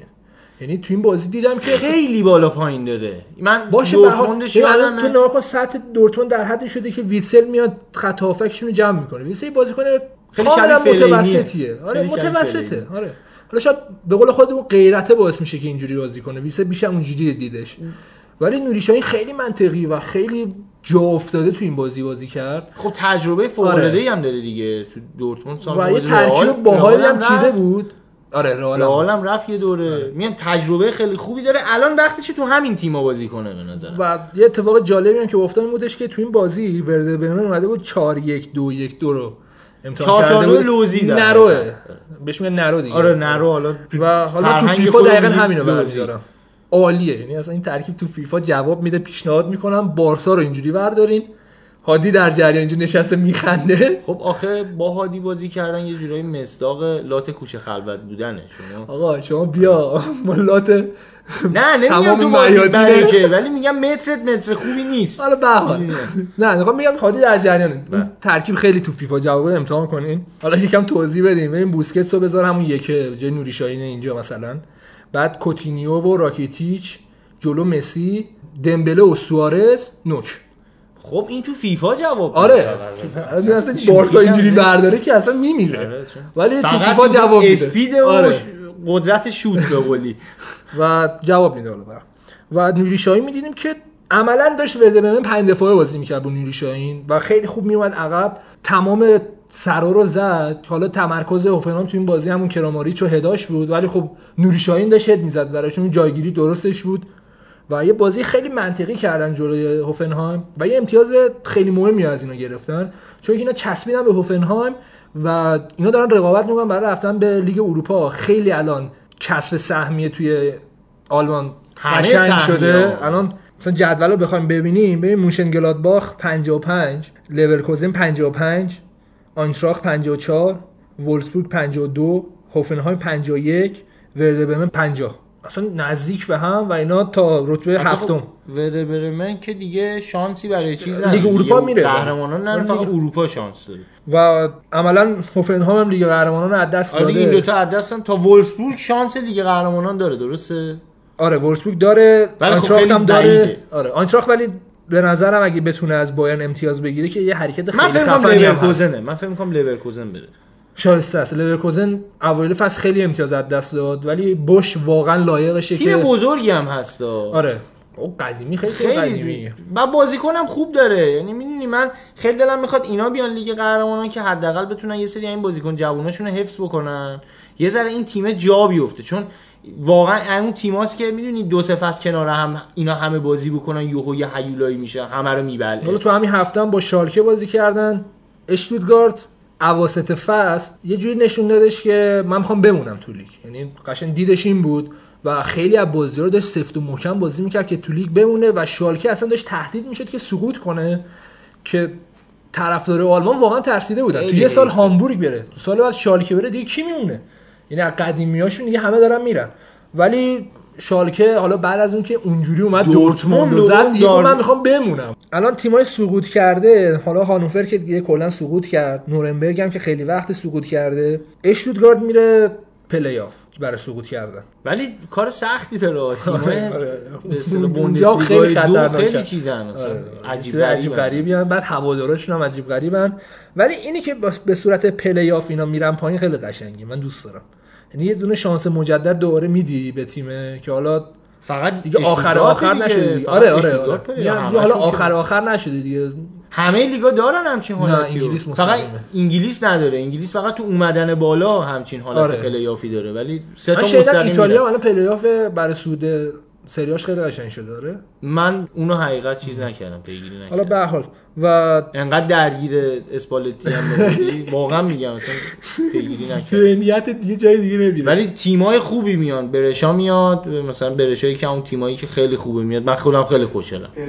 آینتراخت هم که دیگه تو جو همون لیگ اروپا است، خسته است، ناراحته و اومد بازیشو با ماینز خیلی بازی مزخرفی انجام داد. اصلا یوویچ خوب نبود. شاید هم دیگه دیدش رفتنه دیگه، اینجوریه، نمیدونم.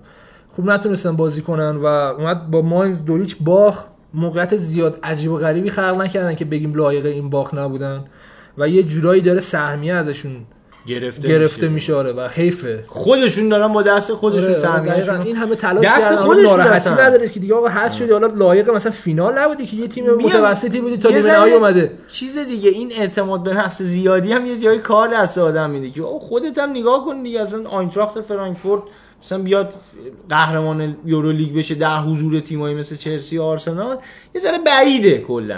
به خصوص اینکه مثلا آرسنال یه مربی داره که فقط تو لیگ اروپا برنده شده، کلا هیچ وقت تو پاچم نرفت. چجوری از گالاتاسرای تو فینال هست شده؟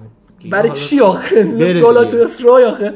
بعد نکته اینجاست که حالا برگردیم همین آینتراخت، این دو سه تا بازیه که آینتراخت مربیش بازیو از دست داده سر اینکه اله رو از اول فیکس بازی نمیده. حالا نمیدونم اله خسته است، ببین آماده است، یعنی وقتی هرونیم کرد میاد بازی میکنه میبینی که قشنگ داره بازیشو میکنه. و حالا توی نیمه نهایی لیگ اروپا با چلسی که بازی کردم بازم الر رو فیکس بازی نداده بود و اگه الر باشه، چون ببین ما از اول فصل داریم میگیم اینا مثلث عجیب و غریبی داشتن، تو بیا یه مثلث از این گوشه بگیری دیگه چیزی نمیگه، خطه و اینا اصلا نمیتونستن با هم لینک بشن و نمیدونم حالا حالت تاکتیکیش بوده یا الر آماده لازم نبوده حداقل که بتونه اینجوری بازی کنه و بیشتر میشه گفت آینتراخت داره لیگو از طریق اله رد دست میده. ولی امیدوارم اینا بیان چمپیونز لیگ، تیم چغریان، ولی خب الان اینجوری داره بازی کناش میفروشه ارزش نداره. آره من فکر می‌کنم لیورکوزن خیلی گزینه بهتریه، چون لیورکوزن کسی رو نمیفروشه. و با این خبرهای هیجان انگیز اپیزود 35 رو خاتمه میدیم.